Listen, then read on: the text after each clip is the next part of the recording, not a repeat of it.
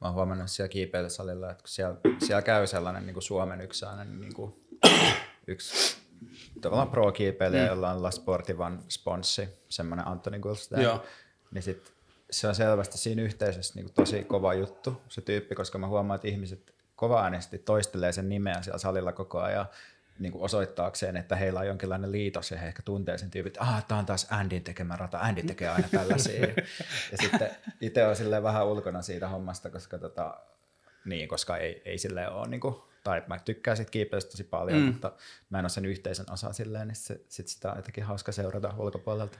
Onko sinullakin alkanut muodostua semmoinen Andy-kunnioitus vähintään? No, no siis mulla se kunnioitus muodostuu heti, kun mä näen, kun se kiipeää, koska niin. se on tosi niin. hyvä. Niin no. Onhan se silleen, kun siellä on semmoisia tyyppejä, jotka niinku, mut, niin, mutta kun se on silleen, siitä näkee tosi ilmiselvästi, että se on hyvä, mutta mm. muuhun teki vaikutuksen sellainen toinen tyyppi, joka näyttää niinku siltä, että se kävi 90-luvulla Amista. Että se mm. on pitkä tukka ja viikset ja sellainen hontootyyppi, jotkut mm. niin kuin, ei merkkiverskat, mutta sitten se kiipee semmoisia niin tosi, tosi vaikeita reittejä, mutta se on aina yksin ja sitten se mm. vaan katsoo sitä vähän aikaa näin. Sitten se kiipee ja se on vaikuttavaa. Mutta joo, se, mä dikkaan myös sen Andy meiningistä, mutta viime viikolla mä pääsin todistamaan salilla sellaista, että kun joku mies oletettu, ja sitten siinä oli mun mielestä tosi vahva niin mansplaining viba, se puhu jollekin tytölle, tyttöoletetulle kiipeilyjuttuja, niin sitten se lause kuulosti mun mielestä siltä, että se oli ottanut haasteen, että kuinka monta ammattitermistöön mm. kuuluvaa sanaa mä saan tungettua yhteen lauseeseen. Mm. Ja sitten siinä oli jotenkin luettavissa niin vitusti jotain semmoisia niin mm.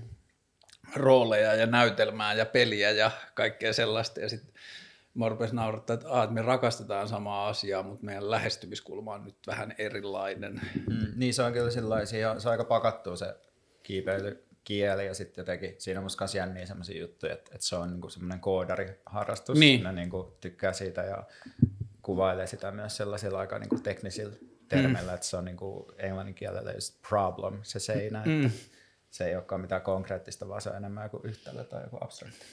Kuulostaa musta jotenkin vähän ahdistavalta, silleen vähän niin kuin tiivistyneeltä tai vangitulta tai joten, jotenkin sillä, että ollaan tosi tiivisty yhdessä kohtaa ja niin kuin työstetään ja hinkataan sitä yhtä, yhtä nousua ja sitten itse tykkään just vaikka juoksemisesta enemmän sen takia, että siinä pääsee karkuun eikä tarvitse niin kuin jumittaa jossain. Hmm. No joo, vaan niitä kiipeilyn niin kuin, niin kuin kulttuuripuolia, että, että mulle se on kuitenkin sitä, että mä menen niin kuin sinne leikkimään niillä seinillä, että ei se se on vaan niin kuin sellaista, mikä on siinä ympäristössä, mutta ei se, mm. ei se niin kuin liity siihen mun omaan kiipeilykokemukseen niin, kuin niin paljon. Joo. Voit välillä ärsyttää kuunnella niitä juttuja, mutta onneksi silloin kun on kavereiden kanssa, niin voi jutella keskenään. Mutta toi on semmoinen asia, jota niin kuin kantan silleen, jotenkin monessa asiassa mukana, että vaikka just joku skeittaus aikoina, että joutui miettimään omaa suhdettaan skeittaukseen, kun siitä tuli suositumpaa, ja sitten siihen tuli, niinku, tai niinku vähän niin kuin tämä punkkareiden ongelma, että kun punkkareilla on aina kerran kymmenessä vuodessa vaikeaa, kun se on suosittua, ja sitten kun se oli vain meidän juttu, niin sitten on niinku päässyt, joutunut tai saanut harjoitella sen, että a, että mun suhde tähän asiaan ei määrity sen kautta, mikä, tai niin kuin, että mä voin luoda tähän oman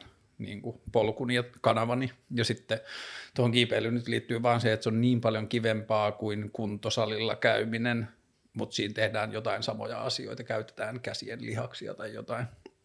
Mutta hei, Pontus ja Veikka, tervetuloa Karlen keskusteluohjelmaan. Kiitos, kiitos. Olipa virallinen sisään, vaikka mä tiedän, että tästä ensimmäiset viisi minuuttia tulee mukaan joka tapauksessa. Niin tulee, mutta tämä on aina se kohta, kun mä sanon vieraan nimen, niin sitten mulla laittaa sen logon siihen, että nyt tämä vähän niin kuin alkaa. Mun veli Jukka on sun kuuntelija ja se, tota, se sillä selvästi sillä, että sillä on hyvin kaksi, kaksi suuntainen jotenkin suhde sun DIY-estetiikkaan, että se ihailee sitä, mutta se ei ymmärrä sitä. Sillä. mutta Jukalle terveisiä. Niin, musta tuntuu, että sä oot semmoinen hahmo jossain piirissä, että niin kuin, jos kaksi ihmistä tapaa, niin sitten ne voi silleen turvallisesti hahmottaa toistensa mielipiteitä kysymällä, että MP Karle Hurtig, ja sitten se vastaus siihen niin asemoista toista, ja sitten se ei tarvitse kertoa itsestään suoraan, kun voi puhua, niin wow. mitä mieltä on sun ohjelmasta. Tai... Wow mun oma mielipide mun omasta ohjelmasta on ollut vähän kriisissä nyt. Mennään, kun, lähdetään, kun te mainitsitte mun nimen, niin mä voin puhua vähän terapian kaltaisesti omista asioista. Niin Muutenhan se on sulle hirveän vierasta. Mulle niin, se, on, se on vaikeaa ja vierasta ja vastenmielistä, mutta tota, mä en itse ottaisi sitä niin kuin silleen lähtökohtaisesti, mutta kun te nyt teitte sen. Mutta kun tämä liittyy vähän niin kuin tähän laajempaan kontekstiin, mistä mä haluan puhua.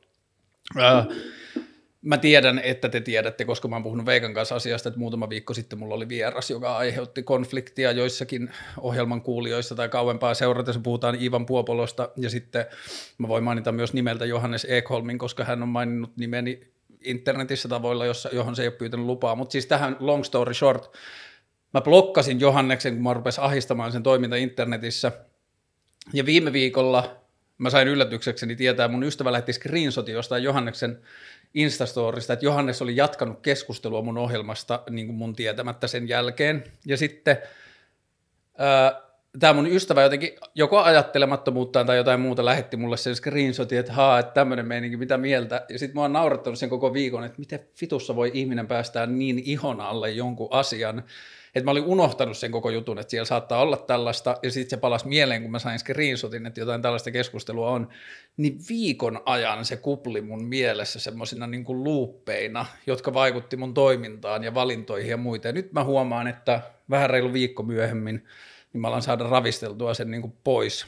Ja se niin kuin lanka tähän on jotenkin se, että vuosia sitten, ehkä mitähän sitten on neljä, viisi vuotta sitten, niin Veikka ja Veikan internettoiminta on ollut mulle tietynlainen samanlainen niin kuin moraalinen ankkuri tai semmoinen niin kuin hiljainen peili, johon tarkistaa. Ja sitten te aloitte tekemään yhdessä tota, Mikä meitä vaivaa podcastia ja vähän niin kuin Mikä meitä vaivaa mediakonglomeraattia, jonka sisällä tehdään kaikkia media-asioita. Niin tota, ja sitten vielä tähän liittyy Veikkaan se, että Veikka teki mediajutun, tai oli Hesarissa toissa vuonna, viime vuonna? Viime vuonna. Viime vuonna liittyen siihen, että sä väsyit, tai no, kerro itse, mihin se liittyy.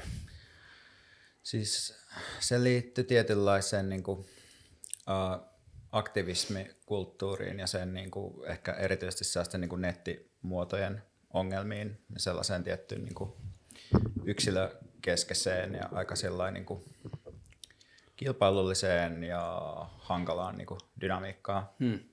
Ja siinä niin kuin, mä olin siis itse niin kuin lopettanut jotenkin someen käytön jo aikaisemmin, mutta sitten Hesari pyysi multa sitä tekstiä, ja sitten kirjoitin sen silloin syksyllä niin siihen. Ja sitten siihen liittyy se, että sä lähit, tota, tai oli lähtenyt aikaisemmin internet-alustoista, ja sitten se teksti käsitteli vähän niin kuin sun suhdetta siihen internet-aktivismiin. Nyt tämä kysymys ehkä on sitten taas enemmän teille molemmille kuin vai Veikalle. Mikä teidän suhde tänä päivänä on silleen internetissä tapahtuvaan maailman parantamiseen ja omaan paikkaan siinä, tai maailman parantamiseen yleensä? Mä tykkään lähestyä yleensä kaikkia kysymyksiä sille ajallisesti tai historiallisesti. Tai mä huomaan, että mä teen sellaisia aikajanoja. Ja mä ehkä ajattelen sillä, että, että mä itse, siis mä aloitin bloggaamaan 2008, kirjoitin sellaista vallankumouksen hedelmiä blogia, ja sitten oli kansanuutisissa toimittaja Testaa-niminen blogi, ja niillä oli niin kuin siihen aikaan, kun blogit oli jotenkin elinkelpoisia ja kiinnostavia vielä, niin niillä oli niin kuin kohtalaisesti lukijoita. Ja sitten musta tuntuu, että silloin sanotaan 2015 16 kun mä olin kaikkein aktiivisimmallani netissä, siis, siis noiden lisäksi kirjoitin Facebookin ja sitten Twitterissä olin tosi aktiivinen – niin, niin kuin silloin se tuntui tosi voimakkaalta ja jotain niin kuin uutta luovalta ja kaat, niin kuin rajoja kaatavalta, että tuotiin semmoinen, semmoinen niin kuin amerikkalainen ää, intersektionaalinen feminismi ja myös luokka-analyysi Suomeen. Ja, ja sitten se, se oli tosi semmoista voimakasta takedown-kulttuuria, että käytiin niin kuin valtamediaa vastaan ja puolueita vastaan ja, ja tota, erityisesti niin kuin korkeissa asemissa olevia miehiä vastaan. Ja sitten me tein sitä myös toimittajana – ja sitten tuonne Emilia Kukkalan kanssa niin me kirjoitettiin semmoinen luokkavalla vahtikoirat hmm. kirja mediakritiikistä just, joka tuli silloin 2016. Ja sitten tuntuu, että tämä tosiaan niin tämä luo jotain uutta ja se, että me kutsutaan niin kuin näkyviä valkoisia miehiä etuoikeutetuksi ja call niitä, niin niin, niin kuin tuntuu, että se oikeasti niin kuin järkytti ja se laittoi niin kuin ihmiset miettimään, että, että, niin kuin, että tämä pitää jotenkin nyt työstää. Tässä on ongelmia ja niin kuin, nuo ongelmat, mitä te nostatte esiin, niin niitä ei voi enää, niin kuin, niiden yli ei voi vain tapetoida, vaan pitää jotenkin käsitellä. Mutta sitten musta tuntuu, että vuosien kuluessa niin tämmöinen meininki ja retoriikka niin kuin kaikille liikkeelle käy, niin alkoi kivettyä. ja sitten sit tuli sellaisia, se ehkä muuttumaan silleen tyhjemmiksi fraaseiksi ja, ja sitten tota, mun on ehkä vaikea kuitenkin sit erottaa omaa kriittisyyttä tätä, tällaista toimintaa kohtaan siitä, että, että itse vaan alkoi väsyä siihen mm. niin kuin netti-intensiivisyyteen, että mä oon miettinyt sitä, että mulla yhteen aikaan tuli hiirikäsi silleen, äh, niin kuin, siis tietokoneen hiiren käytöstä, mä en voi enää käyttää hiirtä. Siis mä en voi, niin kuin, mä, se ei vaan niin kuin palaudu varmaan mun elinaikana, koska se ja on sä vaan, internet-sotaveteraani. niin, mutta, tota, mutta ehkä samalla tavalla niin mä en usko, että mulla koskaan palautuu semmoinen niin kuin superaktiivinen someen käyttö, koska mä oon niin, kuin niin paljon palannut siihen, että, että mä oon joskus, siis mä, mä niin kuin joka viikko asennan ja poistan vaikka Instagramin mun puhelimesta, ja sitten jos mä joskus luulen, että nyt mä niin kuin voisin palata sinne, niin sitten tota, pari päivää menee ja sitten mä totean, että ei, mä oon niin kuin mustasti loppuun palannut siihen, että en mä niin kuin voi palata siihen. Niin tavallaan mun on vaikea erottaa sitä niin kuin äh, analyyttisempaa kritiikkiä siitä omasta loppuun palamisesta ja sen takia mä en ehkä halua mitenkään sille liian ehdotonta tai liian jyrkkää sanoa mistään, mistään nettiaktivismista. Äh, ehkä siitä kannattaa myös kuunnella niitä, jotka sitä tällä hetkellä tekee tai jotka siitä on saanut. Mm. Et mä mietin, että onko nyt joku sellainen jako tällä hetkellä, että, että tota sellaiset ää, yli kolmekymppiset ihmiset ja varsinkin niin kuin miehet kirjoittaa sellaisia kirjoja, joissa internet nähdään sellaiseksi helvetin koneeksi ja tuomion koneeksi, joka manipuloi kaikkia ja saa meidän kaikkien tunteet kuristusotteeseen. Ja sitten sit kuitenkin jotkut parikymppiset rodullistetut queer-tyypit on sillä, että, että internet on parasta, mitä me elinaikana tapahtuneen ja nettiaktivismin kautta me saadaan meidän ääni kuuluviin ja saadaan, saadaan muuttaa asioita, että, että niin kuin, ehkä tuo riippuu myös näkökulmasta ja siitä, mm. että mitä haetaan. Mutta mä, mä näkisin, että se mitä niin kuin mulle ainakin kävi oli se, että, että mä ajattelin, että okei nyt niin kuin on joko ihmisiä, jotka on tosi innostuneita käyttämään näitä niin kuin työkaluja valtasuhteiden muuttamiseen yhteiskunnassa, mutta sitten mä niinku huomasin aika nopeasti, että itse asiassa se mun niinku ajatus siitä, että mitä kaikkea ihmiset on halukkaita tekemään, olikin niinku aika pitkälti niinku mun ajatus, ja se ei ollut sellainen jaettu ajatus, että musta vaikutti siltä, että sit lopulta niinku ne, tai suurin osa ihmistä, kenen, tai ketkä niinku toimi siinä nettimeiningissä mun kanssa samaan aikaan, vaikutti olevan kuitenkin ihan tyytyväisiä siinä, että ne vuodesta toiseen tavallaan toistaa ikään kuin samoja, tosi samoja juttuja, niin kuin, että, että että määrittelee, että okei, näillä tyypeillä menee hyvin ja näillä tyypeillä menee huonosti, ja nimeää yksittäisiä tyyppejä, ja niin kuin, joilla menee hyvin, ja sitten se jotenkin, että se tavallaan, että miten me rakennetaan jotain niin kuin sellaisia yhteiskunnallisia liikkeitä, jotka muuttaa niin kuin voimasuhteita tai muuttaa kapitalismia tai niin kuin, ra, niin kuin muuttaa jotenkin ilmastonmuutosta tai tällaisia juttuja, niin musta tuntuu, että niihin kysymyksiin ei, mä en koskaan niin kuin päässyt niihin siellä niin kuin Twitterissä ja Facebookissa ja blogeissa, ja sitten sen takia mä tavallaan itse halusin tehdä jotain muuta, koska musta tuntuu, että että kun niin kuin oma ajattelu alkoi alistua täysin sellaiselle niin kuin tykkäykseen ja jakojen logiikalle, niin sitten myös sellainen pitkäjänteinen ajattelu niin kuin kärsi siitä ja jäi mm. tavallaan kokonaan pois, koska mietti aina, että mun pitäisi seuraavaksi varmaan nyt ottaa, kun nyt toi tämä tyyppi sanoi jotain paskaa tuolla Hesarissa, niin mä call nyt Jari Tervon, niin kuin ikään kuin se muuttaisi yhtään mitään. Tai siis, ja sitten kun se, siinä on niin kuin se ongelma myös, että kun se tavallaan myös muuttaa, että meidän kaikkien tavat puhua ja ajatella ja määritellä yhteiskunnallisia ongelmia on muuttunut sen takia, että me, niin kuin, meillä on sellainen jonkinlainen perus, niin kuin, tai sellainen intersektionaalinen analyysi on, on sillain, niin kuin sisäistetty aika hyvin, että se on myös muuttanut monia asioita, mutta sitten niin kuin, tavallaan se niin kuin, että millaisessa kusessa me ollaan niin kuin kapitalismin takia, niin musta tuntuu, että siihen niin kuin noilla välineillä ei onnistuttu tekemään yhtään mitään. Joo, musta tässä ei kyse vaan nettiaktivismista, vaan siitä, että, että kun mitä tahansa toistetaan tarpeeksi kauan, niin sitten se ritualisoituu ja kivettyy. Että jos, jos itse mietin jotain muuta aktivismia, niin, niin sehän oli ihan tosi siistiä alkaa osallistua johonkin kadunvaltauksiin ehkä noin vuonna 2005 ja se se tuntuu, että se on, se on jotain tosi radikaalia ja nyt me saadaan muutettua asioita ja ja sitten sit, kun niitä oli kestänyt sanotaan seitsemän vuotta ja sitten huomasi, että joka kesä oli ne samat vähän niin kuin ritualistiset kadunvaltaukset ja sitten siellä oli pari bändiä tai joku DJ ja sitten sit, sit, niin poliisi valvoi liikennettä ja sitten kaikki tiesivät, miten se menee ja sitten niin sit se oli vähän jotenkin semmoinen, että miten tämä eroaa jostakin blockpartysta tai niin kuin, miten, miten, miten tämä niin kuin muuttaa poliittisesti enää. Että voi olla kivoja tapahtumia, mutta ei niissä niin kuin kauheasti ole mitään uutta luovaa. Niin ehkä nettiaktivismi joidenkin muotojen kanssa kävi mulla samalla tavalla. Mm. Että, että sitten kun riittävän monta vuotta on tehty sitä, että hyökätään näitä yksittäisiä pahoja tyyppejä vastaan, niin sitten sit niinku alkaa miettiä, että miten, miten tästä saisi jotain kestävämpää liikettä rakennettua ja niinku mikä olisi se seuraava tapa, jolla saisi jotain uutta tehtyä.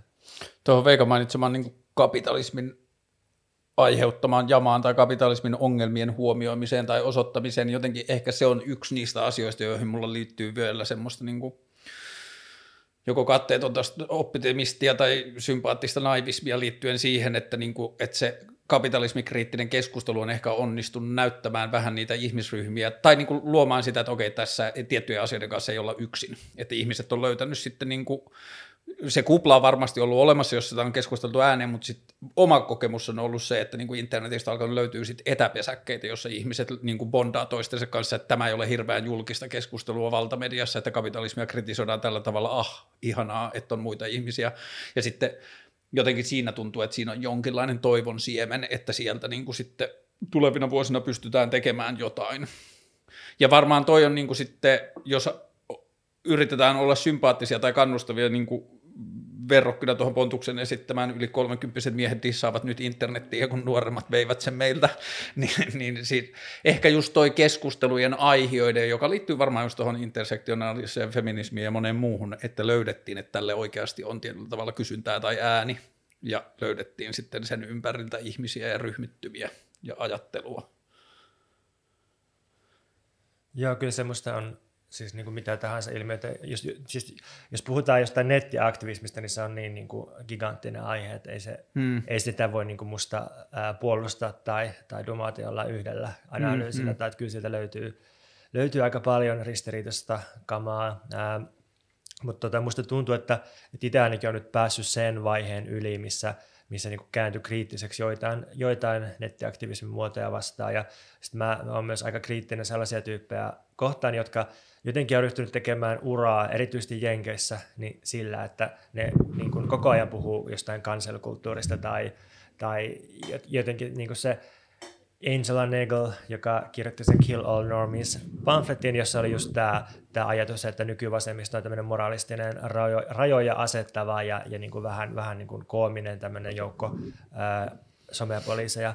Niin se oli ihan hyvä kirja, mutta sitten tuntuu, että se on toistanut sitä analyysiä sitten jatkuvasti niin kuin sen mm. jälkeen, että, että niin kuin ehkä voisi tästäkin päästä eteenpäin vähitellen. Niin, mä oon tästä ehkä silleen vähän eri mieltä, että kun mun mielestä, tai musta tuntuu, että aina kun niin kuin huomautan Pontukselle, että, että tämä sama juttu jatkuu, niin Pontus on aina, että pitäisi päästä eteenpäin, mutta mun mielestä niin kauan kuin tavallaan sellainen niin kuin tietty tosi katkera yksittäisiin ihmisiin kiinnittyvä sellainen niin kuin vihapoliisi meininki niin kuin jatkuu, niin ei sitten myöskään pääse tavallaan eteenpäin. Tai että jos, se niinku, niin. niinku, että jos, jos on tavallaan sellainen tilanne, että, että tosi niinku suuri osa ihmisistä, jotka, jotka niinku on tavallaan niinku perinteisesti niinku systeemikriittisiä, kuitenkin käyttää niinku tosi suuri osa ajastaan siihen, että ne vahtii niinku jotain toista ihmisten niinku puheita tai tekemisiä, niin niin kyllä se ongelma musta on olemassa, vaikka sanoisikin, että pitää päästä eteenpäin. Joo, siis se ongelma varmasti on olemassa, mutta tarkoitin vaan, että siitä niin kuin – voisi itse yrittää päästä sen niin kuin semmoisesta luuppaamisesta. Tai jos mä nyt,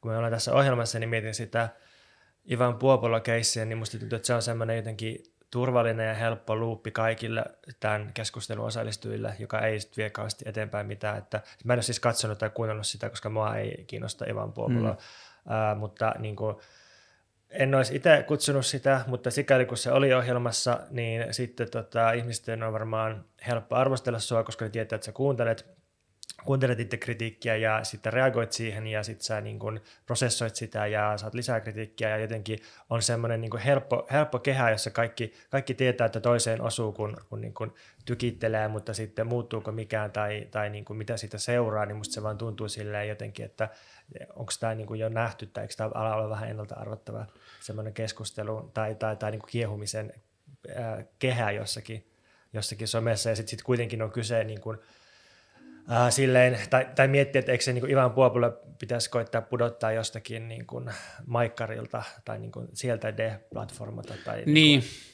ehkä, joo, ehkä niin kuin noi aikaisemmin aiheet niin kuin keskustelut aiheet kiinnostaa mua enemmän kuin se yksittäinen Ivan Puopolon keissi, että tuossa niin kuin, poljataanko paikallaan vai pitäisikö mennä eteenpäin keskustelussa. Musta tuntuu, että mä vähän niin kuin fyysisesti ja henkisesti teidän puolivälissä siinä mielessä, että niin kuin, mä oon samaa mieltä Veikan kanssa siinä, että niin kauan kuin tiettyjä ilmiöitä ja asioita esiintyy ja ne tuntuu ongelmalliselta, niin jollakin tavalla niihin pitää yrittää nakertaa uusia kulmia, mutta sitten taas Pontuksen kulmaan mä samaistun sitä kautta, että mä pelkään välillä, että – internetistä välillä tuntuu tulevan vaan uusi mesta, jossa ihmiset kokee niin kuin velvollisuudekseen tai brändivelvollisuudekseen tai menestymisen avaimeksi sitoa ja hirttää itsensä johonkin yhteen asiaan ja tehdä itsestään, ilmiöidä itsensä sen yhden asian, vaikka sitten cancel-kulttuurin kritisoimisen ympärille. Ja sitten, että se on niin kuin jotenkin semmoinen, en mä tiedä, varmaan markkina- ja kilpailutalouden jäänne, ja niin kuin niiden opettama asia, että ihmisten pitää brändätä itsensä joksikin tunnistettavaksi taistelijaksi tai hyvän olon lähettilääksi tai joksikin self-help feel good ihmiseksi, jolla on yksinkertainen ymmärrettävä brändi ja sitten kun saa kirjoitettua sen kirjan ja se herättää aaltoa, niin sitten jäädään niin kuin jumiin, että kun nämä mun Twitter-seuraajat tai Insta-seuraajat tuli sen yhden asian perässä, mun pitää tehdä sitä. Ja sen mä pelkään monesti, että se on sen niin kuin alun perin kauniista ajatuksesta lähteneen laajemman että, niin kuin, että oli se laajempi taistelu, josta löydettiin, että hei, mä haluan ensin puuttua tähän, sillä saatiin huomiota ja sitten jäädään sen vangiksi ja niin kuin, jaapataan sitä. Niin meidän oma niin kuin ratkaisu tuohon ehkä on ollut se, että me ollaan lähetty tai me ollaan niin kuin lopetettu tavallaan niiden tiettyjen niin kuin somejen käyttö ja myös niin kuin alettu tehdä jotain muuta. Että ehkä sille, että mäkään en enää haluaisi kirjoittaa niin kuin mun nettiongelmista mitään niin kuin esseitä tai, mm. tai en haluaisi jotenkin niin kuin edes tavallaan niin kuin osoittaa, että ketkä mun mielestä niin kuin toimii jotenkin hyvin tai huonosti, vaan enemmän niin kuin, nyt vaikka kun me tehtiin toi uusi kirja, niin meillä tavallaan yksi lähtökohta siinä oli niin kuin miettiä, että no mitä muuta politiikka voi olla kuin yksittäisten ihmisten niin kuin itse brändäämistä jollain mm. somealustoilla ja tavallaan niin kuin, et eihän meillä ole siihenkään niin mitään sellaisia vastauksia, mutta et, et kuitenkin puhutaan siinä sellaisesta jonkinlaisesta niin kuin kollektiivisuudesta, siitä, että ihmiset ei ensisijaisesti niin kuin edusta itseään yksilöinä tai brändää itseään, vaan yrittää tehdä jotain yhteistä ja myös niin kuin muodostaa jonkinlaista painostusvoimaa, eikä pelkästään tehdä niin kuin viestintää. Ja, tai mä tiedän, että sä, sä oot niin kuin silleen, sä oot hyvin keskusteluorientoitunut ihminen, ja sitten toi meidän kirja on tietyllä tavalla kirjoittu niin myös keskusteluun vastaan, et se on niin kuin, että siinä tavallaan on yksi pointti, että yhteiskunnassa on aina konflikteja ja niitä ei välttämättä, tai niitä voi niin kuin yrittää ikään kuin setviä keskustelemalla, mutta myös niin kuin voimasuhteiden muuttaminen on, on niin kuin välttämätöntä silloin, mm. jos puhutaan esimerkiksi vaikka varallisuudesta tai vaikutusvallasta tai tällaista jutuista, että jos laitat Matti Apusen keskustelemaan jonkun köyhän kanssa, niin ei se köyhä tule rikkaammaksi siitä keskustelusta. Mm. Niin se on just sitä, että mikään ei muutu, että performoidaan semmoinen keskustelu ja sitten, sitten ehkä keskustelujärjestäjällä on hyvä mieli, että ihmiset kohtas, mutta sitten se ei muuta sitä taustaolosuudetta siinä, eli sitä rahaa. Se raha on se, mikä siinä pitäisi niin kuin muuttaa. Ei se, ei se niin kuin keskustelu tai empatia tai dialogi niin kuin sitä rahaa siinä tilanteessa tuo. Vaikka siis totta kai keskustelulla ja empatialla ja dialogilla voi saada ihmisiä ajattelemaan eri tavalla. Joo, ei se, ei se ole niin joko jotka, tai asia. Niin, joo. jotka seuraa sitä keskustelua. Niin. Joo, ehkä mulle tuohon keskusteluun liittyy niin kuin se silleen itsekäs narratiivi siinä, että kun on ollut aina niin häkeltynyt kaiken edessä, mitä ei ymmärrä, ja sitten pyrkii aina vaan ymmärtämään asioita paremmin, että mä haluan ymmärtää paremmin, mitä tässä tapahtuu, että miksi tämä vitun kusipää kokoomustyyppi ei näe sitä, että siitä on haittaa, että toiset rikastuu ja toiset köyhtyy, niin mä yritän niin kuin antaa itselleni jotain niin kuin vaan silleen helpottaa maailmantuskaa ymmärtämällä, mistä taustasta joo, joo, se siis kelaa se, niin. Kyllähän mekin yritetään ymmärtää ihmisten motiiveja, mutta se on ehkä se, ehkä yksi ero on siinä, että yritetäänkö me ymmärtää niitä kysymällä niiltä ihmisiltä, hmm. että miksi ajattelet tälleen vai yritetäänkö, tai siis toki sitäkin kannattaa tehdä, ja kannattaa tehdä vaikka jotain niin kuin kenttätutkimusta Wall Streetillä, koska sitten ymmärtää, miten pankkirit ajattelee. Mutta tietysti se, että mitä ihmiset sanoo, ei välttämättä aina niin paljasta tavallaan, että miksi se toimii jollain tietyllä tavalla. Että usein niin. ihmisillä on tavallaan, niin kuin, että niillä on joku tarina siitä, miten ne on tullut ajattelemaan tietyllä tavalla, ja sitten niillä on joku tausta, joka voi määrittää sitä niiden toimintaa niin paljon enemmän, tai ainakin yhtä paljon. Niin, ja sitten jos, jos tätä miettii, miten Suomen persuistuminen on tapahtunut viimeisen 12 vuoden aikana, niin minusta halla mediaura on, on niin hyvä esimerkki siinä, että muistan, että noin 2008-2009, kun halla alettiin tekemään enemmän henkilöjuttuja, niin liberaalien toimittajien perustelu oli aina se, että, että no me halutaan ymmärtää halla ajattelua ja sen toimintaa, ja me halutaan myös haastaa sitä, ja me halutaan antaa lukijoille tietoa, jotta ne voi itse suhtautua siihen kriittisesti. Mutta sitten niin haastattelu haastattelulta niin ne toimittajat vain hävisi tai, tai se, niin kuin, se niiden, niiden tota, intentio ei koskaan toteutunut, vaan halla voitti sillä vähitellen, ja koska sen, sen niin kuin, tavoitteena ei ollut itse käydä mitään keskustelua. halla kävi sotaa, niin, kävi just, just tämä, niin sitten se, sit se vyörytti vähitellen ja, ja niin kuin levitti niitä pointteja ja sitä niin kuin yhtään kiinnostanut se, se toimittajapuoli tai se liberaalipuoli siinä ja, ja toimittajat niin kuin edelleen meni siihen lankaan, että, että jos mä vaan kirjoitan semmoisen hyvän ja reilun henkilöjutun halla niin sitten lukijat tajuaa, minkälainen hirviö se on, ja sitten sen kannatus tippuu, mutta sitten kävi päinvastoin. Mutta ehkä tuossa niin toi oli hyvä huomio toi, että halla kävi sotaa siinä, missä toimittajat yrittivät keskustella, niin mä kyllä tunnistan itteni tuosta ansasta tosi hyvin, mutta sitten mulle taas henkilökohtaisesti se vaihtoehto siitä, että mä kävisin sotaa myös, tuntuu mahdottomalta henkilökohtaisesti. Eihän sun tietysti tarvikaan käydä sotaa, että ehkä tässä niin kuin on vaan niin kuin just kyse siitä, että, että mitä me ajatellaan, että keskustelemalla voi saavuttaa mm. ja mitkä sen keskustelemisen niin kuin rajat on. Että, mitä, että me ajatellaan, että jotain asioita ei välttämättä voi saavuttaa pelkällä keskustelua, mm. vaan pitää muuttaa niitä voimasuhteita ja valtasuhteita. Että mä luulen, että siinä on niin semmoinen perustava ero. Mutta siis mua henkilökohtaisesti ei nyt hirveästi kans kiinnosta, että ketä sä haastattelet tällä kunhan nyt meitä haastatellaan. Niin, niin, niin. Se, se on tietysti. Lähdetään siitä, että kunhan meitä haastatellaan, niin sen jälkeen niin. keskustelu helpottuu Mut paljon. Se, se tota, kun oli tuosta yksilöbrändäytymisestä tai, tai lukkiutumisesta tai roolin jumittamisesta puheen, niin, niin tota, musta on täälläkin mukava olla kahdestaan sillä tavalla, että ei ole yksin vastuussa asioista. Mm. Ja, ja niin kun, kyllä se kun mä oon kirjoittanut kirjoja sekä omalla nimelläni että sitten toisten ihmisten kanssa, ja mä, mä oon myös kirjoittanut 10 ihmisen kanssa kirjan ja 13 ihmisen kanssa kirjan, niin kyllä se on jotenkin paljon helpompaa ja vähemmän ahdistavaa kirjoittaa tai tehdä muiden kanssa, vaikka se niin kuin käytännön työskentely on usein vaikeampaa, kun pitää säätää kaikkia aikatauluja mm. ja yhteistyötä. Mutta jotenkin se, että se vastuu ei ole yksin ja että kaikkea, niin kaikkea ei niin kuin laiteta sun nimiin tai sun naamalla tai ei itse pidä edustaa kaikkea, niin, niin se on musta vapauttavaa ja sitä mä kaipaan niin kuin muutenkin, ää, muutenkin, no nettiin myös, koska siis somessa ollaan just niillä omilla naamoilla helposti ja omi, niin kuin siis oma, omalla kasvokuvalla, niin tota, sitten toi, että, että me tehdään Veikan kanssa podcastia kahdestaan ja sitten, että se on nimenomaan podcast-muoto, että siihen ei voi reagoida silleen ää, nopeasti tai siitä ei voi ottaa palasia tai voi, mutta kukaan mm. ei nähdä sitä vaivaa. Mm. Paitsi niin. Sanna Ukkola kerran, mutta ei. Ottiko se? Se otti tota, jotain pätkiä meidän yhdestä podcastista ja laittoi niitä Twitteriin ja sitten täkäs voiman tota, jotain päätoimittajaa siihen, että kattokaa, että teidän podcastissa sanotaan tällaista. Ja se Mikä meidän, se oli, mitä teidän podcastissa irrotettu Se oli semmoinen jakso, missä me puhuttiin niin kuin miesvihasta ja siitä, miten me, me niin kuin vihataan mie, miehiä ja maskuliinisuutta. Mutta se on meidän kaikkien aikojen kuunnellut jakso tämän jutun ansiosta. Eli mm, taas niin. Niin kuin, triggeröiminen toimii. Joo.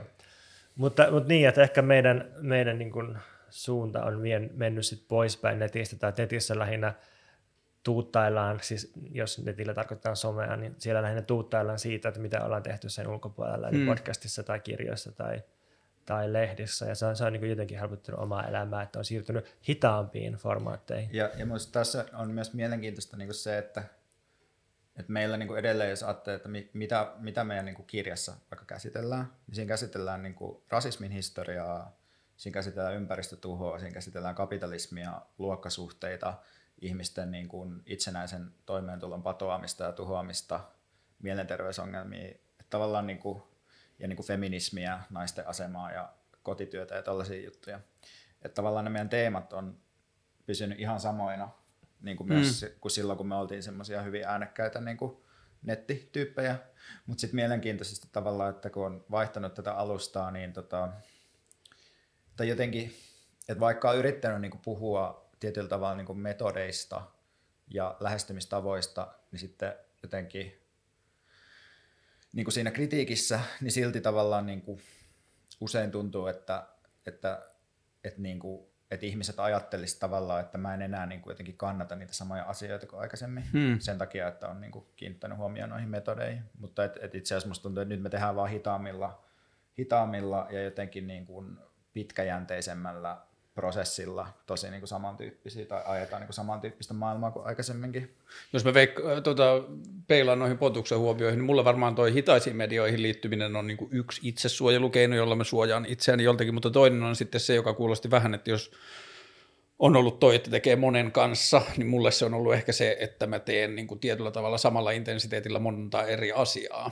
Että mä saatan haastatella muusikkoa tai skeittaria tai lumilautailijaa tai kiipeilijää tai niin kuin jotain avaruustutkijaa tai Rasistia. tai rasistia tai niin kuin, samalla kiinnostuksella ja innolla, niin, niin sitten se tietyllä tavalla, ehkä tämä liittyy myös vähän siihen henkilöbrändäysasiaan, että mua on jotenkin pelottanut se, että ajautuisi semmoiseen koloon, että menestyisi jossakin asiassa ja sitten olisi pakotettu tekemään sitä asiaa, koska se huomio tulisi sieltä, niin sitten on vaan yrittänyt ruoskia tai niin kuin silleen taistella sitä vastaan niin kuin pööpöilemällä tavalla. Ja sitten se on yleensä se kysymys, jos ihmiset kysyy, että Aa, sitten podcasti, mitä se käsittelee, ja sitten kun se vastaus on, että ei oikein mitään, niin se on niin kuin ihmisille yllättävää. Että ajatus siitä, että jos tekee podcastia, niin sille on joku selkeä tontti, missä sitä tehdään. Mutta toi, niin kuin, joo, mä lopetin itse Facebookin vuosi sitten.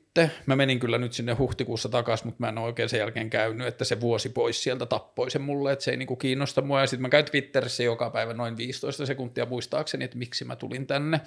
Mutta tänään mä näin siellä tosi hämmentävän twiitin, joka on pyörittänyt mun päätä. Se oli pappi, joka oli twiitannut, joku oli retviitannut sen, niin siksi mä näin sen.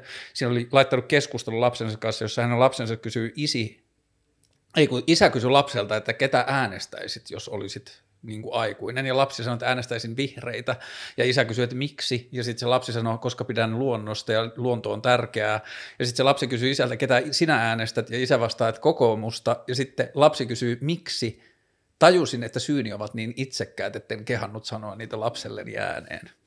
Ja sitten mä, niin kuin, mä oon koko päivän miettinyt sitä, että onko tämä joku oikeasti vihreitä äänestävä pappismies, joka haluaa tehdä vihreiden puolesta vaalityötä ja kokoomusvastaista Ainakin vaalityötä. on jotenkin niin hirveä tarina, että se voisi hyvin olla joku vihreä ihmisen Niin, siis eikö, eikö ne kaikki tuolle lapseni sanoo jotain älykästä, eikö ne kaikki keksittyä tällaiset Niin, tarinat niin. internetissä? Niin se, mä muistan just jonkun Jussi halla haastattelun, missä se sanoi, että, että, niin kuin, että sanotaan, että ei lapset niin kuin ole, että lapsille sukupuoli pitää syöttää, mutta tai että se pitää jotenkin niin kuin iskostaa lapsiin, mutta että kyllä minun lapseni, niin kuin, että kyllä tytöt voivat leikkiä autoilla ja pojat nukeilla, mutta pojat laittavat jotain niin kuin nuket taistelemaan tai jotain tällaista. Että, että se just käytti myös niin kuin lapsiaan niin kuin ikään kuin perustelemaan, että sukupuoli on itse asiassa jotain niin kuin ihmisessä sisäsyntystä, koska koska niin kuin hänen poikalapsensa on niin kuin jotenkin sotaisia tai jotain muuta paskaa. Ja sitten se on jotenkin, se on tosi hyvä ja niin kuin helppo keino, koska mäkin voisin tavallaan just kertoa täällä vaikka niin kuin mun lapsista, jotka itse asiassa äänestää jo vasemmistoa.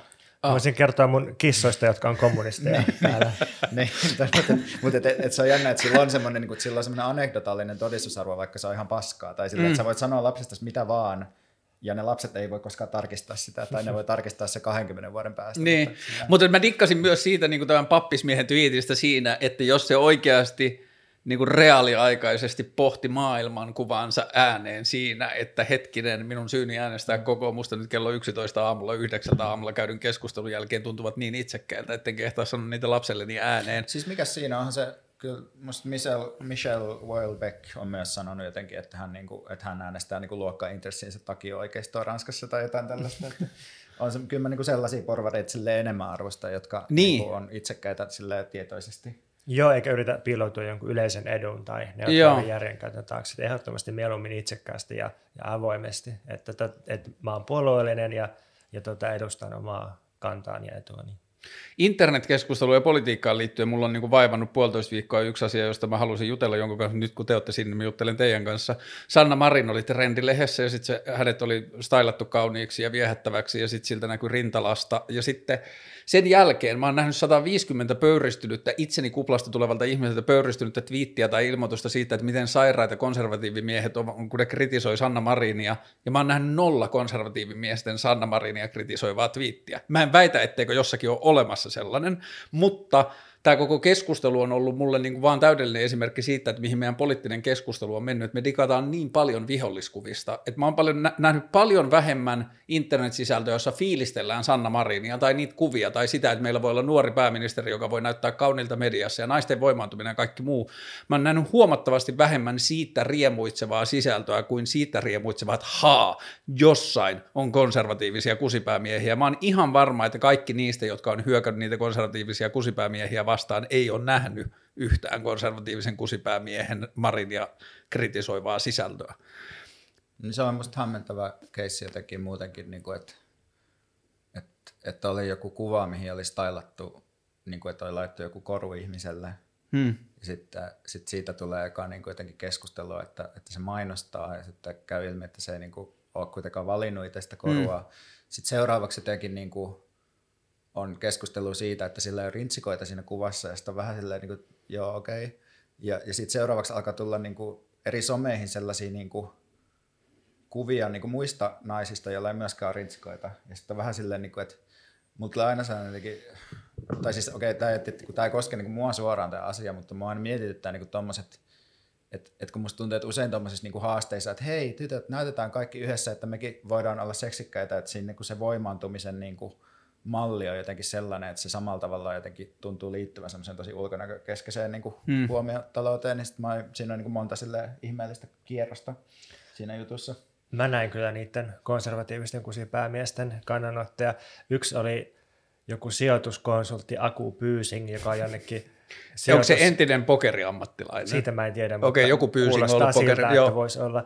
Niin se kirjoitti sellaisen tosi niin kuin seksistisen ulkonäköön menevän ja niin kuin muutenkin tytöttelevän ää, kolumnin, joka, joka liittyy myös Sanna Marinin ää, niin kuin osinko-kommentteihin, kun se kommentoi, että yhtiöt potkii ihmisiä ulos, että ne voisi maksaa parempia osinkoja. Ja tämä kävi niin kuin sen kimppuun, mutta, mutta myös niin kuin Sanna Marinin ulkonäön jotain trendikuvan kimppuun. Ja sitten Juhana Vartijainen jakoi tämän tekstin innoissaan silleen, että nyt, nyt on niin kuin tosi hyvää kamaa. Ja sitten se sai ihmiset kimppunsa ja sitten se tota, pyysi anteeksi ja perutti tämän jaon. Mutta että, että tämä ei ollutkaan hyvää kamaa. Niin, niin mutta, ja hyvää siis varmaan, että, että peruutti, mutta, mutta siis, kyllä mä luulen, että niin kuin tällaisissa keisseissä niin aika paljon – on niin sukupuolesta ja algoritmeista kiinni, että mitä nyt sattuu näkemään reaktioita sitten. Niin ja kyllähän silleen niin kuin, just netti on ihan täynnä niitä niin kuin,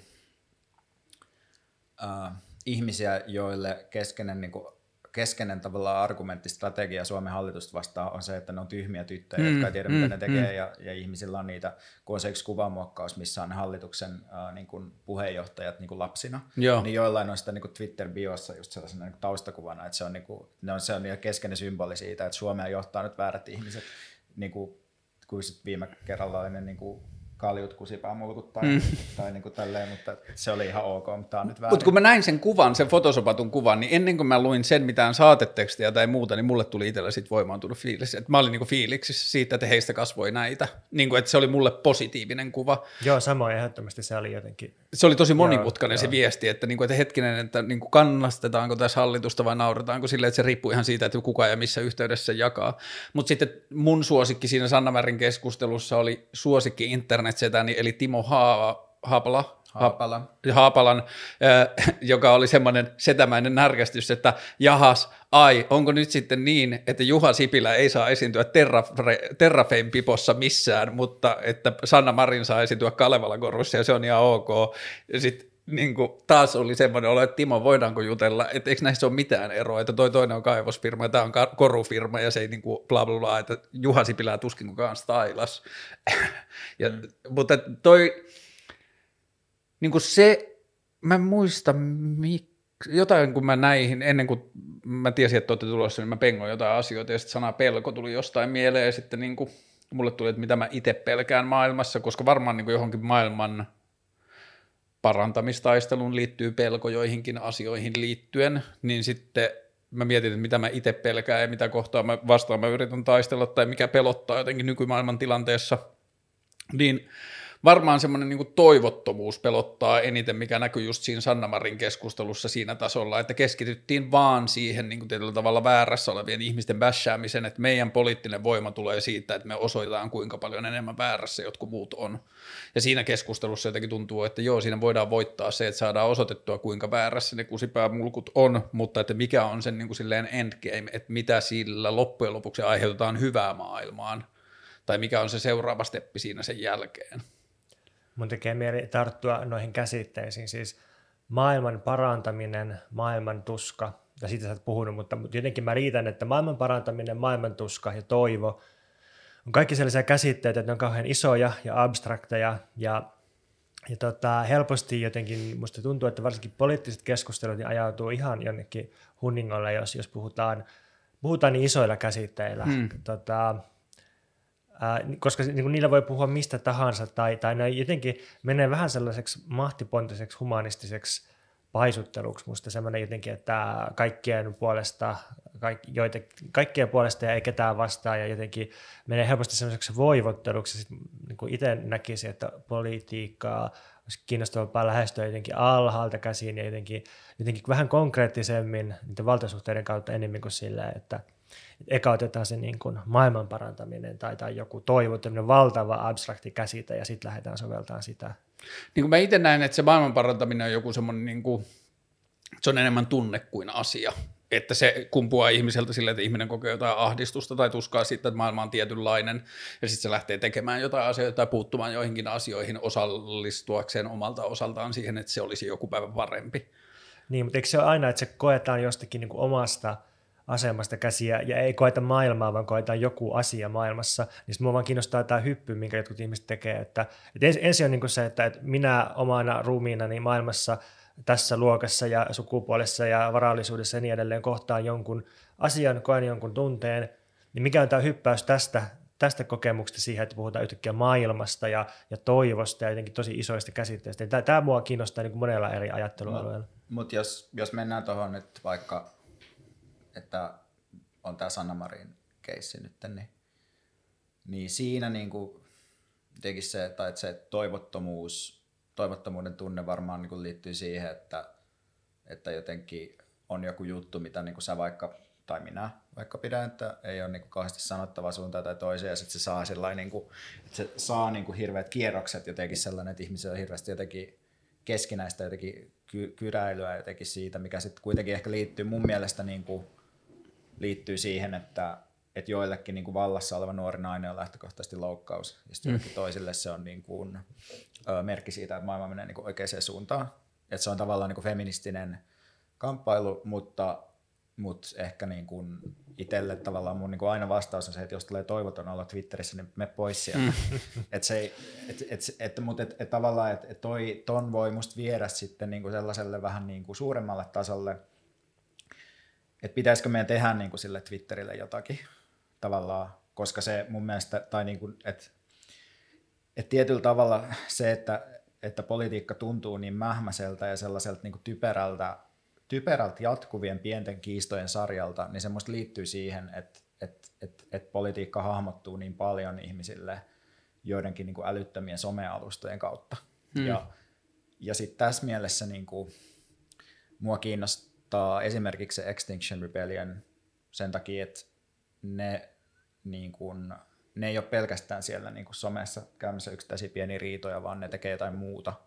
Ja ne tekee niin kuin kollektiivisesti jotain sellaista, mikä niin kuin pyrkii tavallaan tuomaan jonkun ilmastokriisin näkyviin, mutta ne ei niin kuin tee sitä sillä, että ne valittaa Timo Haapalalle, että miksi se puhuu ilmastokriisistä sun Twitter-tilillä enemmän, vaan ne menee niin kuin blokkaamaan jonkun kadun jossain. Mm. Niin kuin, ja siinä liikkeessäkin on niin kuin musta sel- selkeät omat ongelmansa liittyen just niiden tavoitteisiin, koska ne on hyvin niin kuin keskittyy vaan niin kuin hallituksiin eikä vaikka niin kuin taloudellisiin valtasuhteisiin, mutta kuitenkin siinä on musta jotain sellaista, mikä niin kuin kiinnostavalla tavalla myös vähän rikkoo sitä, sitä logiikkaa, että kaikki aktivismi on jotain somepaskaa. Mm. Joo, elokapina musta, joo, se on hyvä esimerkki siitä, että se ei ole reaktiivista toimintaa sillä että, että tartuttaisiin jotenkin kriittisesti johonkin yksittäiseen mm. vastustajaan, vaan, vaan niin kuin tehdään jotain omaa, käytetään, yritetään rakentaa jotain omaa voimaa ja, ja mennään tukkimaan niitä katuja tai estämään joidenkin luksusristeilijöiden lähtöä. Ja sitten kun se synnyttää reaktioita, niin kuin nyt ollaan jo käännetty se tilanne sille, että se aloite on niillä, ja sitten reaktiot kohdistuu niihin, ja sitten kun sitä, niitä reaktioita tulee, niin ne on minusta aika taitavia ollut myös siinä someviestinnässä, että ei nyt puhuta jostakin poliisin metodeista, vaan puhutaan tästä niin kuin ilmastokriisistä mm. ja, ja niin kuin elämän massamittaisesta tuhoutumisesta.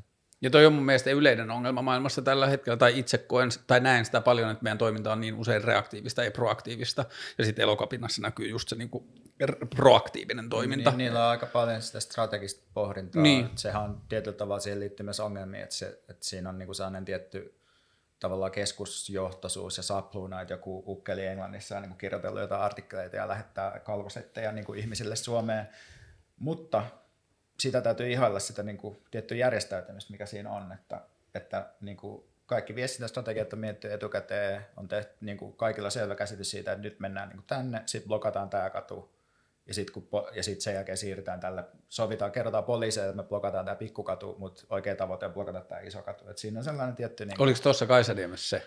Joo, siis silleen, että ne sanoi, että ne blokkaa Unionin kadun ja sitten on jotenkin ilmoitettu poliisille, mutta sitten ne blokkaakin Kaisaniemen kadun. Wow. Ja se on sellainen niin kuin pieni, että et yleensä noin, tai mä oon itse joskus osallistunut myös tuommoiseen niin tottelemattomuusaktioon, niin siinä on aina sellainen niin kuin pieni tanssi myös poliisin kanssa, mm. että mitä ilmoitetaan ja mitä tehdään, ja sitten se on sellaista pientä köydenvetoa ja neuvottelua, että miten se poliisi reagoi siihen. Toi on kiinnostava yksityiskohta, koska mä huomasin silloin niin kuin oman prosessin ja sen asian käsittely, kun se kuva tuli siitä, että se poliisi kaasutti sitä maassa istuvaa skidistä. Mä olin silleen, että hei, että se on nyt Kaisaniemen kadulla, että eikö niitä pitänyt olla siinä Unionin kadulla, että hei, miksi te menitte sinne, että, niin kuin, että tämä on voi pannahinen, että nyt niin kuin, että te pelasitte omaan pussiin, että nyt niin kuin, rikoitte itse, voi hemmetti. Ja sitten niin kuin, sit pikkuhiljaa alkoi avautua, että come on, että nyt on lauantai, että eiköhän pussi voi kiertää jostain, tai niin kuin, että voitaisiin tehdä jotain muuta, että mikäs vitun kaasutus tässä vaiheessa. Mutta toi, mitä sanoit tuosta, että politiikka on muutakin kuin internetkeskustelua, niin se on jännä, että miten pitkälle se narratiivi siitä on, että politiikka ei välttämättä aina ole mitään muuta kuin internetkeskustelua, niin se, että esimerkiksi Mikko Kärnä ollessaan siinä samassa sohvalla myönsi, että hänen tehtävänsä keskustapuolueessa on osittain olla internetrolli, koska muillakin puolueilla on sellainen, ja hän tulee sanoneeksi siellä asioita ja tavoilla, joihin hän ei itse aina usko. Ja sitten se, että se pystyy sanomaan sen niin häpeilemättä ja suoralla seinällä ja avoimesti, että tämä on se juttu, missä me mennään, ja kaikki on samaa mieltä, että niin on niin se on tosi crazy. Että se ei ole enää se Mikko Kärrä tai se ei ole niin kuin enää vaan se, että meillä on internetissä jotain internetrolleja, vaan että meidän politiikka on mennyt siihen, että se käydään osittain Twitterissä, siellä taistellaan niistä äänestäjistä. Tavallaan tuossa voi nähdä ihan suora jatkumon sille, että jos ajattelee, että joku ihminen on vaikka öljyyhtiön lobbari, hmm. niin se ihminen ei välttämättä niin kuin privaatisti ajattele, että hirveän hyvä asia, että öljyyhtiöiden valta maailmassa mm. kasvaa mm. ja ne pystyy määrittelemään kansallista politiikkaa, mutta se pystyy jollain tavalla niin ajattelemaan, että no mutta tämä on mun työ ja niin kuin mä kuitenkin itse sitten investoin tähän vihreään rahastoon vähän, mm. niin mä voin mm. tehdä tätä työtä. Sinänsä niin kuin ihmisten kyky niin kuin erottaa niiden julkinen toiminta niiden niin privaattiminästään, se on aika keskeinen juttu niin kuin mun mielestä meidänkin yhteiskunnassa. Tosi mm. monet ihmiset niin kuin tekee aika hirveitä asioita työkseen, mutta sitten ne niin kuin ajattelee silleen, että, että ne pystyy jotenkin selittämään se itselleen, mm. että tämä on tärkeää tai oleellista. Mutta niin. mun mielestä tuossa ei tarvi mennä edes niin pahalle kuin pahoja niin firmojen lobbareihin. Voidaan puhua ihan vaan, niin kuin, no mä voin puhua vaikka itsestäni mainostoimistossa töissä olleena vuonna 2018, niin mä olin näin lähellä se, että mä en ollut asuntolainainen perheen isä, että mun elämäntilanne oli joku muu ja mä uskon, tai niin kuin, että mä ahdistukseni kautta otin niin se riski, että ah fuck, mulle välttämättä ole seuraavana kuukausina rahaa maksaa laskuja, jotka mulle tulee, mutta nyt mä otan lopari, kun mua ahdistaa niin paljon, niin mä oon nähnyt sen niin läheltä, että mä en voi moraalisesti argumentoida niille mun frendeille, jotka on PR-toimistossa ja tekee maanantaina Lindexin lehdistötiedotteetta ja tiistaina viidi-illallisella kauhistelee sitä, että missä maailmankunnossa maailma on.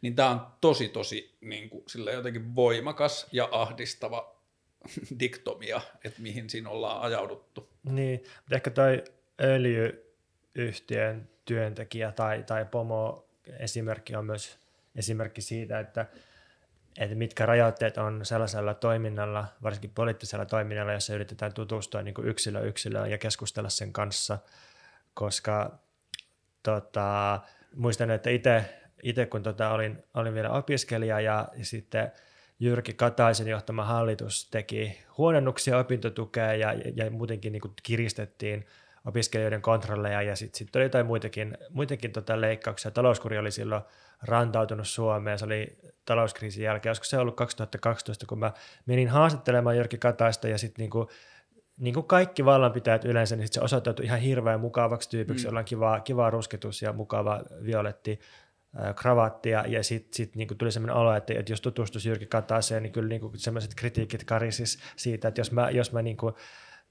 jotenkin yrittäisin tehdä politiikkaa juttelemalla Jyrki Kataisen kanssa – kivasti, niin ei sitä niin kuin, se, sehän niin kuin peittoisi, mutta se, se niin kuin saisi mulle sellaisen olo, että se on kauhean kiva tyyppi. Että niin kuin, usein musta se, että pystyy suhtautumaan jotenkin kriittisesti valtaa tai vallankäyttöä tai vastustaa sitä, niin se vaatii myös jotain etäisyyttä tai se etäisyys ainakin helpottaa sitä. Mm.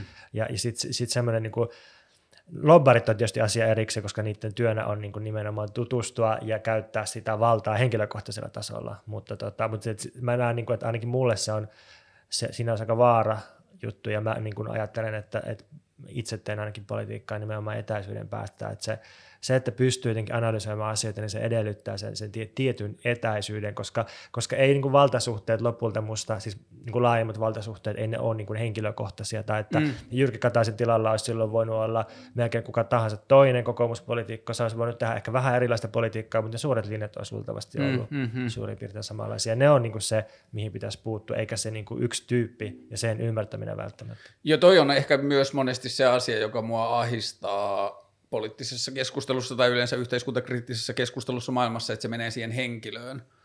Ja kun se yleensä on vain henkilö, joka sattuu olemaan positiossa, johon se niin kuin, haaste tai ongelma liittyy, että se positio sisältää sen. Ja niin tuohon etäisyysasiaan, niin yksi kritiikeistä, mitä liittyy siihen Iivan Puopolo jaksoon, oli se, että mulle sanottiin, että mun olisi pitänyt huutaa sille puopololle ja puhua sen päälle ja niin kuin tietyllä tavalla lähestyä aggression kautta siinä keskustelussa, että mun koko tietyllä tavalla läsnäolo ja presence olisi kertonut sille, että hän on väärässä ja väärin niin kuin alusta lähtien. Ja sitten niin, ehkä nämä on niitä temperamenttiasioita, että jos tämän kritiikin esittäjä olisi oikeassa ja tietyllä tavalla hänen näkemyksensä maailmasta siitä, miten maailmasta tehdään parempi paikka tai mikä ikinä se pyrkimys onkaan, olisikin oikea, että kaikkien ihmisten kanssa ei keskustella ja minun näkemykseni siitä, että mm, en usko maailman parantamiseen, jos se ihmisten kanssa keskustella olisi väärä, niin sitten tietyllä tavalla mun pitäisi jotenkin temperamenttini kautta todeta vaan, että a, että maailman keskustelun osallistuminen tai maailman parantaminen ei ole minulle sopiva homma, koska mä en pystyisi siihen. Mutta mut sitten tässä on musta vielä yksi, yksi sellainen tosi oleellinen niin kiepaus, mikä, mikä niin aina musta liittyy siihen, että jos sä teet haastatteluohjelmaa tai jotain julkista työtä niin ja siinä yrität saada keskusteluyhteyden jonkun ihmisen kanssa. Hmm. Et musta siinä on aina niinku sellainen iso riski, että silloin kun se ihminen on, että silloin kun kamerat pistetään päälle, niin se ihminen ei silloin niinku kohtaa sua niinku ihmisenä, vaan se edustaa niinku tiettyä taustatahoa. Hmm, silleen. Hmm, hmm. Siis tämä koskee erityisesti niinku ihmisiä, joilla on joku siis tosi selkeä taustaorganisaatio. Et Ivan Puopolon tapauksessa se on ehkä enemmän silleen, että, että sillä on semmoinen niinku, tietty semmoinen tavallaan niin kuin antifeministinen niin kuin nettikulttuuri, niin, mitä se edustaa. Joo. Mutta niin kuin joka tapauksessa musta siinä on isoja ongelmia yrittää saada jonkinlainen niin kuin vilpitön yhteys ihmisen välille, jos, se te, jos sulla on niin kuin nauhoitus päällä. Et sit, sitä mun mielestä, niin kuin, tai se on varmaan sellainen yksi asia, mitä, niin kuin, minkä takia mä en niin paljon usko siihen, että ihmisten kanssa kannattaa niin kuin jutella, jos sä teet sen niin kuin tämmöisessä formaatissa, missä niin kuin, se ihminen tietää, että se tulee kuunneltavaksi ja se edustaa, se saa silloin niin kuin platformi kertoo omista asioista. Paitsi jos sä saat sen sanomaan jotain niin hävytöntä, että se tuhoaa sen uran, niin mm. sitten. Mutta mitä sä ajattelet itse niin tuosta, ajattelet sä, että se muuttaa tilannetta jotenkin, että se on niin kuin kamerat pistetään päälle? No tietenkinhän mun naivi ajatus on, että mä pyrin tekemään kaiken niin, että, että minun tilani on niin turvallinen ja lähestyvät, että ne ihmiset uskaltavat tulla kaikista rakenteista ulkopuolelle. Mun haave on päästä haastattelemaan poliitikkoja niin, että ne tuntuisi ainakin tässä, että ne ei edusta pelkästään puoluettaan tai sitä positiota. Mutta joo, totta kai mä tiedostan sen, Mä itse ajattelen sitä, että kun mulla on se henkilökohtainen naiveajatus siitä, että mä haluan ymmärtää kusipäitä paremmin, jotta mä pystyn lainausmerkeissä taistelemaan niitä vastaan paremmin, ja sitten jos se on se mun pyrkimys siinä, niin sitten mä ajattelen, että hmm, jos mä saan nauhoitettua sen keskustelun, niin siitä voi olla jollekin muulle hyötyä siinä samassa projektissa. Ja sitten sen jälkeen tulee toi sun äsken mainitsema, niin, mutta jos mä nauhoitan sen, niin se ihminen ei ole siinä niin kuin se keskustelisi muuten, ja se tietää sen nauhoituksen läsnäolo, niin se tuo strategiansa siihen. Niin sitten siitä ehkä se mun seuraava steppi on se, että okei, mä tiedostan sen, mä en halua syyllistyä samaan, mihin mun mielestä pääosa muusta mediasta syyllistyy, eli katsojiensa aliarviointiin. Mä oletan, että mun katsojat pystyy tekemään sen saman langan mm. myös ja tiedostamaan, että se puopolo tiedostaa olevansa kameran edessä ja sovittaa puheensa siihen. Mm. Ja sitten yksi tota, mun lähellä olleista ihmisistä, niin kuin, että se puopolokritiikki vähän niin kuin kärjistään jakaantui kahteen, että oli niin kuin, lähes silleen henkilöön tai niin kuin minun henkilöön menevää semmoista niin passiivis-aggressiivista vihaa tai vittuilevaa kritiikkiä, ja sitten oli sellaista, mm, rakas ystävä, niin mä en ole ihan varma, olisiko tuota kannattanut tehdä tyyppistä kritiikkiä, jos oli semmoinen niin kuin, että se keskusteluyhteys säilyi vielä siinä kritiikissäkin, niin sitten sellaisessa keskustelussa mä nyt olen päässyt vähän eteenpäin niin kuin löytänyt uusia tasoja, niin sitten mun frendi, joka oli alun perin hyvinkin kärkäs ja niin kuin mun mielestä yksi parhaista kriitikoista mulle siinä asiassa, niin sitten se vaan sanoi, että joo, kyllä mun nyt itse täytyy myöntää, että mä ymmärrän Puopolon maailmaa ja sitä kokonaisuutta paremmin, että mä olin itse rakentanut Puopoloon liittyen – omia olkiukkoja, niin miksi se ajattelee niin ja näin ja näin, mutta nyt mä ymmärrän, että aha, se oikeasti ajattelee tälleen, tälleen ja tälleen. Ja silloin, okei, okay, kyseessä on fiksu kuulija, jossakin voi olla se ei niin fiksu kuulija, joka saa siitä kokonaisuudesta sen itsekritiikki tai mediakritiikki ei riitä, ja siitä voi olla oikeasti haittaa siitä jaksosta, mutta että niin kuin, joo, kyllä mä oon saanut niitä palautteita siitä, jotka on niin kuin itselle auttanut sitä, että joo joo, että mä voin olla vitusti parempi tuollaisten haastattelujen tekemisissä, ja jos mä ikinä otan jotain Puopolon kallasta, niin mä voin tehdä duunin niin sata kertaa paremmin ja olla kriittisempi ja toimia paremmin siinä, mutta joo joo, kyllä mä edelleen uskon niihin syihin, miksi mä tein sen, ja mä oon oikealla polulla sen kanssa. Mun mielestä yksi oleellinen kysymys tässä tietysti on myös niin kuin jotenkin sellainen skaala, mittakaava kysymys, koska niin kuin, tavallaan niin kuin mä, mä ymmärrän tosi hyvin niin kuin, ö, niin kuin ne pointit tavallaan sellaisessa niin kuin platformingissa, mutta sitten samaan aikaan niin kuin, musta tuntuu, että monet ihmiset käyttää niin todella paljon aikaa siihen, siis todella paljon aikaa ja energiaa siihen, että ne tarkastelee jotain niin yksittäistä siirtoa sille mediakentällä. Mm. Esimerkiksi, että tämä tyyppi oli nyt tässä paikassa ja sitten niin kuin, sit tavallaan kritisoidaan sitä. Mutta sitten niin kuin, jos ajattelee silleen, että no mitä jos vaikka ajattelee, että sen sijaan, että niin kuin taistelee vaikka niin kuin sun kaltaisia liberaaleja vastaan, niin mitä jos tekisi jonkun niin kuin oman median ja niin kuin rakentaisi jonkun se oman niin kuin mediaprojektin, niin sit voisi saada niin kuin ehkä Käytit sä muuten liberaali haukkumasanan? Se on meillä analyyttinen sana. Kyllä. Kun mulle käytettiin sitä haukkumasanaa ja mä oon niin Joo. sivistymätön tiettyjen sanojen kanssa, että mä oon häkeltynyt, että mitä se taas Se varmasti riippuu siitä, että kuka sitä käyttää mm, missä Mä käytin sitä nyt siinä merkityksessä, että sä oot ihminen, joka uskoo, että yhteiskunta, niin kuin, yhteiskunnasta asiat edistyy silleen, että ihmiset laitetaan keskustelemaan keskenään mm. ja dialogilla niin kuin parannetaan mm. ymmärrystä. Että se silleen, että, tavallaan niin kuin kuvauks, kuvauksena niin tässä tapauksessa. Niin, niin sit en nyt ja siis tämän pointti ei nyt ole se, että ei pitäisi kritisoida niin yksittäisiä mediaesiintymisiä, mutta mut silleen, että musta must vaan niin kuin siinä on se tietty epäsuhta, että miten vähän niin kuin pystytään tavallaan tekemään sitä itsenäistä mediatuotantoa, jotain sellaista niin kuin rakentamaan jotain sellaisia paikkoja, missä voi niin kuin tavallaan tuoda niin kuin niitä omia juttuja esiin versus se, että miten paljon niin kuin jotenkin aikaa menee siihen, että mietitään sitä, että jossain sun 2000 kuulijan ohjelmassa ollut joku muu kuin vieraana. Mm. Siis se, se epäsuhta mua niin kuin mietityttää. Joo, ja sitten tuossa Puopolon jutussa vielä mulle se niin kuin, ehkä just tota sun pointtia alleviiva keissi on se, että siitä kun se oli mun ohjelmassa vieraan, niin kaksi päivää myöhemmin se oli alasti kertomassa kehostaan Helsingin Sanomassa ilman, että siinä otettiin mitään kantaa sen poliittiseen maailmankuvaan. Niin se varmaan toi niin epäsuhta liittyy siihen, että että ihmiset on ollut pettyneitä suhun, että ne on ajatellut, että, niin. että sä oot niin kuin, siis hyvä, hyvä tyyppi tai niin kuin, että tajuat, missä mennään poliittisesti. Niin, että Hesarin kanssa on vähän niin kuin toivo menetetty jo. Niin. Että Hesarilla niin. ei ole niin väliä. Niin, mutta toi mitä Veikka sanoo siitä, että, että keskitytään siihen, että mitä niin, kuin, niin sanotussa valtamediassa tehdään, eikä tehdä omaa jotakin, niin, niin se toi on just sitä reaktio-aktio-juttua mm, taas, mm. Että, että, että se tekee vaan niin voimattomaksi ja, ja myös no, toivottomaksi, niin kuin, niin kuin viittasit aikaisemmin toivoon, niin, niin se, että, että me aina niin kuin valitetaan, että miksei joku tee meidän puolesta jossain isoissa järjestelmissä jotain, ja sitten se saataisiin paljon enemmän mielekkyyttä elämään, jos tekee itse jotain. Vaikka se itse tehty olisi tosi pienen mittakaavan mm. tekemistä, niin silti. Mutta jos miettii vaikka, niin kuin, no musta esimerkiksi Ruskeat media on niin kuin hyvä esimerkki siitä, että on niin kuin aloitettu sillä, että, että koko Hubara on tehnyt niin kuin käsitteellistä muokkaustyötä sillä niin kuin omassa omilla platformeillaan, sitten se on niin kuin onnistunut tavallaan niin kuin yhdessä muiden kanssa perustamaan jonkun tämmöisen niin kuin mediaprojektin, ja sitten niin kuin, ja sit kun niillä on se meiltä meille mediaprojekti, niin sitten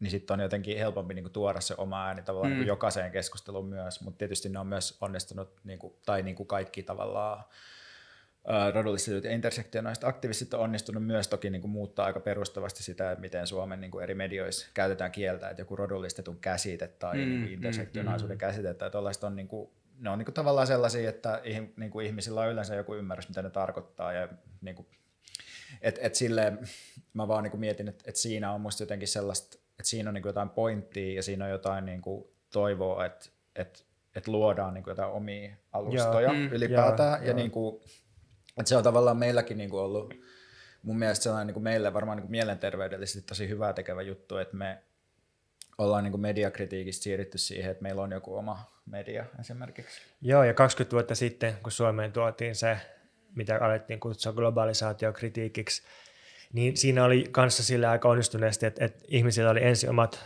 pienet organisaationsa ja verkkolehtensä ja mielenosoituksensa, ja sitten niin kuin ensin oli jotain omaa, jotain voimaa, ja sitten, sitten sillä sen jälkeen tuotiin sitten mediaan, tai media kiinnostui, tai media pakotettiin ottamaan kantaa siihen, ja sitten äärioikeisto Suomessa on tehnyt aika samalla tavalla, että, että ensin perustettiin se, tota, tai ensin oli joku halla blogi ja sen vieraskirja, ja sitten perustettiin Homoforum, ja ja tota, perussuomalaisten lehti, ja sitten kun niillä on se oma voima ja oma organisaatio siellä koosta, niin sitten ne pakottaa niin kuin toiset reagoimaan niihin, niin. ja sitten sit ne niin kuin pystyy vyöryttämään se muualle mediaa. Mutta sitten jos toiminta lähtee siitä, että, että niin kuin valitetaan, että miksi me ei olla jo mediassa, tai miksei, miksei niin kuin media representoi meitä oikein, niin se, tota, mä luulen, että se, se niin kuin on voimattomampaa kuin se, että ensin rakennetaan se. Ja se, se voi voima. myös, ehkä siinä on myös tavallaan, että, että se, voi olla, se voi olla yhtä tehokasta niin kuin esittää tavallaan asiakaspalautetta ja kritiikkiä jollekin Hesarille ja näille.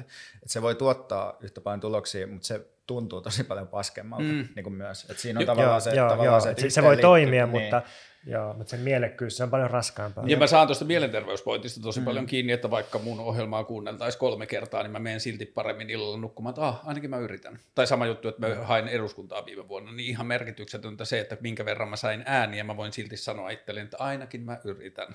Niin, niin siinä on se kokemus toimijuudesta. Niin, niin, niin just joo. näin. Ja sitten niin kuin esimerkiksi kun viimeisen kahden vuoden aikana on ollut tosi paljon varattomuutta ja niin kuin rahan kanssa ongelmaa, niin tämän tekeminen on melkein tappanut sitä yhtä paljon kuin se, että olisi saanut kaksi tonnia tilillä. Et mä osallistun yhteisöön, mä yritän tehdä asioita, mä yritän olla hyödyksi yhteisössä, vaikka sitten ei ole kukaan valmis maksamaan, mutta silti mä teen jotain, mä en vaan periaatteessa niin kuin, olen joutunut opettelemaan myös armollisuutta sen kanssa, että miltä tuntuu lamaantuminen joka johtuu niin kuin jostain huonosta elämäntilanteesta, sanotaan vaikka varattomuudesta johtuva lamaantuminen, niin olen joutunut sitäkin, mutta että sitten se, että lamaantumisesta vielä seuraavalla aallolla tuleva itsesyyttely on ollut helpompaa, kuin voinut sanoa, että no, mä laitoin tiistaina jakson internettiin, jossa yritetään puhua jostain asiasta. Niin, ja, ja kyllä, mä, kyllä mä uskon, että ihmisellä, no mä en tiedä silleen sun taustaa, että onko sulla niinku keskiluokkainen tausta tai millainen tausta sulla on. Alempi keskiluokka. Niin, niin no joo, mutta että mä niinku ajattelen, että, että ihmiselle tekee niin kuin ihan hyvää kokea varattomuutta jonkun mm. aikaa. Siis, uh, siis ihan silleen niin kuin, ei nyt silleen, että niin kuin köyhyys jotenkin, niin kuin, että köyhyys jotenkin karaisee tai jotain tällaista, että koska köyhyys on, se on niin kuin paskaa, että se, se, on, se, on, niin kuin, se on paskaa ja itse on ollut niin kuin suurimman osan elämästäni köyhä. Tällä hetkellä mä oon niin kuin ihan silleen hyvässä, hyvässä asemassa tai mulla on niin kuin silleen vakaa tilanne ollut jo vähän pidempään, mutta jotenkin musta tuntuu, että, että sellaista niin kuin, että se on niin kuin yhteiskunnallisten valtasuhteiden niin kuin muuttaminen siitä asemasta, että on aina mennyt aika hyvin, niin musta tuntuu, että se, jotenkin, että, että, että se on niin kuin vaikeampaa, tai sit sitä niin kuin intoa ei sille ole, koska puuttuu joku sellainen kokemuksellinen mm. pohja siitä, että, että miten niin kuin köyhyys sulkee niin kuin ihmisen niin kuin elinympäristöä ja miten niin kuin kokonaisvaltaisesti se sulkee mahdollisuuksia, se sulkee niin kuin jotenkin, se sulkee mielikuvitusta, että se ei ole pelkästään joku sellainen, niin kuin, että se ei ole pelkkänä joku, joku sellainen tilastollinen juttu, mm. että on köyhä, että, että mm. sit niin kuin jotenkin, että no mä en voi juoda kahvi, mä en voi juoda niin kuin lattea joka päivä, että kun se ei ole sitä, vaan se on mm. niin kuin enemmän sitä, että se niin kuin, että susta tuntuu, että kaupunkitila ei enää kuulu sulle, sä et niin kuin saa liikkua missään, koska sä et, sä et niin kuin, sä tavallaan putoat jotenkin sellaisten niin kuin alat nähdä jotain näkymättömiä rajoja yhteiskunnassa tai katutilassa, mitä sä et ole nähnyt. Ja Joo, tällaista. tai asioita, mitä sä voit tai uskallat antaa itsellesi lupaa toivoa tai haaveilla. Ja se, että mulla on ollut lapsena niin kuin varattomuuskokemus sillä tavalla, että mun äiti on ollut opettaja ja isä on ollut yrittäjä, joka on ollut enemmän idealisti kuin bisnesmies, ja sitten se yritykset on kerta toisensa jälkeen mennyt konkurssiin, ja sitten mulla on jälleen kerran varattomia, ja sitten meillä ei ole, niin kuin, plus isosta perheestä, niin sitten niin kuin 98 prosenttia haaveista on kaatunut siihen, että ei meillä ole varaa tällaisiin asioihin. Mutta nyt sitten viime vuosien varattomuus on ollut kyllä sellaista, että en toivoisi kenellekään samaan aikaan, toivoisin silti itse kokeneeni sen.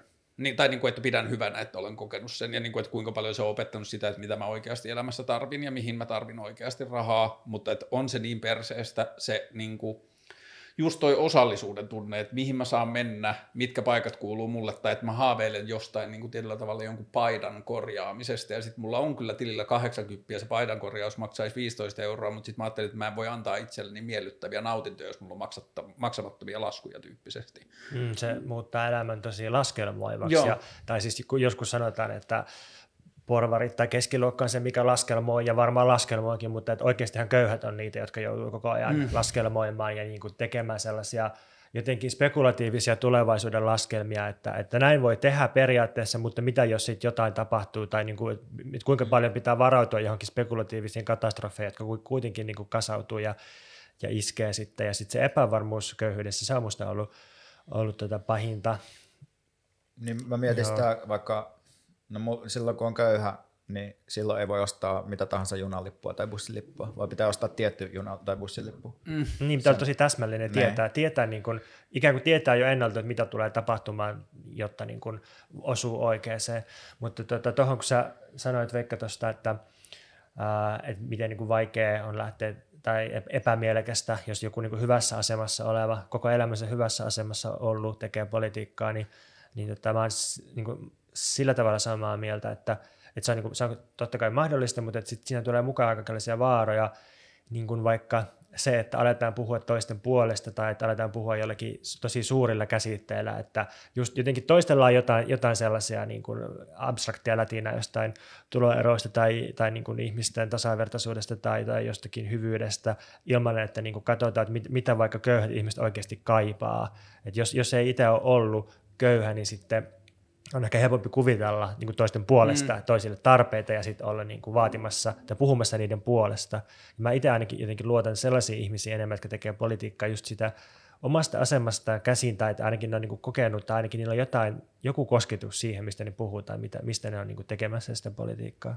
Ja mä en tiedä kuinka paljon mulla on niin kuin varsinaisesti ehkä mielipidettä tai kulmaa siihen, että mitä ongelmia tai mahdollisuuksia siihen liittyy, mutta yksi huomio on mitä mä oon tehnyt jotenkin semmoista modernista politiikasta, on yksi sellainen, että on niin kuin varsinkin jo ilmastokärjellä, mutta ehkä myös sitten köyhyys- ja tuloerokärjellä on niin kuin hyvistä lähtökohdista olevia ihmisiä, joiden niin kuin poliittisen toiminnan taustalla tuntuu olevan ehkä jonkinlainen sain kaiken liian helposti, tai vähän niin kuin semmoinen niin kuin syyllisyyskehikko siinä taustalla, että on synnytty hyvin lähtökohtiin ja sitten lähdetään niin kuin tietyllä tavalla, niin sitten sen kohdalla, ja niin kuin sanoin, mulla ei välttämättä ole tähän mielipiteeseen, mutta mä oon miettinyt just tota samaa, että kuinka helposti se ajatus voi kiinnittyä niihin näennäisiin pinnalta huomioitaviin asioihin, mutta ei ole varsinaisesti jaettavissa sitä kokemusta, miltä se tuntuu. Toi näkyy musta tietyllä tavalla siinä, että miten helvetin vaikea ihmisten on ymmärtää niin kuin perussuomalaisten tai Trumpin äänestäjiä. Mm. Siis tavallaan, Joo. koska niin kuin nehän on niin kuin ihan perseestä ne perussuomalaiset Trump, niin kuin, mutta samaaikaisesti siinä äänestämisessä on tietty kokemus siitä, että haistakaa kaikki vittu. Mm. Se on niin kuin tosi tyypillinen niin kuin asia, että, että on tavallaan sellainen niin kuin olo, että tämä olemassa oleva politiikka on pettänyt mut ja mun kaltaiset ihmiset, jos on niin kuin ihminen, joka kokee, että sen oma asema huononee ja niin kuin politiikalle ei ole tulevaisuudessa mitään luvattavaa sille, niin sillä tavallaan niin kuin, silloin sellainen joku kapinallinen, joku tavalla kapinallisena keskisormen esiintyvä vaihtoehto kiinnostaa. Ja tietysti perussuomalaisia Trumpia äänestää myös ihmiset, joille valkoinen ylivalta on tärkeä mm. asia. Mutta jos haluaa niin kuin saavuttaa sellaisen niin kuin Suomessa sen niin kuin tavallaan suuren puolueen aseman, niin se edellyttää myös sitä, että pystyy puhuttelemaan ihmisiä, joilla ei ole hirveästi niin kuin vahvoja vaikka jotain poliittisia mielipiteitä, vaan niillä on vain epämääräinen kokemus siitä, että ne on niin kuin tullut petetyksi tai mm näin. Niin se tavallaan musta on jotenkin, että silleen, että jos joku tavallaan, niin kuin, tai me puhuttiin just podcastissa siitä, kun vihreillä niin kuin Antero Vartijalla ja Oras Tynkkysellä oli tässä jois, joissain vaaleissa, ehkä eurovaaleissa sellainen sähköautokiertue, missä ne kävi niin kuin eri Helsingin, niin kuin Helsingin ja pääkaupunkiseudun lähiöissä sähköautolla esittelemässä jotain Teslaa niin kuin mm. ihmisille ostareilla. Ja sitten niin kuin, vaan niin kuin jotenkin se on mulle niin kuin sellainen kuva siitä, että miten jotenkin hyvät ihmiset ei niinku tajua vittuakaan siitä, että mitä niinku toisten ihmisten elämässä tapahtuu tai mitä, mitä, niinku, mitä toiset ihmiset voi kaivata niinku omalta tulevaisuudeltaan tai että miten, niinku, että miten jotenkin kaukana se joku sähköauton hankkiminen voi olla niinku jonkun ihmisen elämästä, jolta niinku, joka niinku sillä yrittää epätoivoisesti tulla toimeen mm. niinku rahoillaan ja näyttää, niinku, että sen tulevaisuudessa Saada se ei ole juuri mitään. Niin, tosi jos puhutaan persojen äänestäjistä, niin mä en muista, että minkä, minkä jytkyvaalien jälkeen, mutta Suomen kuva lähti teki jonkun sellaisen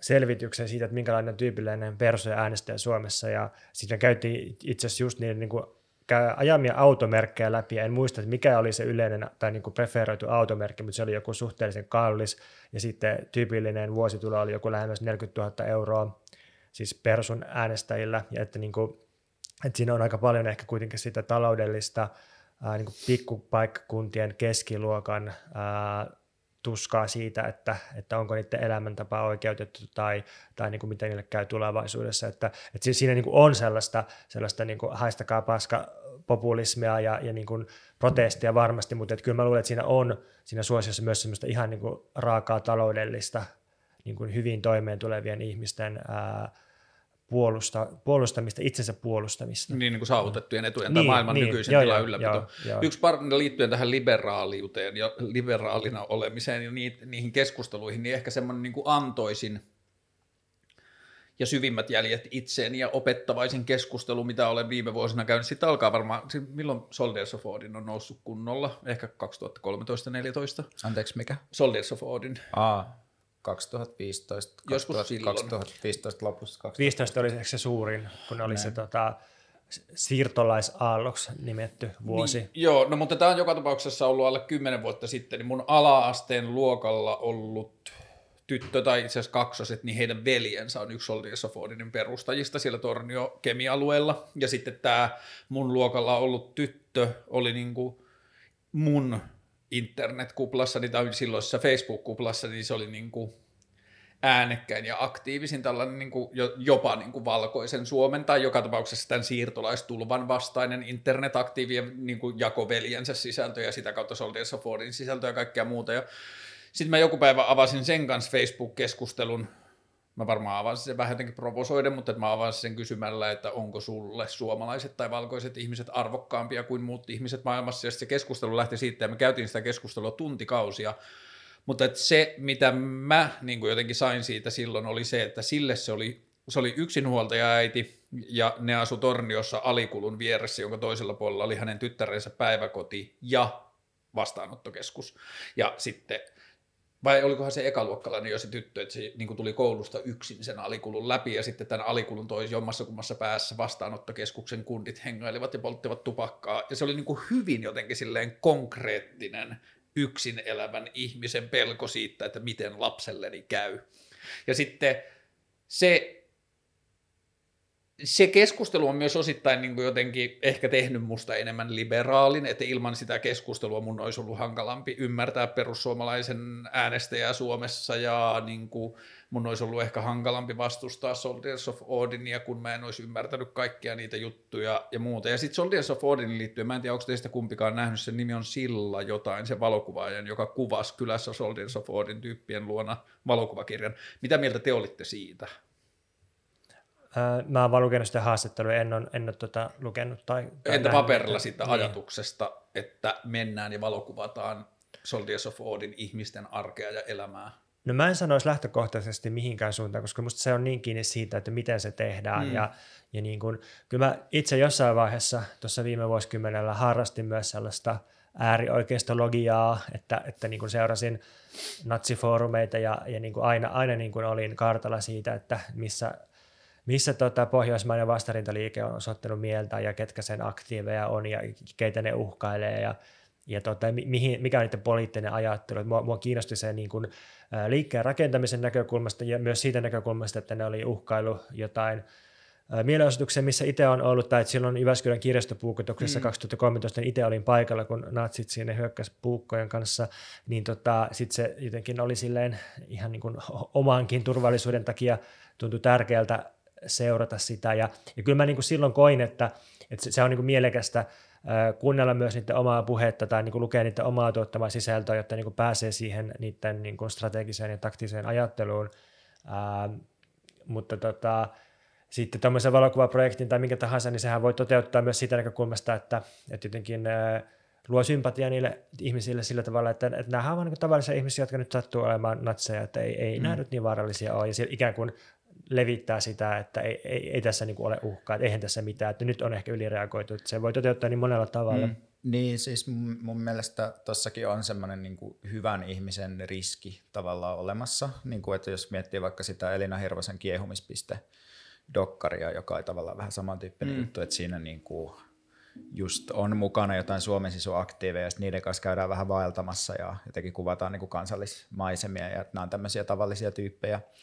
Niin siinä helposti tavallaan, kun haluat, kun saa sen niin kuin hyvän ihmisen halu on aina niin kuin tuoda se ihminen esille sieltä niin kuin roolin takaa, niin siinä tavallaan voi olla semmoinen riski, että, että se rooli jääkin vähän niin kuin kuvaamatta mm. ja että tuo vaan niin kuin sen niin kuin ihmisen sieltä esiin, kun yleensä niin kuin jos joku ihminen esimerkiksi johtaa jotakin niin kuin fasistista järje, joku fasistisen järjestön piirijärjestöä, niin sillä on niin kuin sellainen tietty institutionaalinen rooli, missä se niin kuin edistää jotain valkoista ylivaltaa tai edistää jotain tämmöisiä asioita. Ja jos näitä juttuja ei tuo tarpeeksi selkeästi esille, niin se voi helposti just näyttää, niin kuin, näyttäytyy vähän silleen mun mielestä niin kuin epätasaisesti, tai niin kuin, että siitä voi jäädä mm. jotain tosi oleellisia asioita niin kuin tuomatta esiin. Niin mä en kanssa, niin kuin, mä tiedän tämän niin kuin kirjan ja tiedän tämän niin kuin projektin, niin mun mielestä tavallaan oleellista on jotenkin se, että mi, mihin, miten sitä voi niin kuin käyttää tai milla, millaisessa niin kuin kehyksessä ne asiat esitetään, että onko se tavallaan, että mikä, miten, voiko niitä kuvia lukea silleen, että – tavalliset ihmiset ovat nyt tulleet yhteen ja ovat huolissaan vai niin kuin, mm. että, että näkyykö siinä myös tavallaan se niin kuin järjestäytyneen niin kuin rasistis, rasistisen liikkeen niin kuin puoli siitä asiasta. Että se on jotenkin ehkä se oleellinen kysymys mun mielestä. Mikä oli se Sipilän legendaarinen kommentti niistä oikeasta Lapsi, lapsia viedään harrastuksia. Niin, kyllähän jokainen ymmärtää, että... niin. Siihen, tota, tuohon Pontuksen kommenttiin liittyen, niin siihen Puopolo-kritiikkiin liittyy se, että oli kahdenlaista kritiikkiä. Osa kritiikistä tuli ennen kuin se jakso oli ollut ulkona sen keston verran.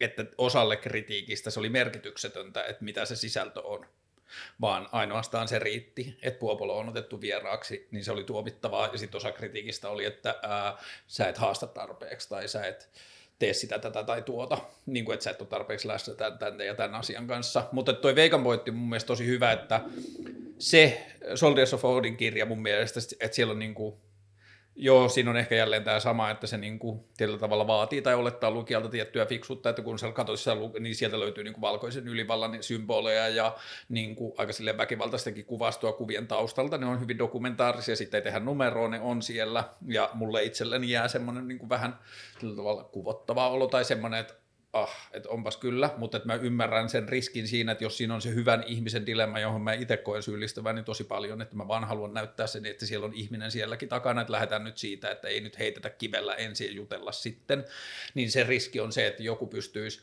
en mä tiedä, onko se kirja täyttääkö se sitä, mutta että joku tällainen niin kuin äärioikeista dokumentaatiota liittyvät mediatempaukset, että, sä voit katsoa sen ja kun sä katsot sitä tietystä kulmasta, niin sä voit päätyä semmoiseen vähän niin kuin puolustavaan kantaan, että no ei se nyt niin, niin kuin, että, että ei se nyt niin vaarallista tai niin pahaa tai niin jotain, että, niin kuin, että se menee se bondaus sinne niin kuin ihmistasolle ja ylittää ne rakenteelliset tai rasistis väkivaltaiset hmm. fantasiat siinä ympärillä.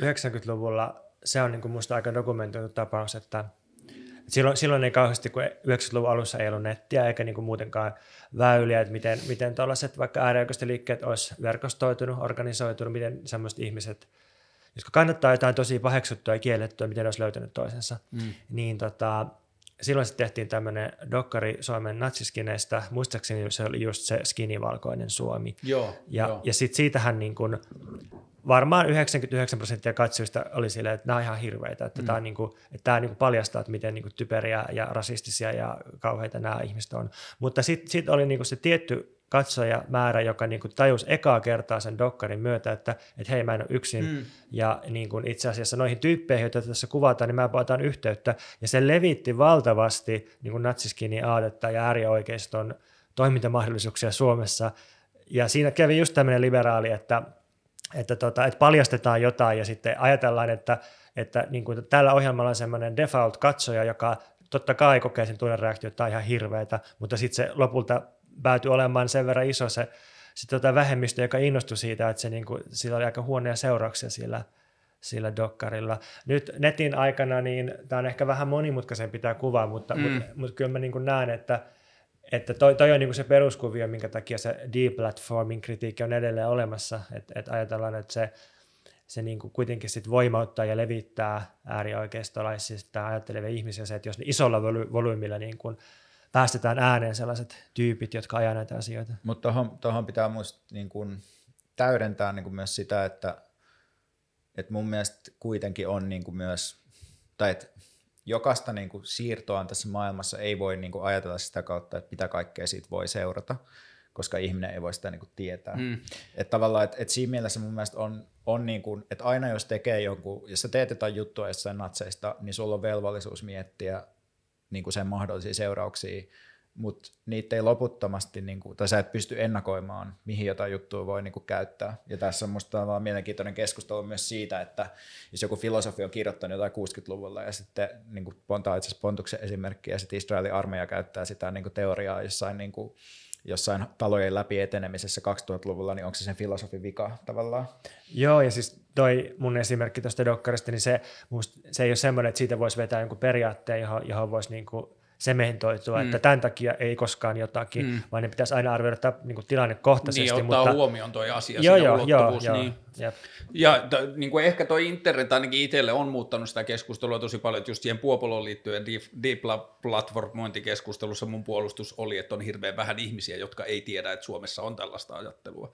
Tai että minun mediani ei tule olemaan yllätyksenä hirveän monelle ihmiselle, että haa, että Suomessa on tällaista yhteiskuntavihamielistä tai verotusvihamielistä ajattelua, johon mä bondaan ja löydän niin kuin samaistumispintaa. Että se oli niin kuin se mun internetpuolustukseni siinä. Niin, mutta että jos, mitä nyt vilkasin sun jotain tube-kommentteja, niin ainakin jossain vaiheessa on toivottu kovasti halla sun vieraaksi, niin, niin, niin sitten niin kuin, ehkä se ajatus siinä ei ole jotenkin se, että siis niiltä toivi, toivojilta ei ole ehkä se, että sä saisit jotain yllättävää esille halla tai onnistuisit haastamaan sitä, vaan se on enemmän semmoinen, että jossakin on ilakoiva ryhmä, jotka on silleen, että niiden voima kasvaa, että mitä useampaa paikkaa ne saa levitettyä halla niin tuuttaamaan itseään, ja sitten se on niin kuin, niille symbolinen voitto jo se, että ikään kuin joku punavihreäksi oletettu liberaali ihminen Kalliosta ottaa sen sinne ja niin kuin kuuntelee, suostuu kuuntelemaan sitä ja päästämään sen ääneen, että ne niin kuin fiilistelee vain sitä, että ahaa, saatiinpa tännekin. Ja niin kuin, että, että ovella sitten juksettiin tännekin tämmöinen niin kuin äärioikeisto Trojan hevonen tähänkin ohjelmaan. Mä tiedän, että osa niistä kommentoijista, jotka on pyytänyt halla niin mä tiedän, että niiden niin kuin kommentointi historian perusteella, että ne kuuluu ehkä niin kuin tähän punavihreään kuplaan, ja niitä kiinnostaa se, että mitä tapahtuu halla keskustelulle kun vastalla on toinen puoli, joka ei väkivaltaisesti, on eri mieltä, mutta ei yritä väkivaltaisesti haastaa sitä, vaan pyrkii jollakin tavalla,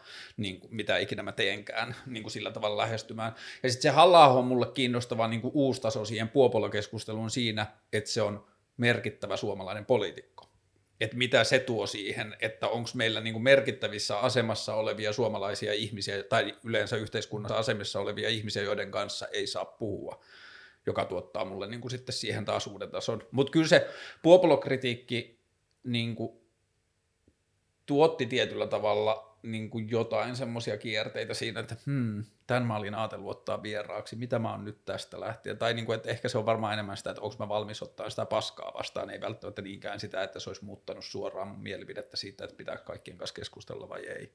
Niin. Ehkä, eikö, niin kuin, eikö ja halla niin eikö ne ole niin, niin paljon äänessä – Siis niin kuin, musta kysymys on se, että saako jotain tehdä vai eikö, vaan se, että niin kuin, mikä on mielekästä tai mikä kannattaa mm. ja mitä, niin kuin, minkälaista keskustelua meiltä puuttuu, niin musta se vaan niin kuin, niin kuin henkilökohtaisesti mä koen sen enemmän niin kuin tylsyyden ja epämielenkiinnon kautta, että, niin kuin, että aha, taas, taas joku halla tuuttaa, koska siis niin kuin, halla tai Puopolo kommentteja, niin kuin kaikki Hesarin, joka ikisen uutisen kommenttipastot on täynnä niitä, tai, tai niin kuin Facebook on täynnä niitä, ja Twitter on täynnä niitä, niin miksi, niin kuin, miksi vielä johonkin muuallekin pitäisi hankkia niitä, että, niin kuin, että se, se vaan niin kuin, niistä ei useinkaan synny kauheasti mitään uutta, koska sitä mm. on jo niin paljon. Niin. Joo, ehkä mulle se Joo, jos me jälkeenpäin arvioin, niin kyllä ne syyt, minkä takia mä halusin Puopolon vieraaksi, niin kyllä ne vähän niin kuin ne itsekkäät syyt, niin kyllä ne vähän niin kuin täyttyy, että, että mä oon käyttänyt tosissaan niin vähän sitä Twitteriä, että mä en ole ihan täysin edes tiennyt Puopolon ajattelua. Mun ajatus oli vaan siinä se, että mä tiedän tarpeeksi tietääkseni, että hän tulee jollakin tavalla joltakin eri laidalta. Mä haluan ymmärtää paremmin, miten se sen logiikka toimii. Ja sitten esimerkiksi se suurin jotenkin oppi tai ymmärrys mulle oli siitä, että haa, se oikeasti näkee maapallon materiaalisena, tai niin maapallon suhteen materiaalisena, että ei silloin mitään väliä, mitä maapallolle käy, että meidän tehtävä ihmisinä on käyttää sitä siihen, mihin me voidaan käyttää ja ottaa siitä se, mitä voidaan riippumatta siitä, mihin kuntoon se jää. A, hän oikeasti ajattelee noin. Niin se on mulle niin kuin asia, jota mä en olisi tiennyt sen niin kuin Twitter-keskustelun pohjalta, ja sitten toinen on ehkä se, että se kun puhuttiin rakenteellisesta rasismista, niin se aloitti sen siitä, että ei sellaista ole olemassa ja päätyi lopputulokseen, että niin no joo, on se kyllä ehkä totta, että on tiettyjä rakenteita, joissa rasistinen toiminta on koodattu sinne ja sitten se näkyy siellä jälkeenpäin, että niin kuin, et pysty rapsuttamaan sitä, että, aa, että niin moni näistä asioista, jostain antifeministisistä tai anti, antirasistisista teeseistä on vaan semmoisia internet niin kuin meemiteesejä, että mä nyt oon tätä mieltä rakentaakseni omaa identiteettiäni tässä keskustelussa tiettyyn suuntaan. Mutta Mä yritän miettiä, miten tämän keskustelun voi liittyä jotenkin, tai käydä, kun mä uskon, että tässä on tasoja, joka ei varsinaisesti liity muuhun, mutta sä otit sen alussa puhun, että mä voin olla veden, joka joku keskustelee jonkun muun kanssa, että mitä mieltä on mun ohjelmasta, mutta liittyykö se sitten siihen liberaaliuteen? Onko se se se pointti? Että voidaanko puhua tästä asiasta vaikka liberaaliuden kautta ilman, että se liittyy niin kuin muuhun niin. tai mun ohjelmaan? No musta tässä on, niin kuin, voi todeta niin kuin, tavallaan niin kuin liberalismin kaksi tasoa, josta niin kuin, eka taso on niin kuin Kaarle, joka haluaa parantaa, haluaa parantaa maailmaa sillä, että se juttelee kaikkien kanssa ja sitten syntyy yhteisymmärrys. Ja sitten toinen taso on niinku sellainen niinku yksilöprofiileilla tehty yksittäisiin ihmisiin kohdistuva nettikritiikki, joka on myös tavallaan niinku liberalistista siinä mielessä, että, se niinku, että siinä jotenkin niinku ihmiset on semmoinen niin some-saaristo ja ne ei niinku tavallaan jotenkin kohtaa toisia tai ne ei niinku rakenna jotain yhteistä välttämättä et, et ehkä tuossa mielessä joo, musta niinku, mutta mut sitten kun ei mua niinku jotenkin tää, tai musta jotenkin, ei mua kiinnosta se Puoplo niinku vittuakaan, eikä mua niinku kiinnosta tavallaan se, että oliko se oikein vai väärin niinku oikeastaan vittuakaan. Mm. tai niin, tai tässä Joo, mä menin ehkä jo siitä keskustelussa niin, eteenpäin niin, niin, niin, toiseen suuntaan just Joo. siinä, että, niinku, että niin kuulostaa kiinnostavalta, että jos mä onnistun tahattomasti omalla tekemiselläni tekemään jotain sellaista, joka voi toimia jossain keskustelussa vedenjakajana, niin se, että mua kiinnostaa, että mikä se on se asia, joka toimii vedenjakajana, se ei ehkä liittynyt enää puopoloon. Niin, no se, mä luulen, että se on joidenkin piirien semmoinen vaan, että, että on asioita, jotka herättää tunteita mm. tai, tai joihin on niin kuin helppo ottaa kantaa, koska ne on niin kuin joillekin piirille sellaista näkyvää mediaa, ää, helppo heijastaa omia mielipiteitä tai, tai niin kuin reagoida jotenkin silleen ää, ihan, ihan jotenkin ruumiillisella, ruumiillisella tai tunteellisella tasolla johonkin jonkun ihmisen niin kuin olemisen tapaan tai jotenkin Uh, en, mä, en mä tiedä, onko se niinku ikään kuin sen syvällisempi tai, mm. tai mikä, mikä niinku semmoinen niin. ikään kuin ideologinen tai, tai niinku sisällöllinen. Se on vaan se, että, että sä oot joku tyyppi, jolla on, jolla on niinku tietynlainen puhetapa ja kasvot, ja, ja niin kuin, ei niitä tarvitse nimetä, vaan se, se on vaan se, että jos tätä katsotaan tai kuunnellaan tai tiedetään, että tämmöinen tyyppi on, niin, niin mitä mieltä se on, saat siitä, ja sitten sit siihen voi niinku reagoida jollakin tavalla, sitten se reaktio ehkä paljastaa reagoijasta jotain. Kun toi ideologinen kulma on ehkä just se kiinnostava, mitä mä jouduin itse miettimään tosi paljon siinä niin kuin Puopolo-keskustelun yhteydessä, että helvetti, että mihinkäs mä poliittisesti kuulunkaan, että jos mä olin ajatellut sillä tavalla, että täällä on vaikka vasemmassa äärilaidassa on jotkut kriitikot, jotka kritisoivat mua siitä Puopolo-jaksosta ja sitten oikeassa äärilaidassa on kaltainen ajattelu. Ja sitten mä koen, että mä oon yli kolmen prosentin päässä siitä vasemmasta äärilaidasta, mutta sitten yhtäkkiä niin kuin se keskustelu esitti mut jonnekin ihan muualle. Ja sitten mun poliittinen identiteetti joutui kriisiin, että hetkinen, että nyt mua kutsutaan liberaaliksi ja nyt mä olen jotenkin tosi eri mieltä kuin ne ihmiset, joihin mä luulin samaistuvani tai joiden kanssa mä luulin olevani maailmasta samaa mieltä tai luulin haluavani samoja asioita että mikä se mun ideologia sitten onkaan. Ja nyt mä oon ehkä jossain semmoisessa niin kuin irtipäästämisen vaiheessa, että hetkinen, että ehkä mun ei tarvikaan niin kuin kertoa sitä tai positioida omaa narratiivia niin jonkun muun kiinni olevan mm. kanssa, jos mä en usko siihen poliittiseen kehikkoon alkuunkaan. Mutta eh- ehkä siinä, niin kuin, jos nyt miettii sitä, niin kuin, että mitä se liberalismi niin kuin esimerkiksi on, niin meidän, meidän mielestä siinä on niin kuin kyse siitä, että – että et se on henkilökohtaisella tasolla, siinä on kyse siitä, että on sisäistänyt niin kuin sellaiset, sellaiset tietyt niin kuin ajatukset siitä, että miten, niin kuin, että miten yhteiskunnalliset asiat niin kuin tapahtuu, miten muutokset tapahtuu ja sitten tavallaan, ja siihen, niin kuin, että, että siinä niin kuin su, tavallaan subjektiivisella puolella siinä on kyse jotenkin siitä, että ajattelee, että yhteiskunta koostuu niin kuin yksilöistä, joilla on mielipiteitä, sitten keskustellaan keskenään ja sitten niin kuin äänestetään ja tehdään semmoisia niin pieniä, graduaalisia, inkrementaalisia muutoksia maailmassa, jotta maailma muuttuu niin kuin paremmaksi. Ja sitten me tavallaan niin kuin kontrastoidaan tähän tällaiseen niin kuin politiikkakäsitykseen sellainen ajatus politiikasta, missä ihmiset niin kuin, ei pelkästään ole yksilöitä, vaan ne myös niin toimii kollektiivisesti, luo painostavia voimia, jotka ei ole niin kuin, neuvottelua, vaan jotenkin sellaisia mykkiä, pakottavia voimia, joilla niin kuin, yhteiskunnalliset suhteet muuttuu johonkin eri muotoon. Niin siinä mielessä tavallaan mun se, että ylipäätään, niin kuin, että jos sä mietit, että että no mulla on tämä mielipide, mihin mä sijoitun tässä niin kuin mielipiteiden kartastossa, ja sitten ja sit on tämä keskustelu, ja sitten nämä on tätä mieltä, ja mä oon tätä mieltä, niin onko mä sitten täällä vai täällä, niin se koko kehys on tietyllä tavalla, niin kuin, että se ehkä asemoi, niin kuin, tai se koko ajattelu on silleen niin kuin liberalistista ajattelua mm. tavallaan, verrattuna sitten johonkin, johonkin tällaiseen konfliktilähtöiseen ajatteluun, mistä, mistä me niin ollaan kiinnostuneita. Niin, jos, jos nähdään politiikka ikään kuin mielipiteiden markkinoina, niin se on, se on niin yksi aikaa aika kapea osa sitä, sitä, mitä me kutsutaan politiikaksi, koska siihen niin jotenkin, jotenkinhan se on tuotettu se, se niin, kuin niin sanottu mielipidemarkkinoiden taso, ja sit musta se, se on niin kiinnostavampaa se, se, että mitä sen alla on, tai, tai mitkä on just ne ne niin kuin valtasuhteet sen alla, että miten niin kuin rahaa jakautuu tai, tai niin kuin ketkä käskee ketäkin ja kellä, kellä on niin kuin vapautta työssä ja kuka voi määrätä omasta ajastaan. Ja nämä on minusta jotenkin mielenkiintoisempia kysymyksiä kuin sitten sellainen niin kuin ikään kuin mielipidetason tason keskustelu, koska mielipidekeskustelussa niin kuka tahansa voi sanoa mitä tahansa. Että jos, jos katsoo kokoomuksen puolueohjelmaa, niin siellä on varmaan arvoina, että oikeudenmukaisuus, tasa-arvo, edistys, ja sitten se ei tarkoita yhtään, miten se mm. ei mitenkään kokoomuksen toiminnassa, ja se tavallaan on kiinnostavaa, että kiinnostavampaa jotenkin katsoa, että miten kokoomus oikeasti käyttää valtaa, miten ne tekee politiikkaa, ja sitten helposti poliittisesta keskustelusta tulee, tai, tai että se helposti sitä vaan käydään tällaisella abstraktilla ja vähän lätisevällä ja täysin tyhjällä arvo- ja mielipidekeskustelulla, jossa niin kuin kukaan ei, ei niin kuin ole oikeasti, puolu- tai kukaan ei esiinny niin puolueellisena kuin minä se oikeasti niin. toimii. Mm. Ja tähän liittyen vielä, että kun sähän olit RKP-ehdokkaana viime mm. eduskuntavaaleissa, niin jos tarkastelee politiikkaa niin kuin mielipiteiden näkökulmasta, niin sitten voi ajatella, että no sulla on jotain mielipiteitä ja sitten sä niin kuin yrität muuttaa poliittista keskustelua niillä mielipiteillä. Mutta jos sitä tarkastelee konfliktia ja voimien näkökulmasta, niin silloin tietysti sä niin kuin tuot ääniä niin kuin joukkoliikkeelle, jonka tavoitteena on niin kuin ylläpitää Suomessa kapitalismia, turkistarhausta mm, ja mm, kielivähemmistöjen mm, oikeuksia suunnilleen.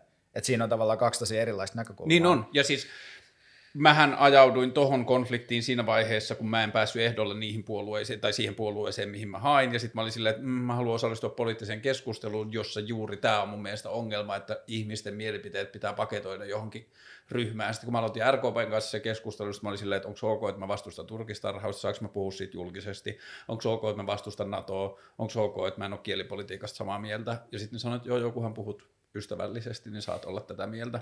Niin, ja siinä, siinä ne niin kuin onnistu täydellisesti paketoimaan susta semmoisen, niin kuin, että, että meillä on tilaa kattokorkealla niin, ja joo. Ja sitä ne sanoi myös, että me halutaan vuosien varrella päästä siihen tilanteeseen, että me ollaan tämmöinen liberaalipuolue, joka niin kuin bla bla bla. Ja sitten kyllä mä opin sen, että en mä enää toista kertaa menisi siihen ehdolle, Musta tuntuu, että toi oli vaan niin kuin siinä omassa poliittisessa projektissa se, että mun pointti oli puhua siitä, että tässä poliittisessa järjestelmässä ei ole mitään järkeä ja yksi osoitus siitä on se, että mä joudun nyt olla tällaisessa puolueessa, jonka takana mä en niin. seiso. Niin. Mutta mehän ei siis tultu tähän niin kuin sunkaan juttuun sen takia, että me haluttaisiin osoittaa, että jotkut sun yksittäiset teot on niin kuin vääriä, vaan me tultiin ehkä enemmän, niin kuin, tai että meitä niin kuin, että me ehkä voidaan niin kuin jotenkin osoittaa tai niin kuin näyttää niin kuin joku sellainen toinen näkökulma kuin se, että yhteiskunta on pelkkää keskustelua.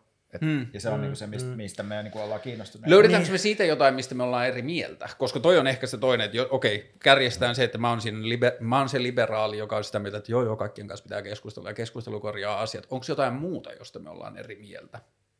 No mä en tiedä, onko, tämä, niinku, onko se niinku mielipidejuttu, mutta silleen, että musta tuntuu, että, että me kuitenkin haluttaisiin niinku nähdä maailma, jossa voimakkaat niinku joukkoliikkeet sillai, murskaa valtarakenteita tekemällä niin kuin, tekemään painostavaa niin kuin monitasoista politiikkaa, johon kuuluu niin kuin oleellisesti erilainen tottelemattomuus ja jossa niin kuin jotain omaisuuksia laitetaan niin kuin uudelleen jakoon ja niin kuin tällaista.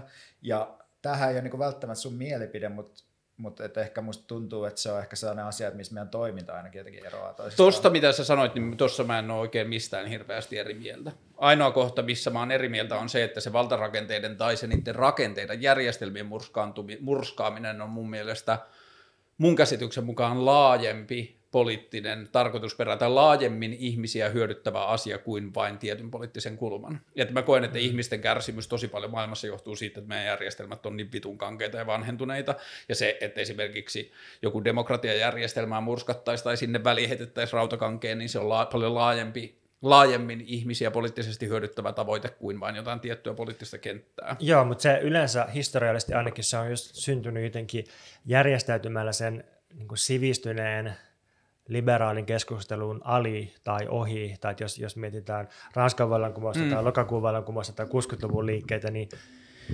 niin eihän ne niin kuin ensisijaisesti käynyt julkista keskustelua mm. tai, tai tällaista, vaan ne niin kuin järjestäytyi jotenkin sellaiseksi pakottavaksi liikkeeksi, joka niin kuin, että olipa mitä mieltä hyvänsä, tai, tai niin kuin kävipä millaista keskustelua hyvänsä, niin niitä ei niin kuin voinut ohittaa enää, koska niin kuin painosti ja pakotti jotakin kautta mm. niin kuin kohti sitä poliittista päämäärää. Ja musta tuntuu, että usein liberaalit peukuttaa tätä, silloin sikäli kun tämmöinen on tapahtunut menneisyydessä, mm, liberaalit mm. on sitä mieltä, että, että totta kai niin kuin hyvä juttu, että orjuus lopetettiin äh, käymällä sisällissotaa niin. Jenkeissä, tai, tai niin kuin, niin kuin sitä mieltä, että hyvä, että, että 60-luvulla kansalaisoikeusliike äh, rikko tietoisesti ja järjestäytyneistä lakia Jenkeissä. Ja sitten ne on, ne on, niin kuin, ne on olevinaan sitä mieltä, että, että niin kuin jos nyt tapahtuu samanlaista, niin ne on niin kuin sen edistyksen puolella, mutta sitten käytännössä kun niin tapahtuu, niin sitten sit ne ei ole tai ne on tosi hämillään mm. ja ne niin kuin, se niin kuin, joku, joku semmoinen itsepetos, naksahdus tapahtuu siinä ja, ja tota, Tämä on niin yksi juttu, että miten, miten niin liberaalit suhtautuu sit siihen, kun oikeasti joku konflikti, joku, joku semmoinen niiden perusturvallisuutta uhkaava konflikti niin kuin ryöpsähtää esille. Ja sitten sit toinen juttu on se, että, että tota, miten liberaaleilla on nykyään tapana sitten jotenkin kaapata ja latistaa tällaiset konfliktit tai ikään kuin edistykselliset liikkeet vähän niin kuin omiin niminsä, mutta sille vaarattomassa muodossa, että, että, se, että jos, jos feminismi vielä 70-luvulla kauhistutti kaikkia, niin nyt sitten niin liberaalit ei, ei niin kuin paheksu missään nimessä nykyään feminismiä, mutta ne on, niin kuin, ne on ottanut feminismin haltuun ja tehnyt siitä sellaisen jakupuku uusliberaali feminismi, jossa, jossa tota, kaikki on niin kuin hashtag girlbosseja ja, ja sitten se, se ei niin kuin enää muuta mitään valtasuhteita kauheasti tai ei niin kuin pelota ketään. Hmm. Siinä on ne kaksi, kaksi niin kuin liberaalin politiikan ongelmaa mulle. Niin, että ehkä jos, jos vielä niin kuin tiivistää ja konkretisoi, niin äh, sä voit olla samaa mieltä siitä, että, että nämä on hyviä juttuja, mutta, mutta sua ei varmaan nähtäisi niin kuin Ranskan keltaliivien kanssa niin kuin rikkomassa luksusliikkeiden ikkunoita. Sanotaan, että mut nähtäisi enemmän kyllä heittämässä se kivi ikkunaan kuin kritisoimassa sitä, joka heittää. Mutta nähtäisikö mut heittämässä?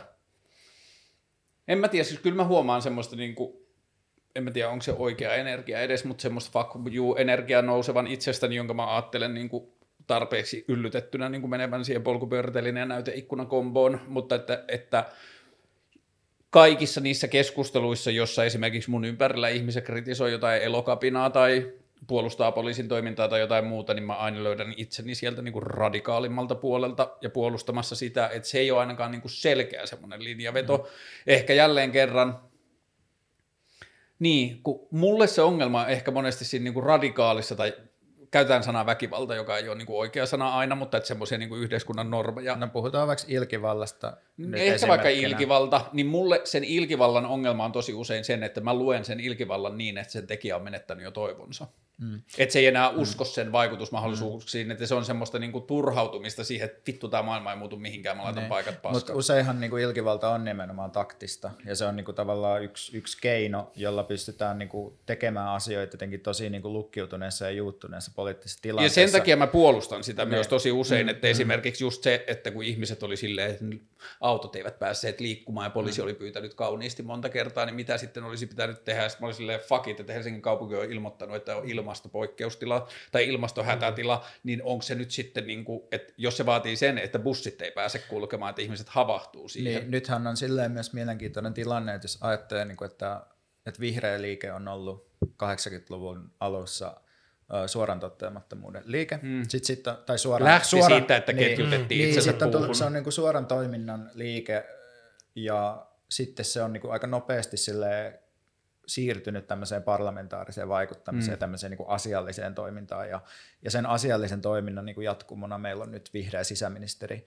Mutta sitten nyt kun ilmastokriisi iskee tosi pahasti tuulettimeen, niin saattaa olla nähtävissä sellainen niin kuin kehitys, jossa niin kuin se liike tavallaan niin kuin jakautuu voimakkaasti uudelleen ikään kuin tämmöiseen mm. niin kuin kansalaistottamattomuuteen ja sitten tämmöiseen niin kuin kabinettipolitiikkaan, jotka onkin ristiriidassa keskenään. Että, että se on, voi myös olla, niin kuin, että että sinunkin kaltaiset liberaalit sitten ei ehkä kohta olekaan enää niin liberaaleja.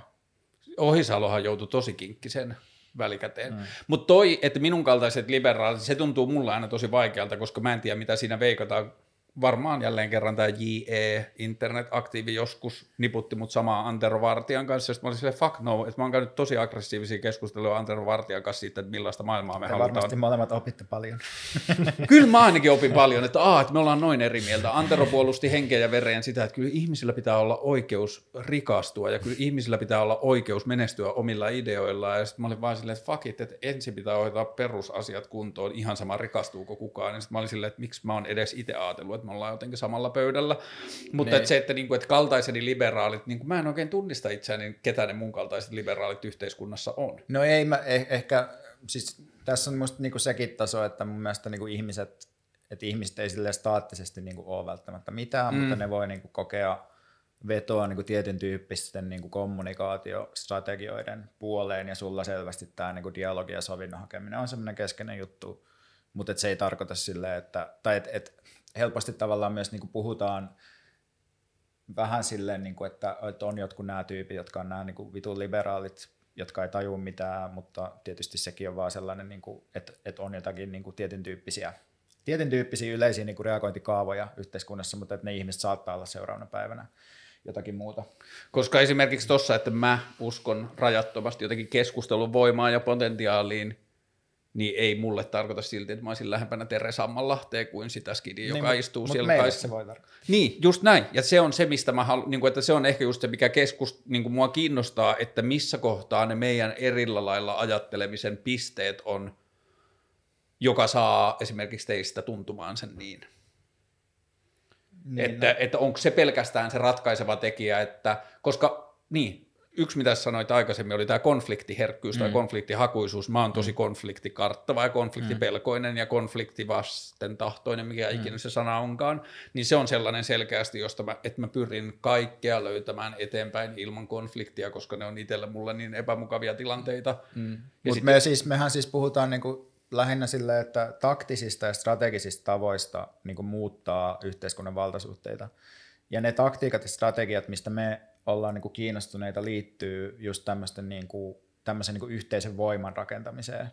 Ja musta tavallaan siinä taktisessa ja strategisessa puolessa ehkä on niin kuin jotenkin sellainen, että, että si, siinä mä niin kuin näen silleen, että, että se liberaali tapa, tai niin kuin jotenkin sellainen niin kuin sisäistetty liberaali tapa ajatella tätä asiaa niin kuin systemaattisesti jättää ulkopuolelle sen, että, että on jotain konflikteja, on jotain epätasapainoja. Että se niin. systemaattisesti ajattelee, että kunhan ihmiset vain juttelee keskenään, niin asiat muuttuu Joo, niin. joo siis mä näen, että tuo konfliktijuttu liittyy siihen, että, että niitä konflikteja on jo mm. olemassa. Ja, ja sitten liberaaleilla on tapana peitellä niitä, piilotella niitä, sievistellä niitä, pyöristellä niitä, puhua niitä niin kuin piiloon ja vähän, vähän niin kuin sit tuudittautua uskottelemaan, että, että eihän me nyt kaikki niin eri mieltä ollakaan, että eihän ne konfliktit nyt niin vakavia ja verisiä olekaan, että kunhan niin kuin tuodaan ihmiset yhteen ja saadaan ne keskustelemaan, niin ne konfliktit ratkeaa ja sitten täällä niin kuin ohitetaan se, että koko ajan on käynnissä joku sellainen konflikti, jota voisi kutsua vaikka sodaksi köyhiä vastaan. Siis se, että mitä, niin kuin, äh, mit, mitä Kelaa tai TE-toimisto ja poliitikot tekee päivittäin, niin se, on niin kuin konfliktia ja sodankäyntiä köyhiä ja niiden, niiden niin kuin elämän voimaa vastaan. Tai että Suomessa on niin kuin käynnissä sota ollut tai jonkinlainen laaja konflikti naisia vastaan niin kuin väkivallan muodossa, semmoisen arkisen väkivallan muodossa, mikä ei näyttäydy poliittisena, ja, ja tota, on luokkien välisiä konflikteja. Ja nämä on jotakin, mitä niin kuin ei pelkällä keskustelulla luultavasti voida ratkaista. Ja jotenkin musta tuntuu, että tässä niin kuin liberaalissa ajattelussa se on sen kahden kiusallista se, että, että kun halutaan uskoa, että kaikki on pohjimmiltaan tasavertaisia ja sa- samankaltaisia yksilöitä. Jokaisessa on se, se niin kuin tietty järkevä yksilö ydin, ydin, jonka voi sovittaa yhteen keskustelun kautta toisen kanssa, niin, niin sitten tämmöinen niin kuin rakenteellisten valtasuhteiden taso, niin se on kauhean kiusallinen ja, ja jotenkin vaikka se niin kuin, aina kun sen tuo tälle esille, niin se niin kuin myöntää, että ei sitä niin kuin sinänsä kielletä, mutta jotenkin se kuitenkin luisuu pois siitä ja sitten, sitten se tota luisuu niin kuin, äh, luonnetasolla ja, ja jotenkin aletaan puhua siitä, että onko, onko joku ihminen sellainen tai tällainen. Ja kyllähän mä vaikka itse henkilökohtaisesti on myös sellainen, että mä välttelen konflikteja, että en mä niinku, mulla, mulla on niinku vaikea sille henkilökohtaisesti kasvokkain, tai mä en, niinku, en etsiydy sellaisiin mm. konfliktitilanteisiin, mutta, mutta se on musta ihan eri asia kuin se, että näkeekö niinku poliittisesti ja yhteiskunnallisesti mm. konflikteja ja haluaako niitä pitää esillä, tai niin. miten niitä käsittelee. Ja sitten vielä, jos nyt otetaan vaikka joku elokapina-tyyppi ja niinku sinut mm. tälleen nyt niinku vertailuun, niin niin teidän mielipiteillä ei välttämättä ole niin, kuin, niin paljon eroja, mutta teidän toiminnan strategioissa on Joo, ja on uskoo, niin kuin, että mikä toimii. Niin, mutta toi niin, köyhyysjuttu niin. oli mun mielestä parempi, tai siis mun on helpompi ottaa kantaa siihen kuin siihen vaikka siihen naisiin kohdistuvaan väkivaltaan, koska musta tuntuu, että siinä köyhyyssodassa mä oon ollut toisella puolella, mä oon ollut siellä turpaanottavalla puolella, ja siinä esimerkiksi mä oon saanut ympäristöstä, niin, niin kuin mä ajattelen itseäni liberaalimmalta ihmisiltä kritiikkiä sitten, että sä oot koko ajan laittavassa kaikki järjestelmät paskaksi heti. Että sä oot niin kuin paskomassa kaiken, että kehitys on graduaalista ja niitä pitää tehdä näin. Sitten mä oon silleen, että fuck ei, että on 70-luvulla luotu systeemi, joka on vaan siirretty sellaisena internettiin. Mutta se, mikä mun biifi taas sitten – että jos mä oon se liberaali ja sitten musta vasemmalla olevan ystävän kanssa, niin se mun, mun, vihvi on se, että joo joo, koneisto vittuilee mulle vitusti siitä, että mä oon köyhä, mutta ei se ole kenenkään yksilön tahto ollut, että tehdään tästä järjestelmästä köyhälle vittuileva. Se järjestelmä vaan kehittyi sellaiseksi, kun ketään ei kiinnostanut, millainen siitä tulee. Ja se on niinku se mun riita sen maailman kanssa, jossa mä huomaan itseni niinku sinne jonnekin liberaalin ja mikä on liberaali vastakohta? Riippuu asiayhteydestä, se voi olla niin monta eri asiaa. No, löydetäänkö me tässä, jo, sanotaan, että jos musta tehdään liberaali, niin onko sille joku termi, joka on sen vastapuoli? No, oltisiko me sitten niinku kommunisteja tässä? Niin, on esimerkiksi. Kun sitten esimerkiksi, jos toi on se, niin sitten, jos mä vertaan itseäni vallitsevaa yhteiskuntaa, niin mä oon huomattavasti mm. enemmän. Mutta mä sanon Mut, vaan tämän loppuun tuossa köyhien vastaisessa sodassa, että mä näen sen konfliktin, mutta mä näen sen konfliktin vastapuolella ne rakenteet ja sen järjestelmän, en ketään ihmisiä, enkä ketään ihmisryhmää, enkä ketään luokkaa. Mut, niin, mutta tässä on se, tässä on musta just oleellinen ero, tai niin kuin, no sä itse sanoit se itsekin tässä, mutta kun sä sanoit, että sä voit kiistellä jonkun kanssa siitä, että onko, onko tässä taustalla joku paha ihminen, vai onko vaan niin, että joku järjestelmä on rakentunut mm. tietyllä tavalla, niin mehän ei ajatella, että taustalla on paha ihminen tai että se on jotenkin vaan sattumalta rakentunut joku järjestys tietyllä tavalla, vaan me ajatellaan, että on jotain sellaista niin kuin kollektiivista, jonkun niin kuin tavallaan sellaista niin kuin, tiettyä niin kuin luokkaintressiä esimerkiksi, tai on, niin kuin, on olemassa niin kuin sellaisia tavallaan niin kuin, että miten Suomen niin kuin lait on, on esimerkiksi muodostettu. Ne on muodostettu silleen, että, että yksityisomaisuus pystyy, pysyy koskemattomana ja se voi kasvaa ja me suojellaan esimerkiksi yksityisomaisuutta ja omaisuutta huomattavasti enemmän kuin vaikka ympäristöä. Mm. Ja me ei ajatella, että se on niin kuin sattumaa, vaan me ajatellaan, että siinä on kyse tietyistä valtasuhteista, mutta ne ei ole niin kuin yksittäisten pahojen ihmisten synnyttämiä, vaan ne on niin kuin, että ne liittyy tavallaan sellaiseen niin kuin, pääoman kasautumisen niin kuin tiettyihin semmoisiin niin ei pelkästään yksilöllisiin niin kuin taipumuksiin tavallaan niin kuin säilyttää itsensä tai niin kuin suojella itseään. Et se on ehkä se ero, että, että kun mä oon, mä huomannut, että sä ennenkin niin kuin tavallaan väittelet sitä vastaan, että vasemmistolaiset sanoo, että nuo yksittäiset porvarit on pahoja, mutta kun vaikka marksilaisesta näkökulmasta ei ole niin kuin kyse yksittäisistä porvareista, vaan on kyse niin kuin tietystä niin kuin ryhmästä, jolla on yhteisiä intressejä, ja ne ei välttämättä ole niin kuin yksittäisten ihmisten mielipiteitä. Mm, enemmän jostain rakenteellisista rooleista ja sitten siitä, että, että kaikki mikä niin kuin – tapahtuu, niin on varmasti osittain sattuman ja osittain erilaisten sekoitusten seurausta. Mm. Ei, kukaan ei hallitse mitään totaalisesti, mutta on, on niin järjestäytyneitä poliittisia liikkeitä, jotka ajaa ihan tietoisesti ja julkilausutusti sitä, että työttömien on vaikeampi ja kiusallisempi ja kivuliaampi elää, ja täällä on, niin kuin, no itse sanonut, että täällä on niin kuin tietty pelotevaikutus. Jos, jos lukee Juhana Vartijaisen twiittejä, niin se sanoi ihan suoraan, että työttömyystuen on tarkoitus olla hirveän hankala ja matala, jotta ihmiset pelkäis. Joo, toi kiinnostaa mua koko ajan, koska musta tuntuu, että, ja tämä voi olla oma lukutapa, mutta musta tuntuu, että ton puheen rooli poliittisessa keskustelussa on vähentynyt viime vuosina, että on vähemmän ihmisiä, jotka uskaltaa sanoa ton ääneen. Ja mä oon tosi paljon teidän kanssa samaa mieltä siitä, että niinku, esi- tai ehkä se mun bihvi tulee siinä, että jos ajatellaan just toi, että siellä on lakeja ja muita, jotka on tehty yksityisomaisuutta suojellaakseen, niin mä ymmärrän ton teidän, tai niin kuin, mä puhun nyt teistä jonain, niin kuin, jos te puhutte mm. musta liberaalina, niin mä puhun teistä vitun kommunistit. Hyvä. Niin, niin, niin tota, se, että mä saan kiinni tosta, että joo joo, mutta että siellä on ollut ihmisiä, jotka on ollut, niin kuin halunnut suojella yksityisomaisuutta ja muuta, niin mun pihvi siinä kohtaa tulee siinä, että joo joo, mutta niin kaikki ihmiset on pakotettu toimimaan poliittisessa järjestelmässä viimeiset 200 vuotta. Prekariaatti on pitänyt omista oikeuksistaan huolta ajattelematta yhteistä hyvää samalla lailla ja niin edelleen, että kaikki on vaan taistellut sen oman koneensa ja oman joukkueensa puolesta, jonka seurauksena asioista on tullut vitun outoja. Ja se mun liberaali mussa haluan niin löytää sitä, että joo, joo, mutta keskustelu, meillä on paljon enemmän yhteisiä tavoitteita, kun me uskalletaan väittää. Niin kauan kun me väitetään, että tuolla on toi jengi, joka vaan ad infinitum haluaa vaan pitää tästä kiinni ja ei tule koskaan ymmärtämään meidän näkökulmaamme, niin niin se tulee olemaan ad infinitum. Ja se, että että mä haluan pistää ne järjestelmät paskaksi vaan siksi, koska mä uskon, että on vitusti parempia järjestelmiä, jotka on win-win kaikille. Että esimerkiksi paremmin toimivat yhteiskunnalliset järjestelmät on isossa kuvassa sille Juhana Vartiaisellekin etu, koska sen yrityksen osikoiden nostaminen on helpompaa kuin silloin toimiva verkkosysteemi niiden verojen ilmoittamiseen, eikä se, että se joutuu lähettämään jotain vitun lomakkeita sata. Ja tämä on niin kuin se, että Mä ajattelen, että meillä on paljon enemmän yhteisiä, kollektiivisia yhteisön yhteisiä vihollisia, jotka on vaan silleen kehittymättömyys ja jälkeenjääminen, kuin se, mm. että kun mä elän köyhän elämää, niin joo, mä oon ollut kiinnostunut tosi paljon noista Juhana Vartiainen äänistä, että missä on ne tyypit, jotka edelleen jaksaa uskoa siihen, että köyhää kannattaa rankaista, että se mut, toimii paremmin. Niin, mutta mun mielestä tässä se tosi hyvin just niinku määrittäit sen niinku keskeisen eron just meidän välillä, että sä, sä ajattelet, että on olemassa joku yleinen etu, joka on jotenkin riippumaton niin kuin eri tavallaan niin kuin ihmisten konkreettisista asemissa, yhteis, asemista yhteiskunnissa. Ja sitten taas meillä se ehkä näyttäytyy enemmän silleen, että kyllä mäkin ajattelen silleen, että feminismi ei ole pelkästään niin kuin sorrettu ihmisiä varten, vaan mä ajattelen, että se tekee niin kuin tavallaan kaikista hmm. vapaampia. Mutta samanaikaisesti mä ajattelen silleen, että tällä hetkellä maailmassa on niin kuin paljon ihmisiä, joiden niin kuin se sellainen tosi kapea tietty niin kuin asema on parempi niin kuin, sovinistisessa niin, tai patriarkaalisessa niin, maailmassa. Joo, niin, mutta silleen, että, kyllä, niin kuin, että mulle ei ole olemassa niin kuin, ihmiskunnan yleistä etua, vaan mulle on olemassa niin kuin tietystä näkökulmasta määritelty. Kun mä ajattelen taas tuossa, että noiden ihmisten, jotka nyt hyötyy siitä sosia- niin sovinistis-patriarkaalisesta maailmasta, niin heidän lapsilleen feminismi on parempi. Niin kuin, mm. että mä ajattelen niin, että on olemassa tietyllä tavalla meitä alempana olevien sukupolvien taso, jossa feminismi todella on kaikkien hyöty. Ja mä yritän puhua sitä sitä kautta, että niin kuin mä yritän löytää niitä tapoja puhua feminismin riemusta syyllistämättä tai konfliktoitumatta kenenkään kanssa, jotta sen ihmisen olisi helpompi ottaa se vastaan ja taistella sen puolesta. Mutta mitä jos Juhana Vartijaisen etu on se, että, että sen ei tarvitse maksaa ollenkaan veroja, ja se saa yksityisarmeijan turvaamaan sen turvallisuutta ja sitten se voi laittaa kaiken perintönä lapsille ilman, että sen tarvitsee maksaa yhtään perintöveroa, niin mikä, mikä silloin on se yhteinen,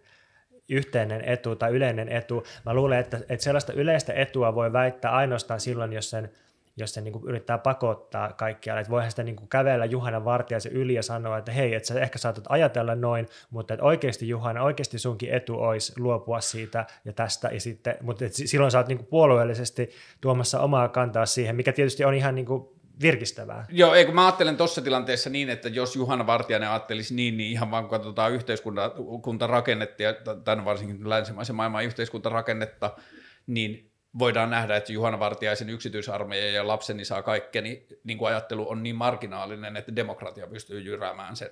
Että toi ajatus, mm. että silloin Vartiaisen pitää päättää, että haluatko se elää sosiaalidemokraattisessa Suomessa, että toi ei ole vaan meillä mahdollista, että suuri osa meistä ihmisistä haluaa pitää, jakaa tietyt kulut keskenään ja taata tietyn turvallisuustason kaikille, ja se liittyy joillekin ihmisille tietyistä oikeuksista luopumista.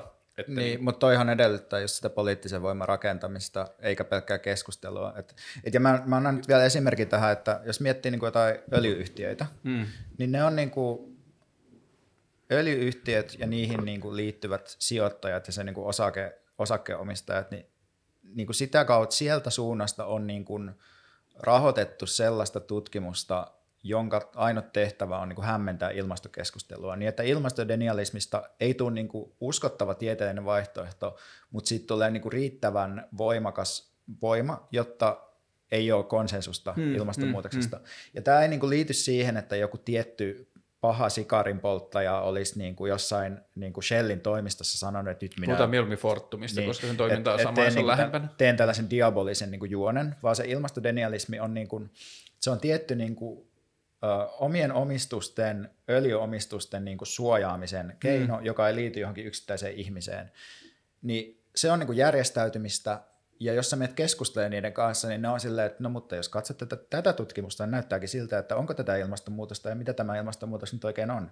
Niin tuollaisissa tilanteissa mun mielestä se järjestäytyminen toisella puolella ja sen voiman käyttäminen on välttämätöntä, koska sä et keskustelulla niin murra tuollaista kun mun on ehkä helpoin suostua johonkin sotilaalliseen niin välintuloon tai konfliktinomaiseen välintuloon, no niin, niin, niin ää, kapitalismia vastaan. Niin. Et siinä mä ajattelen, että, niin kuin, että me aletaan pikkuhiljaa saavuttaa semmoista – niin kuin jonkinlaista turning pointtia, että meillä saattaa olla kohta jossain länsimaissa jopa 50 prosenttia ihmisistä, jotka näkee sen kapitalismin ongelmat tai yksisilmäisen kapitalismin ongelmat. Ja, ja se, että...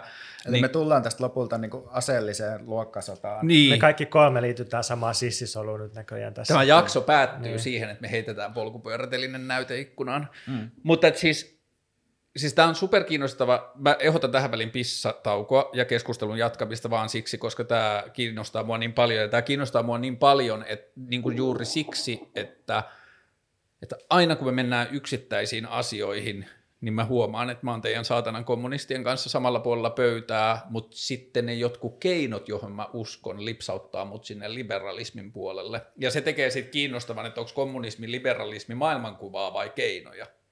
No me varmaan ollaan sitä mieltä, että se on just niitä keinoja. Ää, palataan tähän hetken kuluttua. Okei, okay, to wrap up, niin kuin mennäkseni takaisin ajatukset, että mitä jos liberalismi, ja okei, okay, tässä tapauksessa kommunismi ei ehkä ole oikea sana, mutta mitä jos liberalismi ja joku se vastapuoli onkin enemmän, ke, enemmän keinoja kuin maailmankuvia, niin se on selkeästi mulle joku semmoinen asia, joka mun pitää oppia uudelleen, koska maailmankuvien kautta mun on helpompi ymmärtää vaikka pilkallinen puhe tai hyökkäävä puhe tai joku muu. Mutta sitten jos puhutaan keinoista, niin se menee mulle tosi paljon hankalammaksi. Että jos ajatellaan, että ihmisillä on samat tavoitteet tai sama maali, mutta sitten keino, ne keinot, mihin uskotaan, on erit, niin sitten esimerkiksi sanaa liberalismi voidaan käyttää niin kuin silleen pilkallisena, vähän niin kuin vitun sekasyöjä. Niin ehkä voi ajatella niin, että, että jos puhuu pelkistä niin kuin mielipiteistä, niin se on, siinä ehkä oteta niin kuin huomioon just kaikki niin kuin eri aspekteja, mitkä maailmassa oikeasti niin kuin merkkaa paljon mm. ja mikä niin kuin vaikuttaa siihen, että mitkä asiat maailmassa oikeasti tapahtuu. Että mitä niin kuin eduskunnassa säädetään, niin eihän se niin kuin riipu siitä, että mitä mielipiteitä kansanedustajilla on, vaan se riippuu semmoisesta niin voimasuhteista ja järjestäytymisestä ja niin kuin siitä, että kenellä on, niin kuin, kenellä on rahaa niin kuin lobbareihin ja mainoksia ja kaikkea tällaisia. Että, että siinä mielessä niin kuin me ei ehkä olla sitä mieltä, että mielipiteillä ja maailmankuvilla ei olisi väliä, vaan ehkä enemmän sitä mieltä, että pitää niin kuin myös laskea mukaan se, että miten niin kuin oikeasti eri tahot niin kuin toimii, mitä maailmassa oikeasti tehdään, mm. mitä ne niin kuin taktiset, taktinen aspekti asioissa on. Että ehkä silleen, että just se liberalismin historiakaan ei ole niin kuin sitä, että meillä ei tällä hetkellä vaikka ole niin kuin tämmöistä yleisesti, yleisesti sisäistettyä ajatusta, että maailmassa asiat menee eteenpäin, kunhan niin kuin meillä on markkinoita ja yrityksiä ja yksilöitä. Et eihän se johdu siitä, että, että liberaaleilla, liberaaleilla on tällainen mielipide, vaan se johtuu siitä, että ne on osannut järjestäytyä ja ne on niin kuin painanut niin kuin kaikkiin instituutioihin sellaisen niin kuin ajattelutavan, ne on tunkenut yrittäjyyskasvatuksen kouluun, ne on tehnyt New Public Management-teoriaa, joka on niin kuin pyörinyt tuolla jossain yliopistoilla, ja ne on niin kuin, tai että siinä on, siinä on niin kuin, siis painostusta, voimankäyttöä, kaikkea tällaista niin kuin myös taustalla. Niin ehkä mä tiivistäisin tuon silleen, että, että kiinnostavampaa kuin tarkastella jotain pysäytettyä maailmankuvaa on ehkä tarkastella, että miten se maailmankuva on tuotettu ja miksi se mm. on niin jaettu. Että jos jos tota 60-70-luvulla Suomessa oli, oli niin voimakas vasemmiston hegemonia, että muistaakseni vuonna 1962 kokoomuksen kansanedustaja sanoi, että että tota, jos kokoomus yrittäisi leikata jotain hyvinvointipalveluja tai, tai jotain niin kuin etuuksia, niin ne, ne niin kuin murskattaisiin ja äänestettäisiin pois välittömästi, että puolueita ei kohta enää olisi eduskunnassa, koska on niin voimakas tämmöinen niin kuin jaettu kokemus suomalaisilla siitä, että, että niin kuin nyt, nyt niin kuin, laitetaan tulot jakoon ja tehdään, rakennetaan jotain yhteisiä instituutioita. Ja silloin niin kuin oli tietty maailma, joka tuki tällaista maailmankuvaa ja, ja niin kuin tietty, tietty jaettu kokemus työstä ja tuotannosta. No sitten tällä hetkellä ihmisillä on luultavasti paljon herkemmin ja todennäköisemmin semmoinen jaettu kokemus maailmasta, että että me ollaan jokainen sellaisia oman itsemme yrittäjiä, jotka kilpailee toisia vastaan ja yrittää kasata itselleen erilaisia pääomia ja, ja niin kuin näkyvyyttä ja rahaa ja sosiaalista pääomaa ja taitoa, mutta et, et, et, niin kuin, tämähän ei ole mikään ikään kuin luonnollinen tai neutraali juttu, vaan mm. tämä, tämä on jotenkin just synnytetty tuolla Veikan mainitsemalla yrittäjyyskasvatuksella ja sillä, että me, me niin pidetään normaalina sosiaalisuuden tapana sitä sosiaalista mediaa, jossa kaikki on niin kuin todellakin siinä yrittäjämoodissa kilpailemassa yksilöinä.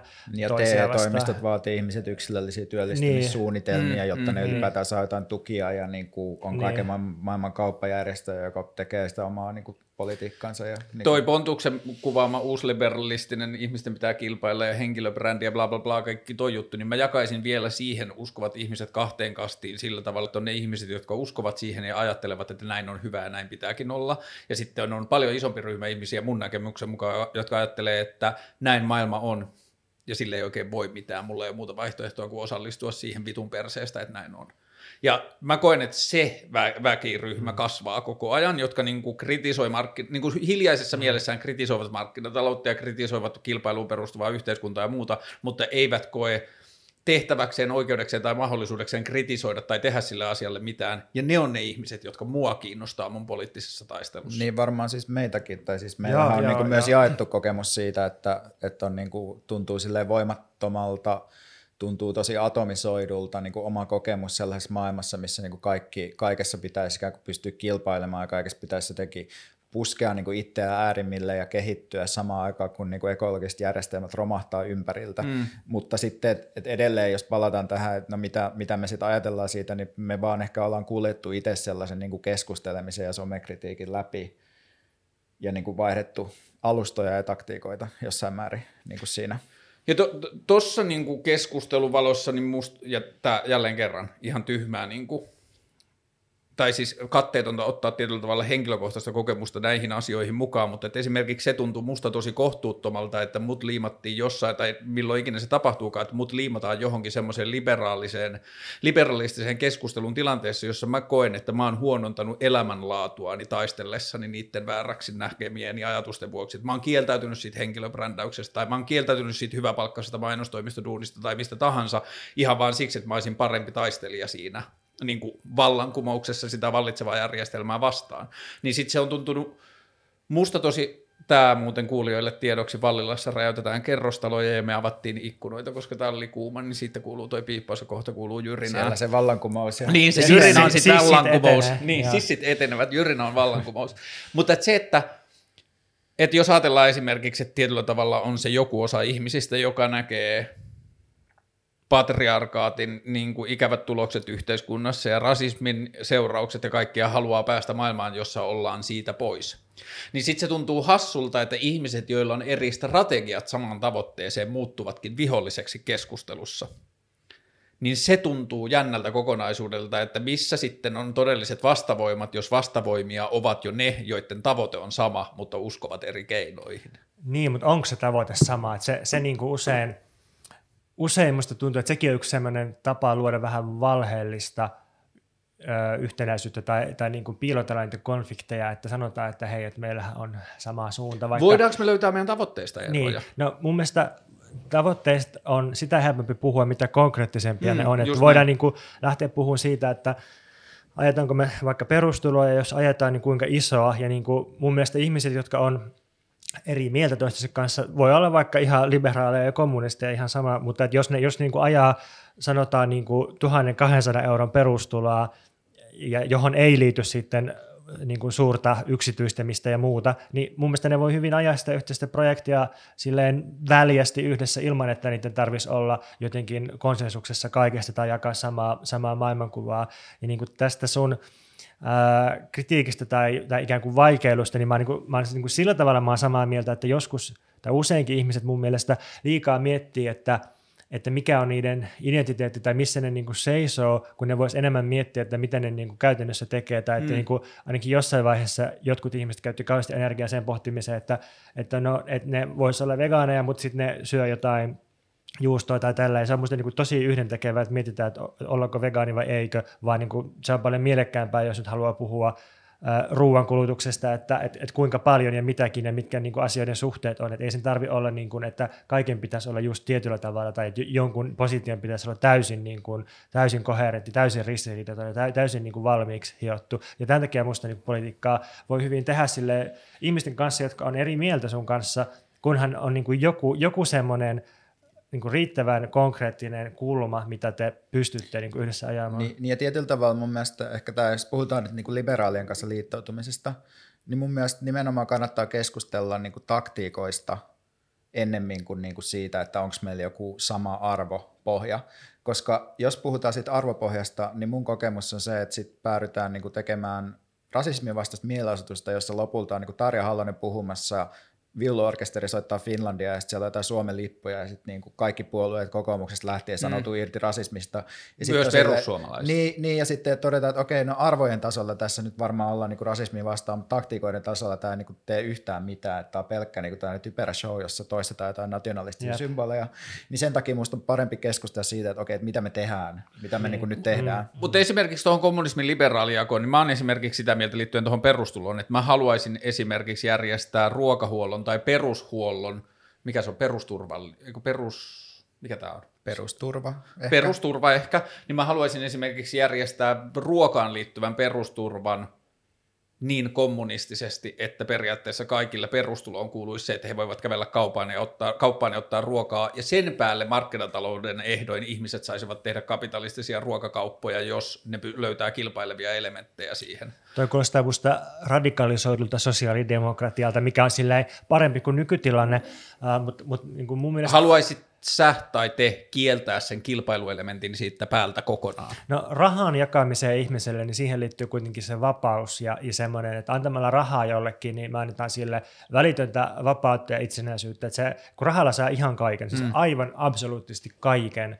myös niin kuin välillisesti mielenterveyttä ja rakkauttakin saa kapitalistisessa yhteiskunnassa rahalla. Ja antamalla rahaa me annetaan tavallaan niin kuin valtavaa potentiaalista voimaa ihmisille. Mutta sitten jos me ei anneta rahaa, vaan me annetaan jotain palvelua, jotain sellaista, niin kuin, että, että tässä niin kuin tietynlaista ruokaa tai, tai tota, että tässä niin kuin joku yksi standardisoitu ö, palvelu, joka on mietitty ylhäältä alas, niin, niin tota, se, niin kuin, se on parempi kuin ei mitään, mutta että siinä on se vallankäytön puoli mukana niin, sitten. Mä haluaisin tehdä sen niin, että, niin kuin, että siinä olisi tietyllä tavalla, okei, tämä on ehkä ihan kiinnostavaa puhua siitä, että minkälaista perustulosta me haaveillaan, mutta mun ajatus on ollut se, että lähettäisiin siitä ajatuksesta, että meillä olisi yhteiskunta, joka lupaa ihmisille, että älä huoli, mä lupaan sulle paikan, missä nukkua, mä lupaan sulle ruokaa, mä lupaan sulle vaatteet, mä lupaan sulle pääsyn terveydenhuoltoon, joka sisältää myös mielenterveyspalvelut, esimerkiksi terapian. Et se on niinku se perusajatus, mistä mä haluan lähteä. Ja sitten ihminen voi valita sen mukaan, valita sen rahana, tai se voi valita sen palveluina. Ihminen voi valita itselleen mahdollisuuden, että niinku, esimerkiksi mä oon ajatellut tätä tosi itsekkäistä, että okei, että mua on nyt pelottanut nukkumaan meno iltaisin, koska mulla ei ollut rahaa. Mitä mä pyytäisin yhteiskunnalta, kuinka paljon se olisi rahallisesti, mitä mä pyytäisin yhteiskunnalta, niin mä oon pyytänyt sitä, että voiko yhteiskunta sanoa nyt mun vuokranantajalle, että Kaarlella on oikeus asua tässä asunnossa ja niin kuin keskustella hänen kanssaan siitä, voiko mulla olla täällä lähellä joku paikka, josta mä saan hakea leipää, kun mulla on nälkä ja niin kuin, voinko mä soittaa, terapiatarve oli mulle välillä tosi vitun kipeä, että hetkinen, mulla on rahaa mennä terapiaan. Sitten onneksi löytyi jälleen kerran Helsingin kaupungin Mieppi, mielenterveyspalvelu, viisi kappaletta ilmaista terapiaa, käyttäkää.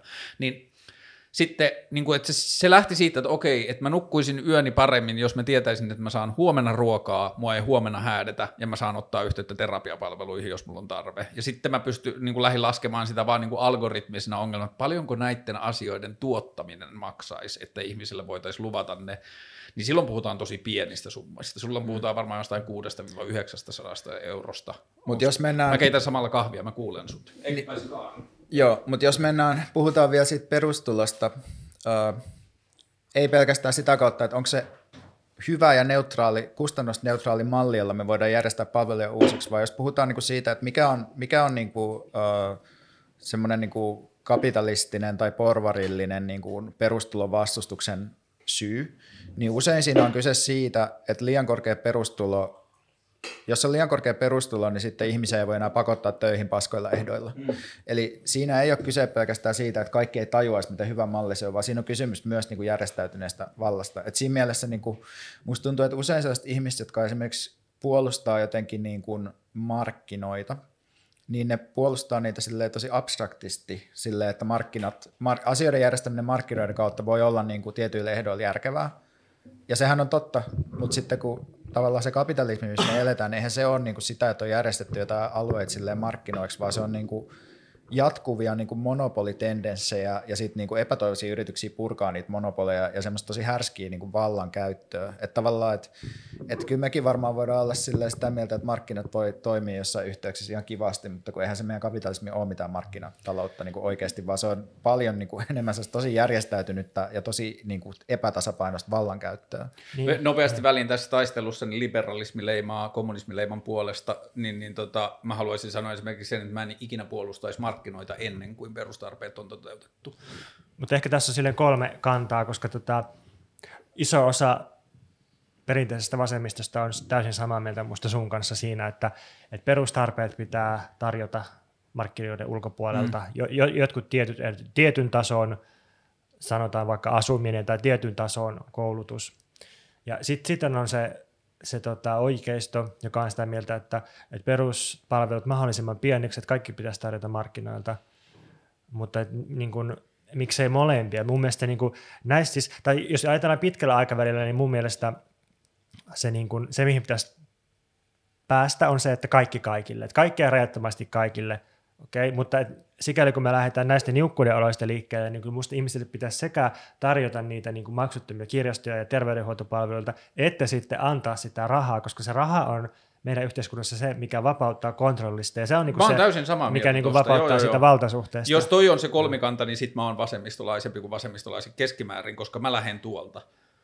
Niin kuin, että se on se maailma, mistä mä haaveilen. Että mä haaveilen sellaisesta maailmasta, jossa markkinatalous ja kapitalismi, ast, niin kuin, kun just toi Veika esimerkki siitä, että oikeistolaiset kritisoi perustuloa siitä, että ihmisiä ei voi pakottaa duunia. Tai ei ne kritisoi sitä, ne vastustaa niin, sitä. vastustaa ei, sitä. Ne, niiden argumentit on ihan muuta, mutta se syy vastustukselle on niin. Niinku mm. toi. Ja mun ajatus taas on siitä se, että mun ideaalimaailmassa ne paskaduunit, joita yhteiskunnassa on, jotka pitää välttämättömästi tehdä, niin mun ideaalimaailmassa ne tekee 18-23-vuotiaat ihmiset siirtyessään seuraaviin vaiheisiin elämässä. Esimerkiksi niin Munkin kuin... ideaalimaailmassa joku muu tekee. Ei, kun mä, niin on, okei, nythän mä oon jo 38, että mä en osallistu enää siihen, mutta että meillähän on armeija. Meillä on kansallisvelvollisuus, miksi me käytetä sitä yhteiskunnan välttämättömien toimintojen toteuttamiseen?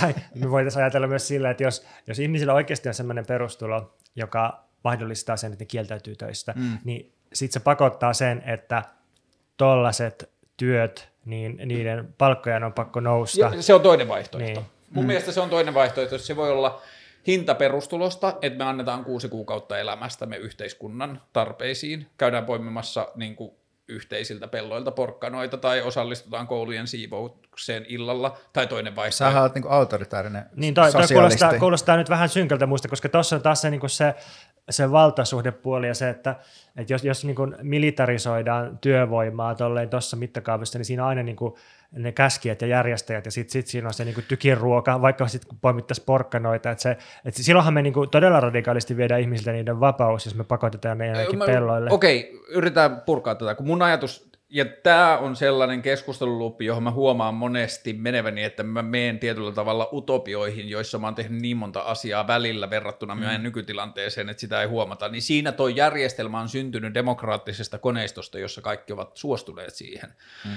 Eli periaatteessa se on niin kuin, mitä, jos, mitä jos joku ei suostu? Se on musta aina niin kuin, kanssa niin kuin liberaali tai jotenkin, että jos jotkut utopisoi jonkun systeemi, jossa kaikki on suostunut johonkin, niin mä kuitenkin näen, että mä oon aina se tyyppi, joka ei suostu. Mä oon se tyyppi, joka on että hetki, että mua, mua itse asiassa, mä en halua lähteä Ehkä tähän. mun niin mielestä siitä se, se, ensimmäinen pykälä, joka pienentää sitä, että, että mitä jos joku ei suostu, on se, että se mahdollisuus, mihin sitä ihmistä pyydetään suostumaan, niin se on tosi laaja se spektri. Mut että tietysti... se, mä yritän vastata tähän. Ensimmäinen jo, asia on just toi, että se spektri on niin laaja, mihin sitä ihmistä pyydetään suostumaan, että se tekisi sen ei-suostumisen mahdollisimman pieneksi. Mutta sitten se toinen vaihtoehto on, että sillä ei-suostumisella on joku hinta. Mutta tästä tullaan musta ehkä taas kysymykseen taktiikoista ja mielipiteistä. Siinä mielessä, että kun musta tässä se perusongelma on se, että sä puhut yhteiskuntasopimuksesta, joka syntyy sun päässä, eikä niinku demokraattisessa prosessissa. Kuin?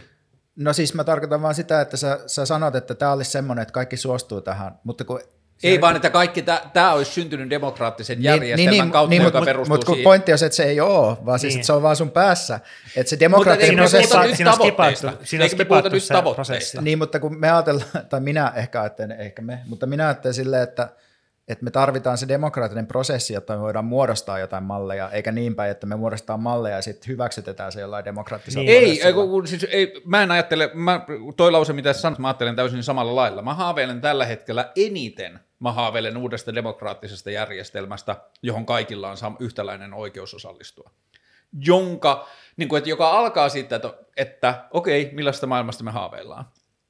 Niin kuin, että se lähtee niistä kattotasoista ja sitten se lähtee just sieltä, että minkälaista perusturvaa me halutaan toteuttaa. Okei, jos tämä on niin kuin, että meistä suurin osa haluaa tuottaa yhteiskunnan, joka tuottaa tällaiset perusturvat, miten me rahoitetaan se, miten me toteutetaan se. Ja sen keskustelun kautta, sen kollektiivisen keskustelun kautta syntyy se, että aa, okei, me halutaan tällaista asiaa, sen hinta on tällainen. Hmm. Että me tarvitaan näin monta tuntia vuodessa yhteiskuntapalvelua, että hmm. tämä homma toimii ja siitä hintana me annetaan me ilmainen koulutus, me annetaan tietty määrä hmm. ruokaa ilmaiseksi, me annetaan näin nämä asiat ja sen hinta on se, että laskennallisesti jokainen tämän yhteiskunnan järjestelmän jäsen, joka haluaa osallistua siihen, jolla fyysiset ja henkiset kyvyt siihen, osallistuu ja antaa tämän verran panosta elämänsä aikana siihen järjestelmään.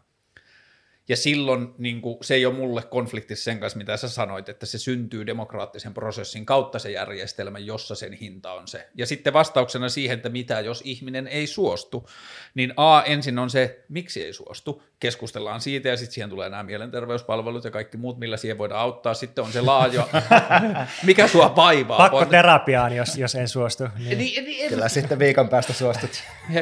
Kysymys on enemmänkin se, että se ymmärrys taas, jälleen kerran liberaalina me peräänkuulutan mm. sitä ymmärrystä, ymmärretään, miksi se ihminen ei halua suostua. Me annetaan sulle ilmainen koulutus, vaatteet ja ruoka, miksi sä et halua osallistua, mikä vittu sua vaivaa pontus. Ja sitten se keskustelu lähtee siitä, sen jälkeen kysytään, että no kiinnostaisiko sua tää, sä saisit järjestellä kirjastossa LP-levyjä, mm. pelkkää Led Zeppelin osastoa, että se on sun vastuu, että se on duuni, jota me yhteiskunnassa kierrät Suomea järjestämässä Led Zeppelin osastoa aakkosjärjestykseen.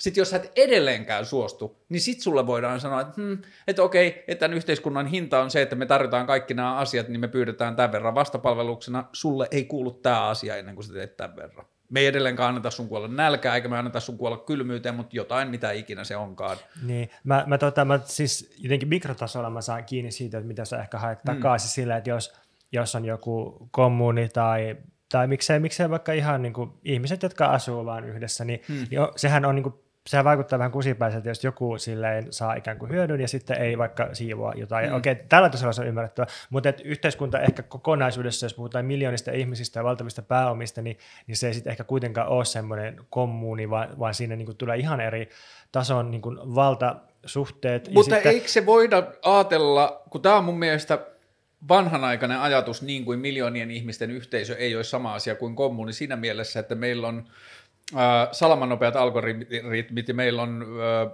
meillä on lohkoketjut ja meillä on tietokannat, jolla monimutkaiset asiat voidaan tehdä resurssien näkökulmasta yhtä yksinkertaiseksi kuin kommuni. Periaatteessa, mutta sitten se aina herättää mulle käytännön politiikassa sen kysymyksen, että kuka on se tyyppi tai ketkä on ne, jotka päättää siitä, ketkä päättää. Tai että ketkä on ne tyypit, jotka ohjelmoi ne algoritmit, tai ketkä on ne, jotka on silleen, että, että nyt, nyt niin kuin pistetään nuo tyypit laittamaan porkkanoita pellolta pusseihin. Että jotenkin että siinä, siinä se vallankäyttö se on niin voimakkaalla tasolla, se on ihan eri tasolla kuin siellä kommunissa, missä voidaan niin kuin jotenkin tosi mikrotasolla äh, riidellä jostakin asiasta, joka ei kuitenkaan niin kuin totaalisesti determinoi Miksi tuossa, okei, tämä on tosi hyvä, koska niinku, tämä on tietyllä tavalla niitä keskustelun ytimiä, jonka kanssa mä kamppailen, kun mä rakennan omia utopioitani maailmassa, ja toi on se ajattelu, mihin törmätään.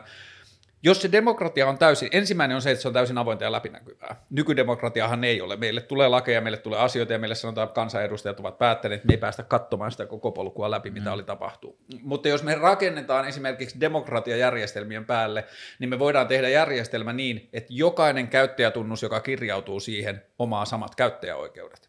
Eli tietyllä tavalla vähän niin kuin Wikipedia toimii. Kukaan ei pysty muuttamaan mitään ennen kuin silloin konsensus. Ja jos jotain muutetaan, niin se nähdään, kuka muutti, miksi muutti, milloin muutti. Mun mielestä noin skaalautuvuuden ongelmat on sellaisia, mitä on käsitelty niin kuin anarkokommunitaarisessa perinteessä niin kuin 200 vuotta tai 150 Mutta 200 vuotta. vuotta ei ole ollut, internet on ollut vaan 15 ei, ei, mutta niin kuin samantyyppiset tavalla niin kuin ongelmat siinä, että, että jos yksikkö kasvaa riittävän suureksi, niin miten konsensuspäätöksenteko on niin kuin semmoisessa deliber, kollaboratiivisessa mielessä oikeasti mahdollista, missä niin kuin ihmiset voi niin kuin osallistua jonkinlaiseen niin kuin päätöksentekokeskusteluun, eikä pelkkään niin kuin napin Niin. painamiseen, että miten se on mahdollista. Ja mun mielestä tavallaan et yleensä tota on niinku yritetty mun, mun ymmärtääkseni niinku ratkoa esimerkiksi silleen, että et, et tehdään jotenkin, niinku, että luodaan niinku pieniä yksiköitä, joissa on niinku tietty vallantaso, jossa niinku päätetään alueellisesti tai jotenkin silleen niinku asioista, ja sitten niinku ne muodostaa jotain vähän isompia yksiköitä tälleen, ja sitten me ollaankin kohta jo niinku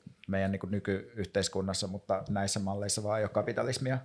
niin. Niin. Tota, joo, musta Wikipedia on kiinnostava esimerkki kahdesta mm. syystä. Ensimmäinen on se, että, että siellähän ei ole suosituimmissa, tai siis semmoisissa artikkeleissa, joissa kiistellään kiivaasti niiden editoinnista, niin siellä ei ole sellaista konsensusta, mitä niin kuin ehkä arkipuheen konsensuksella tarkoitetaan, mm. vaan siellä on, siis siellä on täys konflikti ja taistelu käynnissä, ja sitten joku, joku puoli siinä sitten pääsee niskan päälle josta, jostain syystä. Ehkä ne järjestäytyy, tai joskus on varmasti tapauksia, että ne pystyy ihan oikeasti myös argumentoimaan vakuuttavammin ja sitten ne voittaa sen editointisodan sen takia, mutta että, että niin kuin Wikipedia on täynnä sellaista valtavaa poliittista taistelua siitä, että miten sitä editoidaan, että se, sitä musta sen takiakaan ei voi niin kuin liikaa ihannoida. Mutta demokratiahan antaa tossa ihanan as- vastauksen, siinä voidaan sanoa, että enemmistö. Mutta si- sitten tota, no si- siinä on ihan omat ongelmansa sitten, mutta sitten jos katsotaan sitä, että miten Wikipedia on niin kuin käytännössä toteutunut, niin se on koko sen elämänkaaren ajan ollut tosi iso ongelma, että ne tyypit, jotka jaksaa kaikkein analyysimmin jäädä kiistelemään ja vääntämään ja lopulta voittamaan ne kiistat editoinnista, niin ne on niin kuin tietynlaisia ö, insinööritaustaisia miehiä ja use, usein niin kuin jotenkin luonnontieteellis, matemaattis, markkinaorientoituneesti ehkä suuntautuneita ja niin kuin muut tervejärkisemmät henkilöt on ehkä silleen, että ei helvetti, että, että mulla on parempaakin tekemistä kuin käyttää 10 tuntia päivässä tämän, tämän niin kuin vääntämiseen. Sitten ne häipyy ja sitten ne häviää sen prosessin. Mutta tuossa mielessähän demokratiat jälleen kerran tuo valttinsa verrattuna tuohon Wikipediaan, että Wikipediassa on puhe vain de- Wikipediasta, demokratiassa on puhe kaikkien ihmisten arjesta. Ja sitten mun haaveessa demokratiasta ja mun haaveessa avoimesta demokratiasta ihmiset voi myös delegoida äänensä, niin kuin että niitä voidaan niputtaa. Ja sitten esimerkiksi just se, että kuka päättää, ketkä poimii porkkanoita, niin voidaan tehdä niin, että ensin päätetään ne ihmiset, jotka päättävät, ketkä poimivat porkkanoita, ja sitten kun ne ihmiset ovat tehneet päätöksen, niin se koko ketju on seurattavissa. Ihmisen on helppo ottaa se rakenteelta tullut päätös, että sun pitää lähteä nyt puoleksi vuodeksi poimimaan porkkanoita, kun se pystyy seuraamaan sen ketjun, että a, minut käskevät ihmiset, jotka on valittu näillä periaatteilla, jotka periaatteet on luonut kollektiivinen keskustelu. Tässä niin sivuhuoneena mua kiinnostaa se, että sä kuitenkin etsit noita käskyrakenteita, että miksi, miksi ajattelet sitä, miksi ajattelet demokratiaa käskemisen kautta, etkä vaikka jonkun vapaaehtoisuuden mahdollistamisen kautta? Ah, kun mä ajattelin, että toi olisi sun kysymys, kyllä mäkin ajattelisin sen niin, että tietyllä tavalla just se, että se skaala sitä, miten ihminen voi osallistua siihen yhteiskunnan toimintaan, olisi niin skaala, että se perustuisi periaatteessa vapaaehtoisuuteen. Meillä on lähes kaikkiin yhteiskunnan välttämättömiin toimiin ihmisiä, jotka pitää niistä. Ja sitten jos tietyllä tavalla se ainoa käsky olisi, että hei, me pyydetään sulta hintana näihin asioihin osallistumaan tämän verran yhteiskunnan toimintaan, valitse se oma paikkasi, missä haluat toimia. Ja sitten jos löytyy alueita, joihin tulee enemmän kysyntää kuin on työn tarjontaa tai toisinpäin, niin sitten me joudutaan tekemään jotain rakenteita, tai sitten se on joku suurempi rahallinen korvaus tai jotain muuta, että jos se työ on epävieluisampaa. Jos, jos me tota vielä ikään kuin finalisoidaan tätä Karlen poliittisen tiedostamattoman esiin kaivamista, niin musta tuntuu, että sä oot ehkä niin kuin liberaali vasemmistolainen. Hmm. Siinä mielessä, että sä haaveilet niin kuin yhteiskunnasta, jossa ihmiset tekee niin kuin kykynsä mukaan, jokaiselle annetaan tarpeensa mukaan, mutta sä näet sen asian sille, että se voisi järjestää niin kuin sen yhteiskunnan silleen teknisesti niin, että niin kuin kaikille, että tavallaan että on joku sellainen niin kuin ei kiistelyn alue, vaan on sellainen niin kuin tosi hyvin organisoitu kone, joka niin kuin jakelee sitten ihmisille tehtäviä. Kaikki saa mitä haluaa ja tekee mitä haluaa, ja sitten meidän ei tarvitse niin kuin käydä semmoisia jatkuvia taisteluja, mitkä sitten taas niin kuin tästä konfliktinäkökulmasta kuuluu aina niin kuin yhteiskunnallisiin prosesseihin. Et sä, oot, sä oot kyllä niin kuin vasemmistolainen, mutta semmoisella niin kuin hyvin niin kuin teknisellä ehkä Joo, tosi teknouskovainen mä oon, ja mä, en, mä ajattelen vaan, että ne konfliktit siirtyisi pykälän ylemmäs ja niin kuin ylevämpiin asioihin. Että me pystyttäisiin ne perustarpeet, ihmisten, niin kuin, että tietyllä tavalla nykyyhteiskunnassahan me kiistellään paljon asioista, jotka sata vuotta sitten olisi ollut täysin triviaaleja. Hmm. Niin mun unelmayhteiskunnassa 150 vuoden päästä me kiistellään asioista samalla intensiteetillä, jotka nyt on meille täysin triviaaleja, hmm. koska meidän tärkeät asiat on järjestetty tekniikan mahdollistavilla hmm. pro, niin kuin ongelmattomilla hmm. systeemeillä. Se, mikä tuossa tavallaan vähän niin kuin, silleen kusee on niin kuin se, että kun, jos katsoo niin semmoisia ajattelijoita niin kuin John Rawls ja sitten toisaalta tota, Thomas Hobbes, niin Thomas Hobbes on niin kuin selittänyt silleen, että meillä on, kaikki ollaan niin kuin tehty yhteiskuntasopimus silleen, että me ollaan niin kuin allekirjoitettu tämä, että yhteiskunta toimii tälle ja sen takia meillä on nämä valtasuhteet, mitkä Ivan meillä on. oli sitä mieltä, että verotus on varastamista ja hän ei ole tehnyt yhteiskuntasopimusta. No, ikävää hänelle kyllä. Ja sitten John Rawls on taas silleen, että meidän pitäisi nyt niin kuin aloittaa alusta silleen, että kaikki menee tämmöisen tietämättömyyden verhon taakse ja sitten niin kuin kaikki ihmiset sitten niin kuin valitsisi tavallaan suunnilleen samanlaisen oikeudenmukaisen yhteiskunnan. Eli Eli Hobbes selittää, että nykyyhteiskunta on oikeudenmukainen, koska me ollaan tehty jo sopimus ja sitten on ihmisiä, kuten Rawls tai sinä, jotka on silleen, että nyt pitäisi tehdä niin kuin se sopimus tavallaan, että kaikki ihmiset vaan tulee yhteen. Ja se ongelma tässä on se, että meillä on jo tietyt valtasuhteet, jotka on muodostunut historiallisesti niin kuin yksityisomaisuuden ympärille. Ja tämän takia me ei voida niin kuin ottaa nyt jotain mallia ja laittaa sitä niin kuin käytäntöön, koska meillä on nämä valtasuhteet, jotka meidän täytyisi niin kuin murtaa ensin. Mm. Et siinä on tämä kysymys tästä niin kuin praktiikasta, strategiasta ja prosessista, että kun me ei nyt aloita alusta, vaan me aloitetaan tilanteesta, jossa kaikki valta, kaikki on niin kuin jollain niin kuin muutama prosentti ihmisiä, jotka mm. ajaa tätä maapalloa tuhoon, niin sen takia me ei just olla ehkä niin kiinnostuneet malleista, vaan jotenkin sen niin vallan murtamisesta. Mutta mä näen sen niin kuin oman raken järjestelmäajatuksen just siinä, että yksi mun mielestä vakavimmista ja väkivaltaisimmista vallan keskittymistä on meidän nykyinen demokratia, jossa meillä on niin kuin alle muutama tuhatta ihmistä, jotka saavat ideansa kuuluviin. Meillä on kansanedustajat pääasiallisesti, jotka voi esittää esimerkiksi uusia lakeja, niitä kuunnellaan, kuunnellaan sitten jotain ministeriöiden työntekijöitä, sitten on jotain taloudellisia vaikuttajia, sitten on jotain ehkä poliitikkoja, jotain tiedemiehiä. Se on alle 10 000 tai alle 20 000 ihmistä, joka saa äänensä kuuluviin. Aloitetaan se vallanrakenteen niin murtaminen siitä, että tehdään järjestelmä, jossa jokaisen ääni on yhtä arvokas.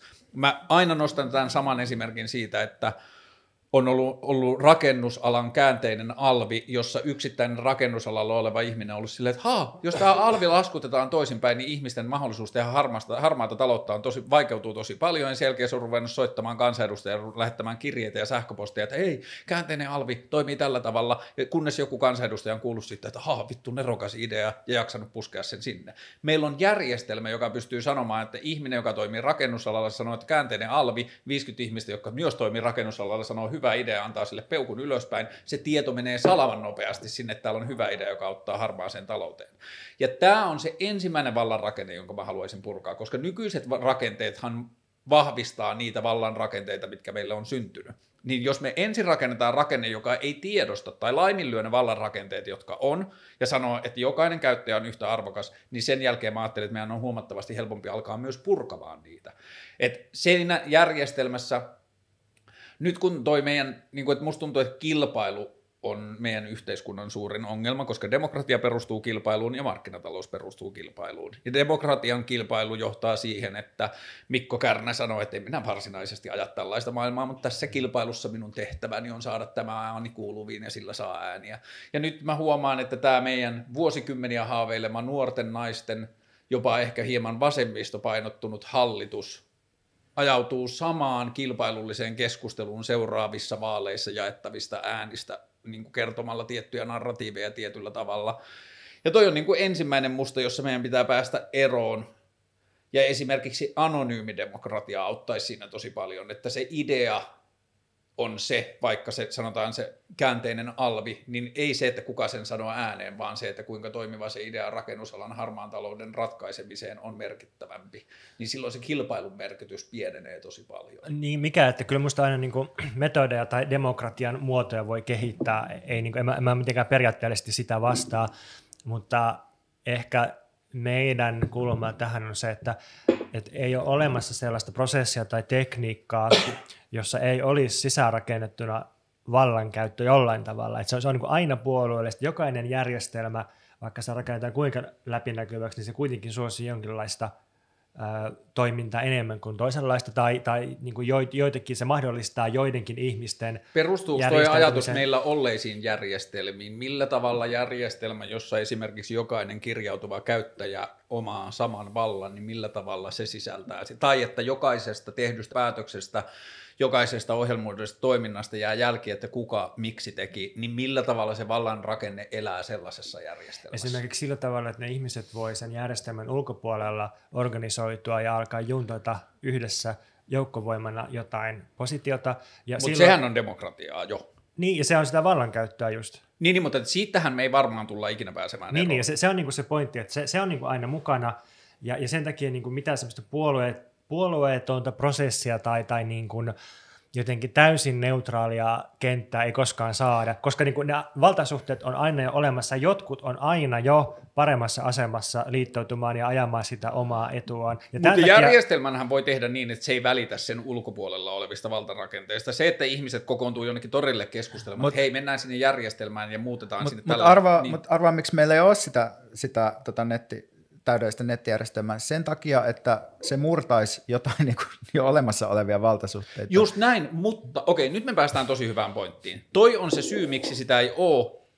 mutta että toi syy pätee niin kauan kuin ihmiset ei puhu sen puolesta. Ja se on se, miksi musta tuntuu, että mä jaksan taistella tämän, 60, tämän asian puolesta seuraavat 60 vuotta, on se, että kun musta tuntuu, että iso osa ihmisistä olisi sen puolesta, jos niillä olisi mahdollisuus kiinnittyä siihen. Tällä hetkellä meidän todellisuus kyseenalaistaa annettu, niin kuin edelleen ihmiset siteeraa Churchillia jostain 60-luvulta, että tämä demokratia ei ole kovin kummonen, mutta tämä on paras, mitä meillä on. Meillä on syntynyt internet sen jälkeen, meillä on syntynyt faksit ja tiedon hallinnointi, liikutus, arkistointi, järjestelmä, niin kuin, siis meillä on syntynyt niin vitusti järjestelmiä, joista voidaan kysyä niin kuin monimutkaisia asioita. Silloin kun Churchill on puhunut se asia, niin meillä piti kaikki liikkua paperina ja ihmisten piti olla samassa paikassa, että ne pystyy keskustelemaan Mutta mut internet on niin kusisin paikka niin millekään keskustella, mitä mä pystyn itse niin, niin se, se, on, se, on, se on vielä pahentanut sitä asiaa, koska nyt voidaan, niin kuin, nyt niin kuin yksi, yksi suuri yritys voi, voi niin kuin hallinnoida – hallinnoida lainausmerkeissä, mutta et, et jollain tavalla nudkettaa kahden miljardin ihmisen ajattelua. Et se internet on vain niin pahentunut todella paljon sitä asiaa. Ja totta kai me voidaan aina kuvitella tai ajatella, että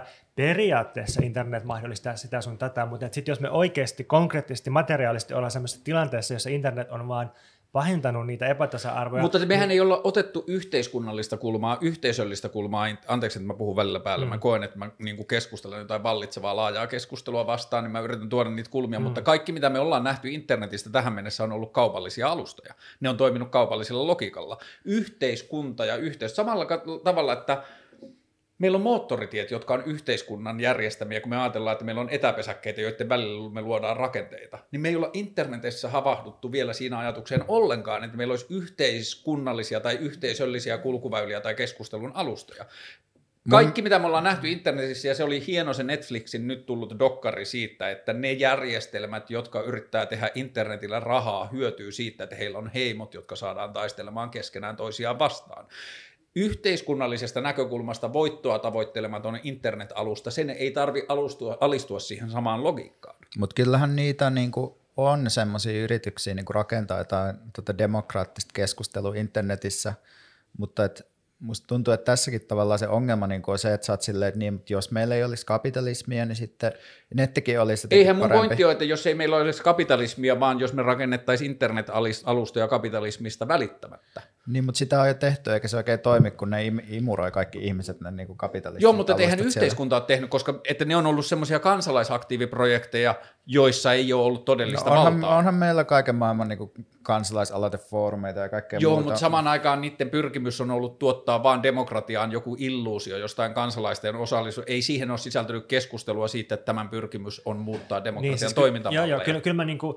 mua ei haittaisi, kyllä mä olisin kannalle varmaan äänestäisin sen puolesta, että jos ajatellaan, että tulisi semmoinen julkisen vallan aloite, että leikataan, pilkotaan kaikki noin somejätit ja tehdään joku niin kuin nettisäätelyjuttu ja, ja ehkä niin kuin harkitaan jopa sitä, että kun aikoinaan perustettiin yleisradiot eri maissa mm. just niin kuin sitä kaupallista mediaa vastaan, jotta, ne olisi edes jollain tavalla, jotta siellä olisi edes jollain tavalla edes vähän niin kuin demokraattisesti säädelty instituutio, joku iso, niin okei, en, en mä niin kuin missään nimessä vastusta tällaista, mutta tota, ehkä se kysymys, tai yksi kysymyksistä on, että, että tota, niin kuin vähän niin kuin Veikka tuossa aikaisemmin sanoi, niin miksi, miksi, tota, miksi tämä tuntuu niin mahdottomalta tämmöinen? Ja siinä on varmaan se syy, että, ää, että nykyiset valtiot, ää, niin kuin joka ikinen niistä, niin hyötyy hirveästi siitä, että on olemassa muutama tämmöinen suuryritys, jonka kautta ne pääsee valvomaan kansalaistensa hmm. elämää ja, ja niin kuin sekä valvomaan että tarkkailemaan. Ja siinä niin kuin lyö kättä se, se niin kuin liiketaloudellinen intressi ja sitten niin kuin hallinnallinen intressi. Että kyllä varmaan Maria Ohisalon sisäministeriössäkin nyt fiilistellään, että, että tuota, Supo saa Facebookin ja Instagramin ja WhatsAppin kautta hirveästi dataa ja metadataa suomalaisten käyttäytymisestä, niin, niin kuin tällaiset edut on niin voimakkaasti säilyttämässä tätä järjestelmää, että niin kuin kysymys on, että miten, miten niin kuin päästäisiin purkamaan tällaista Tämä on ehkä just se kohta, jossa mä loukkaannun, loukkaannun sitä liberalismisyytöksestä, koska mä koen olevani tosi radikaali, radikaali ja niin kuin siis tietyllä tavalla militanttikin sen suhteen, että se mitä mä haen on se, että mä haluan päästä kansanedustajaksi sanomaan, että kansanedustajalaitos on pielessä ja se pitää tehdä uusiksi. Ja se, että, niin kuin, että, mitä mä, että mun ajatus ei lähde siitä, että valtion pitää pilkkoa ne niin kuin kaupalliset järjestelmät tai rajoittaa niiden toimintaa tai jotain muuta, vaan mun ajatus on se, että valtion pitää luoda uusi sosiaalisen median alusta, jonka pyrkimys, ääneen lausittu pyrkimys on rakentaa uusi demokraattinen järjestelmä, joka ei perustu vain pienen ryhmän edustuksellisuuteen, vaan perustuu todelliseen kansanvaltaan ja kaikkien ihmisten osallistumismahdollisuuteen, niin silloin ihmisten, koska mä ajattelen, että Trump ja jytkyt ja Brexit ja ne, niin, niin kuin aikaisemmin puhuttu, ne on seurausta ihmisten voimattomuuden tunteesta ja järjestelmän ulkopuolelle jäämisestä ja siitä, että järjestelmä kohtelee heitä väkivaltaisesti eikä ole kiinnostunut heidän tunteistaan tai peloistaan tai mistä tahansa. Ja sitten joku Trump sanoo jotain, niin sitten niin kuin periaatteessa kansalaisille ainoa vaihtoehto jää tarttua noihin populistisiin liikkeisiin, jotka on vähän kuin kaataisi hiekkaa siihen olemassa olevan järjestelmän koneeseen, että ha ha ha, että, niin kuin, että mä vaan vittuilen tälle, että tämä järjestelmä on tällainen, niin siinä nykymallisessa niin kuin demokratiassa ja kaikessa siinä, niin se yksilö, joka kaataa hiekkaa sinne järjestelmään, niin samalla lailla kuin sillä ei ole vallan tunnetta, niin sillä ei ole myöskään vastuuntunnetta. Sillä ei ole niin kuin oikein, että se mieluummin sanoo, että mä oon vaan tätä kaikkea paskaa ja keskustaa ja kokoomusta ja vitun vihervassareita vastaan ja äänestän persuja, niin se ei joudu maksamaan sitä hintaa, mikä hän poliittisesta aktiivisuudestaan on.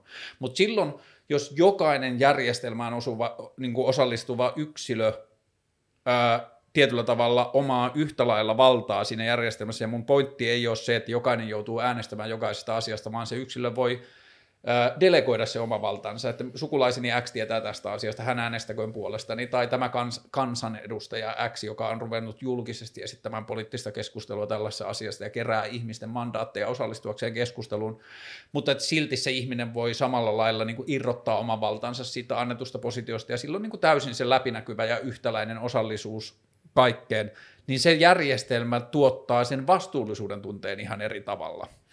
Joo, no siis mä luulen, että jos nyt yrittää vähän niin kuin vetää yhteen, niin me varmaan, niin kuin, meillä on varmaan samantyyppisiä ajatuksia siitä, että, että niin kuin demokraattista järjestelmää voisi korjata niin kuin erilaisilla tavoilla, mitkä tuottaisi ihmisille enemmän konkreettisia mahdollisuuksia vaikuttaa asioihin ja enemmän vastuuta ja tällaista. Mutta mä luulen, että se suurin ero tässä on edelleen niin kuin siinä, että miten me ajatellaan, että me päästäisiin tällaiseen tilanteeseen, missä niin kuin meidän joku demokraattinen järjestelmä niin kuin muuttuu.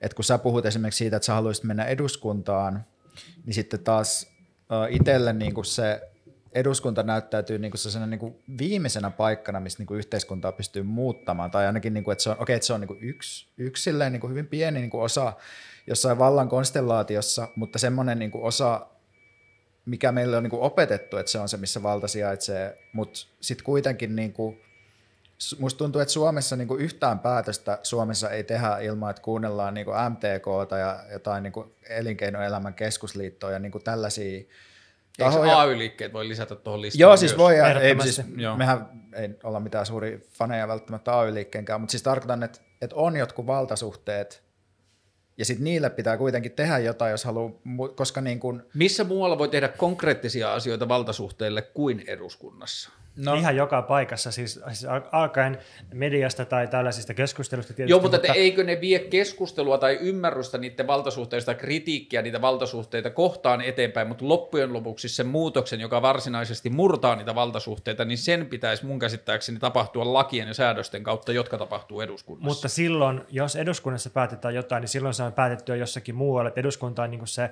ikään kuin lopputuote eduskunnassa joku lakipäätös. Et useinhan, kun tehdään uudistuksia, oli se sitten instituutio tai valtakunnan taso, niin oikeasti se uudistus on tapahtunut jo jossain muualla ja sitten se, se, niin kuin, se finaalinen lain tai virallisen päätöksen taso, se on vain niin kuin se viimeinen merkki siitä, että tämä muutos on jo tapahtunut. Me käytetään meidän kirjassa esimerkkinä Lex Nokiaa, joka oli tämä niin urkintalaki, joka mm. säädettiin Suomessa 2010-luvun alussa vai 2000-luvulla. Olisiko se ollut 2009? Jotain tällaista, missä niin kuin, Nokia siis painosti eduskuntaa, että heidän pitää päästä niin kuin käsikseen työntekijöiden sähköpostien tunnistetietoihin, ja mikäli tätä muutosta ei tule, niin hienovarasti annetaan ymmärtää, että me siirretään meidän toiminta ulkomaille, jolla niin kuin verotulot menee jonnekin muualle. Sitä laki säädettiin.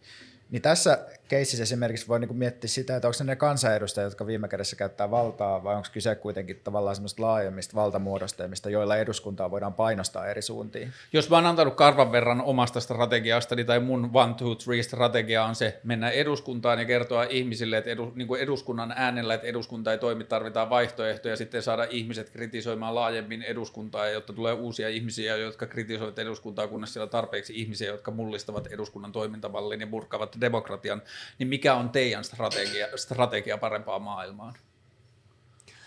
Jos mulla olisi joku yksi voittava strategia, niin mä olisin varmaan tosi voimakkaasti toteuttamassa sitä. Mä näen itse enemmän, että se, se on niin kuin toteutunut, tai oma poliittinen toiminta on toteutunut niin kuin erilaisten strategioiden tai mm. taktiikoiden kautta. Et joskus se on ollut tosi, tosi voimakkaasti jonkun tietyn tilan puolustaminen tai, tai, tai sitten sitten joissain tapauksissa on, on mielekästä lobata tai kirjoittaa jotakin julkisia tekstejä. Mutta mä ajattelen ehkä sitä niin kuin teknistä semmoista niin. Niin kuin tietyllä tavalla, että okei, jos sanotaan esimerkiksi, että meidän yhteiskunnan, ja tästä me ollaan varmaan tosi paljon samaa mieltä, että meidän yhteiskunnan yksi isoista konkreettisista ongelmista on vallan epätasainen mm. jakaantuminen, niin mun vastaus siihen on, että haa, tehdään demokraattinen järjestelmä, joka ei ole kiinnostunut niistä vallan epätasaisesta jakautumisesta, vaan antaa kaikille yksilöille Mut miten, yhtä... kerro, miten, miten eikö sä, eikö sä kysy meiltä, että miten? Ah, ah mutta kysy vaan se sun tarkentava kysymys, Eiku, että me päästään eteenpäin. Siis musta tässä on vaan kiinnostavaa se, että, että jos, jos on joku malli ihmisellä, hmm niin miten me päästään siihen? Se on, se on semmoista kiinnostavaa, se on se niin kuin metodikysymys, että, että okei, että, että, että hyväksytään, että, että parempi demokratiajärjestelmä. Okei, mutta miten me päästään siihen näistä valtasuhteista? Miten me onnistutaan painostamaan sen puolesta? Mutta mut meidän, siis, meidän kirjassahan me pyritään niin kuin määrittelemään tämmöisiä, niin kuin, tai niin kuin tekemään semmoinen jonkinlainen, jonkinlaisia ohjenuoria siihen, että miten niin kuin poliittista muutosta voisi ajatella muista kuin liberaalista näkökulmasta. Mm. Jolloin liberaalin näkökulma on se, että ajatellaan, että hyvä, että tieto ja keskustelu johtaa niin kuin parempaan maailmaan. Ja sitten me niin kuin sanotaan siinä, että okei, hyvä, että niin kuin tuotetaan tietoa, tuotetaan omasta näkökulmasta ymmärrystä maailmasta. Sitten me tarvitaan lisäksi voimaa, joka tarkoittaa niin kuin jonkinlaista niin kuin pakon tuottamista, järjestäytymistä, kollektiivisuutta, jolla pystytään niin kuin painostamaan. Ei, ei keskustelua, vaan nimenomaan sitä, että, että tällä tulee niin kuin yhteiskunnallista hintaa, jos tämän asian teette. Mm. Niin kuin Ja sitten me puhutaan niin kuin tunteista, joka tavallaan tarkoittaa sellaista, että pystyy niin kuin vetoamaan ihmisissä johonkin muuhunkin kuin pelkkiin mielipiteisiin ja järkeä. Mm. Eli tavallaan niin kuin toi on ehkä se, että me ajatellaan, että ei, mie- ei pelkkiä mielipiteitä, vaan jonkinlaista järjestäytymistä, joka vetoaa. Joo, ehkä voi ottaa taas historiallisen esimerkki siitä, että Suomessa 50-luvulla porvarit Helsingin Sanomista oikeistopuolueesi oli sitä mieltä, että missään nimessä absoluuttisesti ei ole rahaa mihinkään eläkejärjestelmään, ei mihinkään sairausvakuutukseen, ei mihinkään työttömyyskorvaukseen, ei todellakaan ole varaa mihinkään viisipäiväiseen työviikkoon. Tämä on niin kuin absoluuttisesti mahdotonta. Ja sitten kun työväki järjestäytyi, äänesti vasemmistopuolueita, järjesti mielenosoituksia, lakkoili, AY-liike organisoitu. Sitten kun alkoi näkyä, että maailmalla – kapinoidaan, ää, sitten alkoi ehkä vielä konkretisoitua silloin se reaalisosialismin uhka, niin kummasti tämmöinen pakotusvoima, joka tuli ikään kuin sen kansanedustuslaitoksen ulkopuolelta täysin, hmm. kummasti siinä tilanteessa rahaa alkoikin löytyä sitten ja saatiin, saatiin niin kuin tällaisia tulonjakomekanismeja. Ja se, se ei niin kuin syntynyt jollain sivistyneellä keskustelulla kansanedustajien välillä, vaan se syntyi täysin sen niin kuin virallisen vallankäytön ulkopuolelle nimenomaan pakottamalla ja uhkaamalla. Ja sitten siinä vaiheessa oikeistolaiset alkoi havahtua siihen, että jos ne ei anna periksi, jos ne ei tee kompromisseja työläisten kanssa, niin tässähän saattaa olla vaikka vallankumouksen uhka käsillä kohta. Et siis Erkki Tuomioja kuuluisasti joskus vuonna 1968 visioi sitä, että, että tässä on niin kuin maailman vallankumous tulossa, eikä sille niin kuin naureskeltu, koska mm. se tilanne oli niin uhkaava.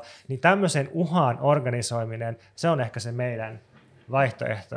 Mutta ei niinkään niin kuin nyt vetoamalla työväenliikkeen kunniakkaaseen menneisyyteen, että me ei välttämättä ajatella, että nyt tarvitaan niin kuin vahva välttämättä joku AY-liike tai niin, niin tällaista. Niin, se pitää aina keksiä uudestaan se, että mikä on se tapa organisoitua ja ketkä organisoidaan ja miten. Niin. Sehän on, sehän on niin kuin nykyisen politiikan tekemisen vaikeus, että ihmiset on niin erilaisia ja niillä on niin erilaiset aikataulut ja, ja kiinnostukset ja estetiikat, että se, se niin kuin yhteisen rakentaminen on hirveän vaikeaa. Joo, okei. Okay. Uh sitten toi kysymys siitä, että miten mä sitten esimerkiksi uskon, että se todellinen muutos saadaan aikaiseksi, niin mulle se ensimmäinen steppi on siitä, että mä löytäisin tai voisin olla yhtenä pienenä hiekanjyväisenä osana sitä muutosta, että me saataisiin se ajattelu lopetettua siinä, että me ei tuudittautuisi tai siihen, että tämä on paras eikä ole muita. Ja siinä kohtaa se niin kuin yhdistävä, niin kuin, että ihmiset, jotka ajattelisivat tuosta kohtaa samalla lailla, voisi olla tosi vitun laaja. Että se voisi olla niin kuin perussuomalaisesta vasemmistoliittolaiseen ja kaikkien siltä väliltä, jotka ajattelisi ainoastaan vaan sen verran, että hmm,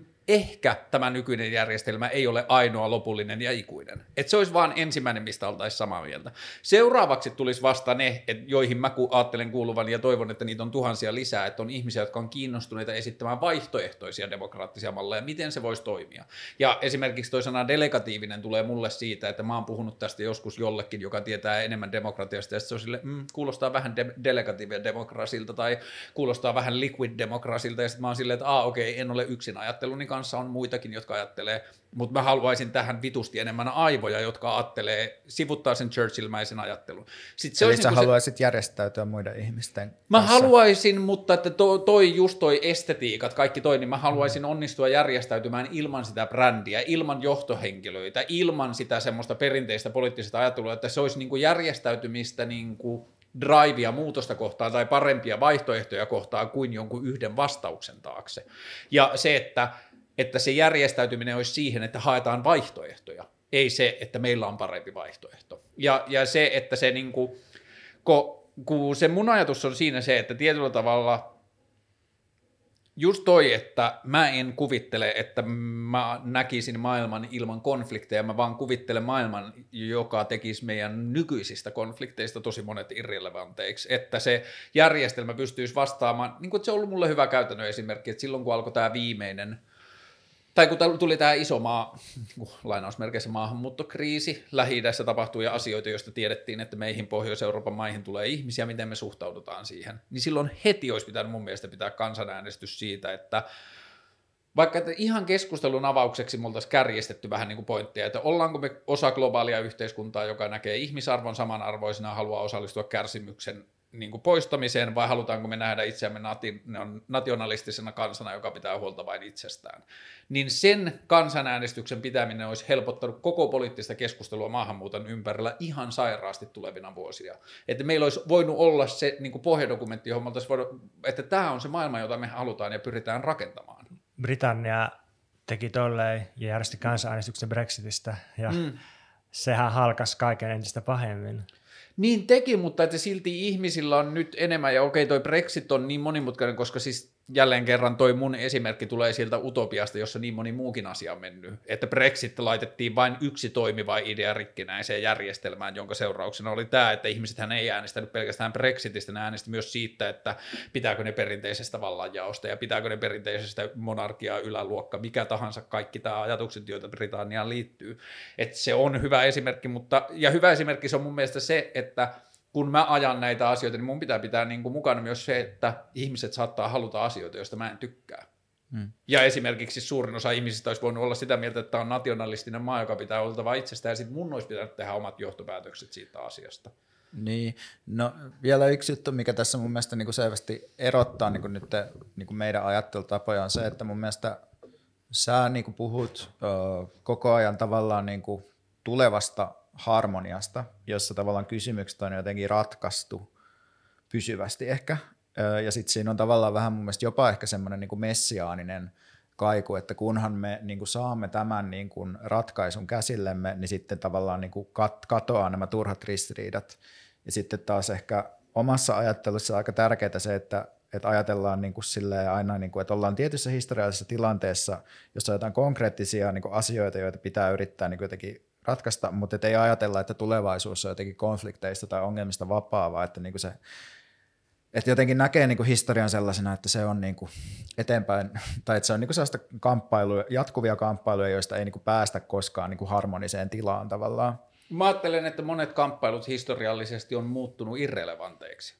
Niin, mutta ne on aina korvautunut uusilla. Niin on, ja niin, siihen mäkin uskon. Ja mä uskon, että tietyllä tavalla sitten se vaan niin kuin, että ne monet, kuten esimerkiksi just vaikka se, että minä en ole saanut öisin nukuttua, kun olen pelännyt, mistä seuraava vuokra tulee, niin sen kaltaiset kamppailut muuttuvat tulevaisuudessa vähemmän relevanteiksi, koska me keksitään parempia tapoja. Koska nythän me tiedetään jo se, että meillä on niin kuin, meillä on resursseja, varsinkin jossain Suomen kaltaisessa maassa, niin meillä on kaikille riittävästi perusturvallisuuteen liittyviä resursseja, ja poikkeuksellisesti maailman historiassa, jota mun mielestä esimerkiksi oikeisto ei ymmärrä ja vasemmisto tuntuu unohtavan, niin meillä on koneistot niiden resurssien jakamiseen, jota meillä ei ollut ikinä ennen samanlaisia välineitä siihen.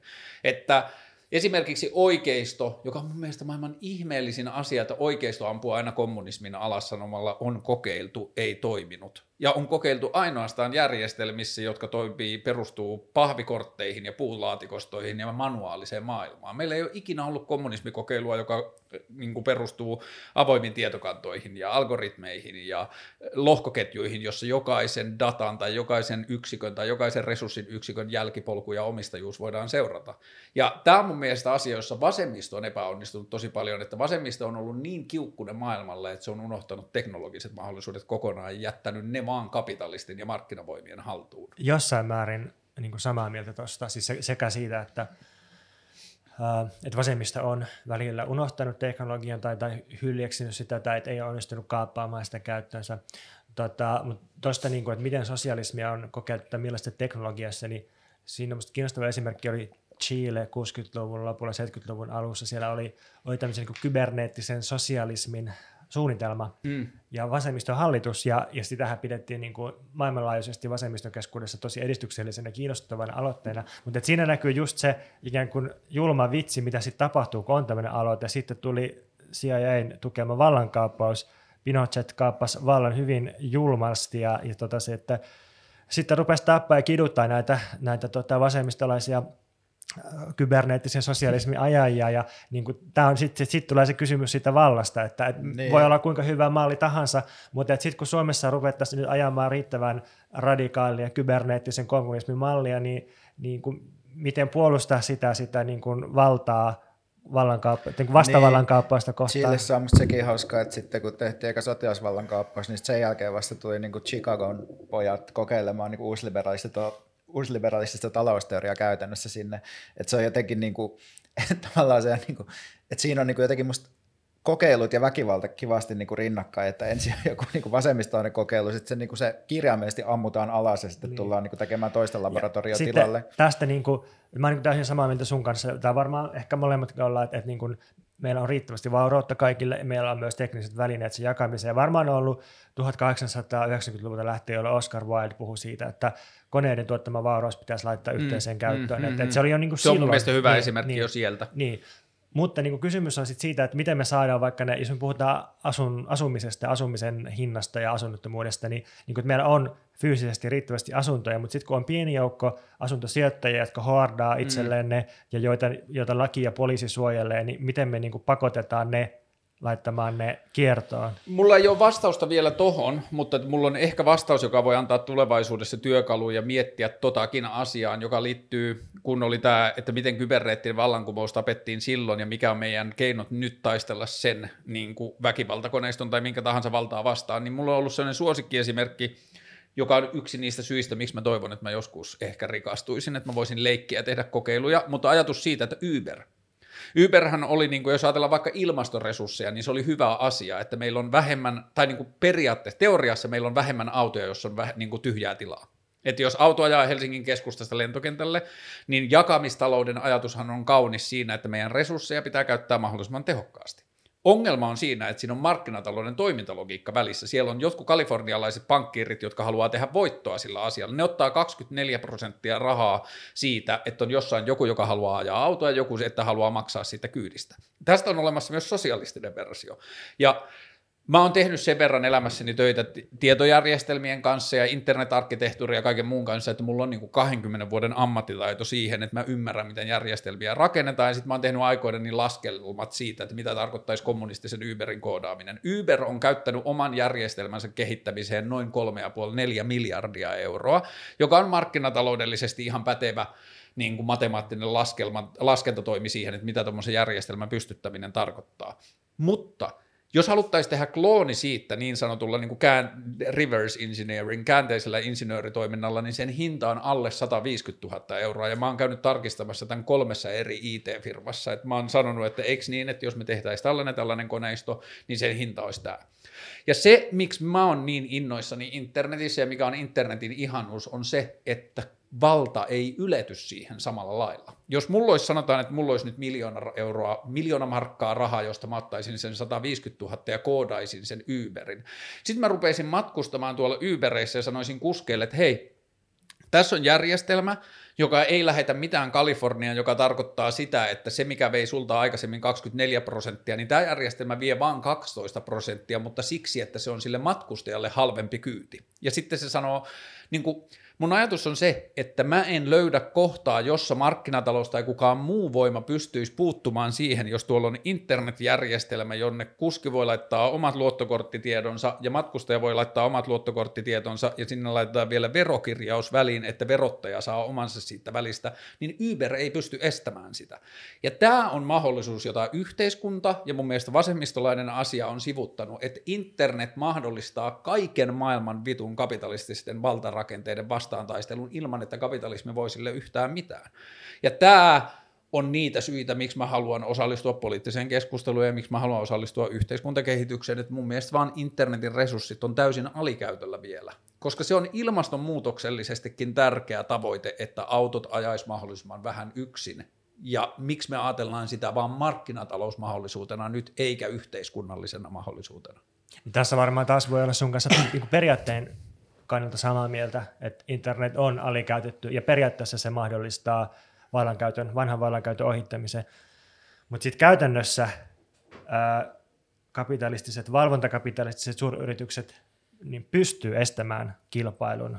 Ne pystyy säätämään lakeja. Siis Facebook käytännössä säätää lakeja ja Facebook ja Google, niillä on niin maailman eniten lobbareita käytössä ja sitten, sitten ne aina niin kuin, ne pystyy ostamaan kilpailijat, ne pystyy urkkimaan ihmisten käytöstä niin tarkasti, että jos tulee joku kilpailija, oli se kuinka hyvä tahansa, niin ne pystyy jotenkin niin kuin saartamaan sen ja iskemään siihen väliin.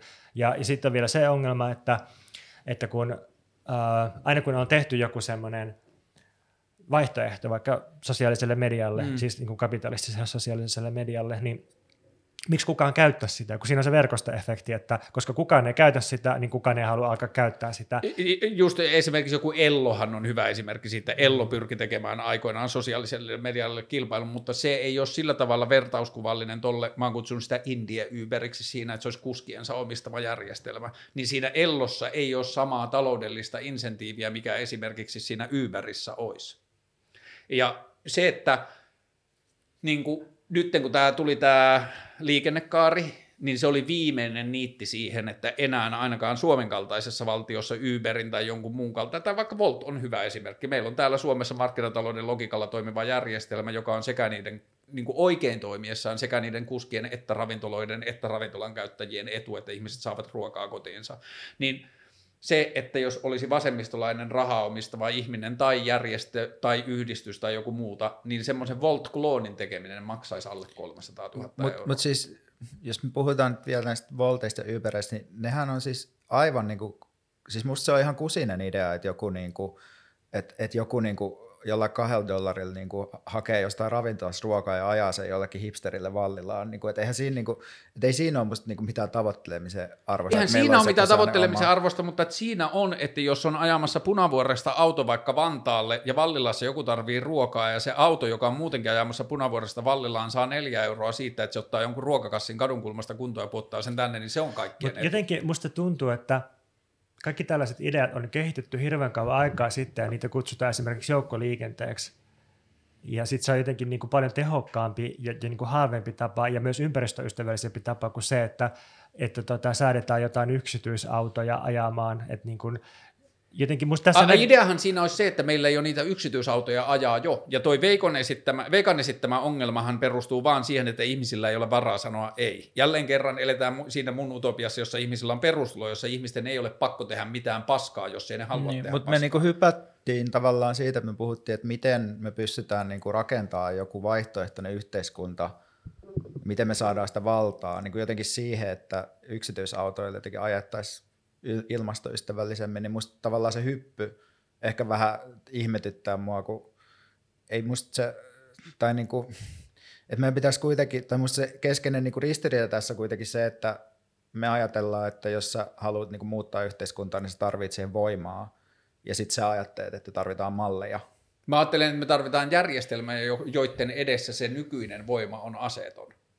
Niin, mutta kun sillä on ne aseet ja sillä on kaikki, niin sitten on ehkä Mutta se ei, niin kuin, että esimerkiksi tässä tilanteessa, okei, sanotaan, että me eletään toistaiseksi vielä yhteiskunnassa, jossa ihmiset jostain kumman syystä on valmiita ajamaan sillä liksalla, mitä Uber pystyy ajamaan ihmisiä lentokentälle. Niin eikö vaihtoehtona olisi parempi se, että se ihminen saisi vaikka siitä kokonaissummasta sen 12 tai 20 prosenttia enemmän kuin se saa nyt, jolloin se olisi siltä kapitalistisesti toimivalta järjestelmältä Mutta miksi ihmeessä me niinku ylipäätään lähettäisiin niinku miettimään sitä Uber-mallin parantamista, kun se on niinku täysin niinku kapitalistiseen niinku siirtolaisten riistoon perustuva idea niinku alun perinkin sen sijaan, että me mietittäisiin niinku sellaista vallan, vallan yleistä toimintaa niinku Niin, yhteiskunnassa. ja siis joukkoliikenne, se on musta niinku, se on jotenkin niin eri viitekehys, että me voidaan puhua yksityisautoista, koska me tiedetään, että, että mitä enemmän me annetaan niille tilaa, mitä enemmän me, siis niin kuin, että mitä enemmän me annetaan niille tilaa ja mitä enemmän me siirretään sitä nykyistä tilaa, niin sitä niin kuin huonommaksi ää, saasteet menee ja, ja niin kuin julkinen kaupunkitila tai joku kaupunkitila, jota voisi käyttää muuhun kuin autolla ajamiseen. Ja se, se on, on niin kuin yksi viitekehys. Ja sitten on se, että, että niin kuin, että jos me halutaan ratkaista kaupunkitilan ongelmia ja päästöjen ongelmia ja kustannusten ongelmia, niin joukkoliikenne on kuitenkin se joukkoliikenne ja sitten helppo pyöräily ja kävely ja niin edelleen, niin se on niinku se tapa, millä nämä kaikki ongelmat ratkaistaan helposti. Ja niinku se edellyttää niin erilaista ajattelua ja, ja niin kuin poliittista tilan järjestämistä kuin se Uberin tuunaaminen. Mut, mutta tässä tilanteessahan ongelma on nyt se, että siellä on vierekkäin kuluttamassa meidän kaikkia pyöräilyä ja kävelyä ja joukkoliikenteessä käytettävää tilaa. Se auto, joka vie ruokaa, se auto, joka vie jotakin tyyppiä lentokentälle ja se auto, joka menee yksin kaupungista himaan. Se on kaikkien etu, minkä järjestelmät mahdollistaa, että ne kaikki kolme olisi samassa autossa. Ja sehän on niin kuin pois siltä, että pikkuhiljaa me päästään siihen, että me voidaan vähentää siltä autolta tietä ja antaa enemmän tilaa julkiselle liikenteelle ja antaa enemmän kävelijöille ja antaa enemmän pyöräilijöille. Nyt niin kuin, et esimerkiksi toi Uber, niin siinä on se kaksi vai, mahdollisuutta, tai niin kuin kaksi ulottuvuutta. Toinen on se, että siitä on tullut globaali järjestelmä, joka väärinkäyttää maahanmuuttajia tai huonossa asemassa olevia ihmisiä tai luo uutta prekariaattia ja niin kuin polkee niiden oikeuksia. Toinen ajatus, kun unohdetaan se, niin toinen puoli on se, että se optimoi resurssien käyttöä. Faktisesti, matemaattisesti se toimiessaan järkevästi se optimoi resurssien käyttöä. Mut ei tai se se on tee- työkalu. Mutta ei, sitä ei se tee sitä. Ei, ei niin, mutta se on työkalu. siihen. Eikä, eikä ole, ei se ole työkalu siihen, se on työkalu siihen, että jotkut niinku sijoittajat saa voittoa siitä, Jep. että jotkut ihmiset Ei, kun siihen sitä ruokaa. käytetään, mutta että se, että sulla on Niin, mutta kun se on järjestelmä, syntynyt joka... myös sen takia, ei Niin se ole on, syntynyt mitään mutta muuta sehän ei varten. kerro sitä, että jos vasara olisi tehty ihmisen tappamiseen, niin sehän ei kerro sitä, etteikö sitä vasaraa voisi käyttää myös naulojen kiinni. Mutta ei sitä tehty, kun se tehtiin nauleen. Niin, niin mutta että eikö se kannata kaapata siihen Ei, käyttöön? ei, ei kannata. Jos, jos se, jos se niin perustetaan tai niin luodaan tällaiseen yhteiskuntaan, niin silloin se, se niin vallitsevien valtasuhteiden ja mekanismien painovoimakenttä on semmoinen, että se luisuu sinne, missä se nyt on. Ja si, Jos si- ei kukaan taistele vastaan, jos ei sitä käytetä johonkin niin, järkevämpään. no mun mielestä se taist, vastaan taisteleminen se on just sitä, että ajatellaan jossakin ihan to, toisessa viitekehyksessä ja organisoidaan se joukkoliikenne tai, tai jo, tulevaisuudessa ehkä jotkut niin kuin joustavammin liikkuvat itsenäisesti liikkuvat sähköautot. En tiedä, mikä on se muoto, minkä joukkoliikenne saa tulevaisuudessa, mutta se, se on niin joku täysin toisenlainen viitekehys kuin tämmöinen niin kuin, ää, yksityisten tyyppien yksi, yksityisautoilu. Okei, esimerkiksi. Koska nythän me voidaan nähdä, että autot näyttää menevän jollakin aikavälillä siihen, siihen ei enää tarvita kuskia. Niin kuin jollakin aikavälillä. Et siihen ei enää tarvita sitä laboria, siihen ei tarvita enää ihmistä. Niin sitten meillä on kaksi vaihtoehtoa. Siellä 40 vuoden päässä, jossa sanotaan 60 prosentilla autoilla ei ole enää kuskia ja ne 60 prosenttia hoitaa sen ihmisten ja ruoan liikkuvuuden, niin siinä ei ole enää sitä labor-ongelmaa, mutta siellä voi edelleen olla se Uber-ongelma. Siellä voi edelleen olla ne amerikkalaiset markkinatalousjäbät, jotka ottaa rahaa Suomesta, tai vaihtoehtoisesti yhteiskunnan järjestämä digitaalinen alusta, jossa ne resurssit optimoituu. Täällä on tyhjä auto, täällä on ihminen, jolla on kulkemisen tarve. Musta tuntuu, että me, mä alan olla niin, niin kuin väsynyt tästä kaikesta puhumisesta, että sä kohta voitat tämän kamppailun. Pitää varmaan kohta lopettaa, mutta, mutta edelleen niin kuin, eh, niin kuin musta... Lopetetaan ennen kuin liberaalit voittavat. Niin, mutta et, et jotenkin tässä musta ehkä se oleellinen kysymys on se, että halutaanko me lähteä niin kuin jostakin lähtökohdasta, joka on niin kuin asetettu tavallaan täysin niin kuin jostain niin kuin kapitalistisista lähtökohdista siis jotenkin idealistisesti toivoa, että se muuttuisi niin kuin paremmaksi. Mähän en esitä sitä, että mä ideaalisesti toivoisin, että se muuttuisi paremmin, paremmaksi, vaan mä etsin väkivaltaisia tapoja nussia sitä vallitsevaa järjestelmää perseeseen ja rikkoa sen. Mutta mä näen kuitenkin, että meillä on semmoinen menetelmäero tässä, että, että sä ehkä sanot noin, mutta sitten sit niinku käytännössä musta tuntuu, että sä haet ratkaisuja, että sä ajattelet silleen solutionistisesti, se on niinku teknisiä ratkaisuja ja teknisiä malleja, ja sitten se, mitä me Veikan kanssa yritetään tehdä, niin on se, että, että me ei yritetä esittää ratkaisuja, vaan me yritetään kaivaa ongelmia ja työntää ja paisuttaa niitä ongelmia, kunnes ne ongelmat on niin sietämättömiä, että niillä ongelmilla pystytään painostamaan yhteiskunnan valtasuhteita johonkin suuntaan. Nyt toi kuulostaa taas mun mielestä siltä, että me käydään samaa taistelua, mutta eri kohdasta. Eli tietyllä tavalla me tehdään toisiamme tukevia toimintoja. Toi on se liberaali vastaus. Niin on. Liberaali haluaa lopettaa Olemme- keskustelun siihen, että Olemmehan kaikki lopulta kuitenkin samaa mieltä siitä, että ihminen ja yhteiskunta Mutta et sitten musta yhdessä. on välillä tuntunut va- myös siltä, varsinkin tuossa Puopulan keskustelussa, että onko liberaali vaan pilkkanimi, öö, mm, minkä sanan mä käyttäisin, ei välttämättä na- optimistille. Tai naiviudelle. Tai niin, naivi. No mutta niin. tässä, jos, jos päätetään, mä koko ajan mä sy- syötän tähän keskusteluun sanojen lopettaminen ja päättäminen, että tämä joskus loppuisi, mutta mut musta kiinnostava ajatus optimismista ja toivosta on just se, että semmoinen meidän, no minun, meidän ajatus toivosta on se, että toivo kannattaa asettaa ainoastaan oman toiminnan varaan siihen, että tekee jotain ja muuttaa jotakin. Ja se, että jos toivoo optimistisesti, että asiat ratkee jollain malleilla, jotka tulee jonnekin ja muuttaa jotain, niin se on just ehkä sellainen liberaali ajatus. Eli Mutta on kaksi, mä kyllä kaksi käsitystä itse, toivosta. Mä ajattelen kyllä itse niin, että mä rakennan toivoni oman toimintani varaan. Siitä voidaan ehkä, molemmat koetaan tekevämme asioita, joka tuottaa meille toivoa. Kiitos Veikka ja Pontus ja kiitos Mikä meitä vaivaa podcast ja kiitos kaikki asiat, mitä olette vuosien varrella tehneet. Olette idoleita itselleni ja pidän siitä, mitä teette ja koen sen arvokkaana yhteiskunnassa. Kiitos, kiitos. Kiitos. Kaikkea hyvää. Peace!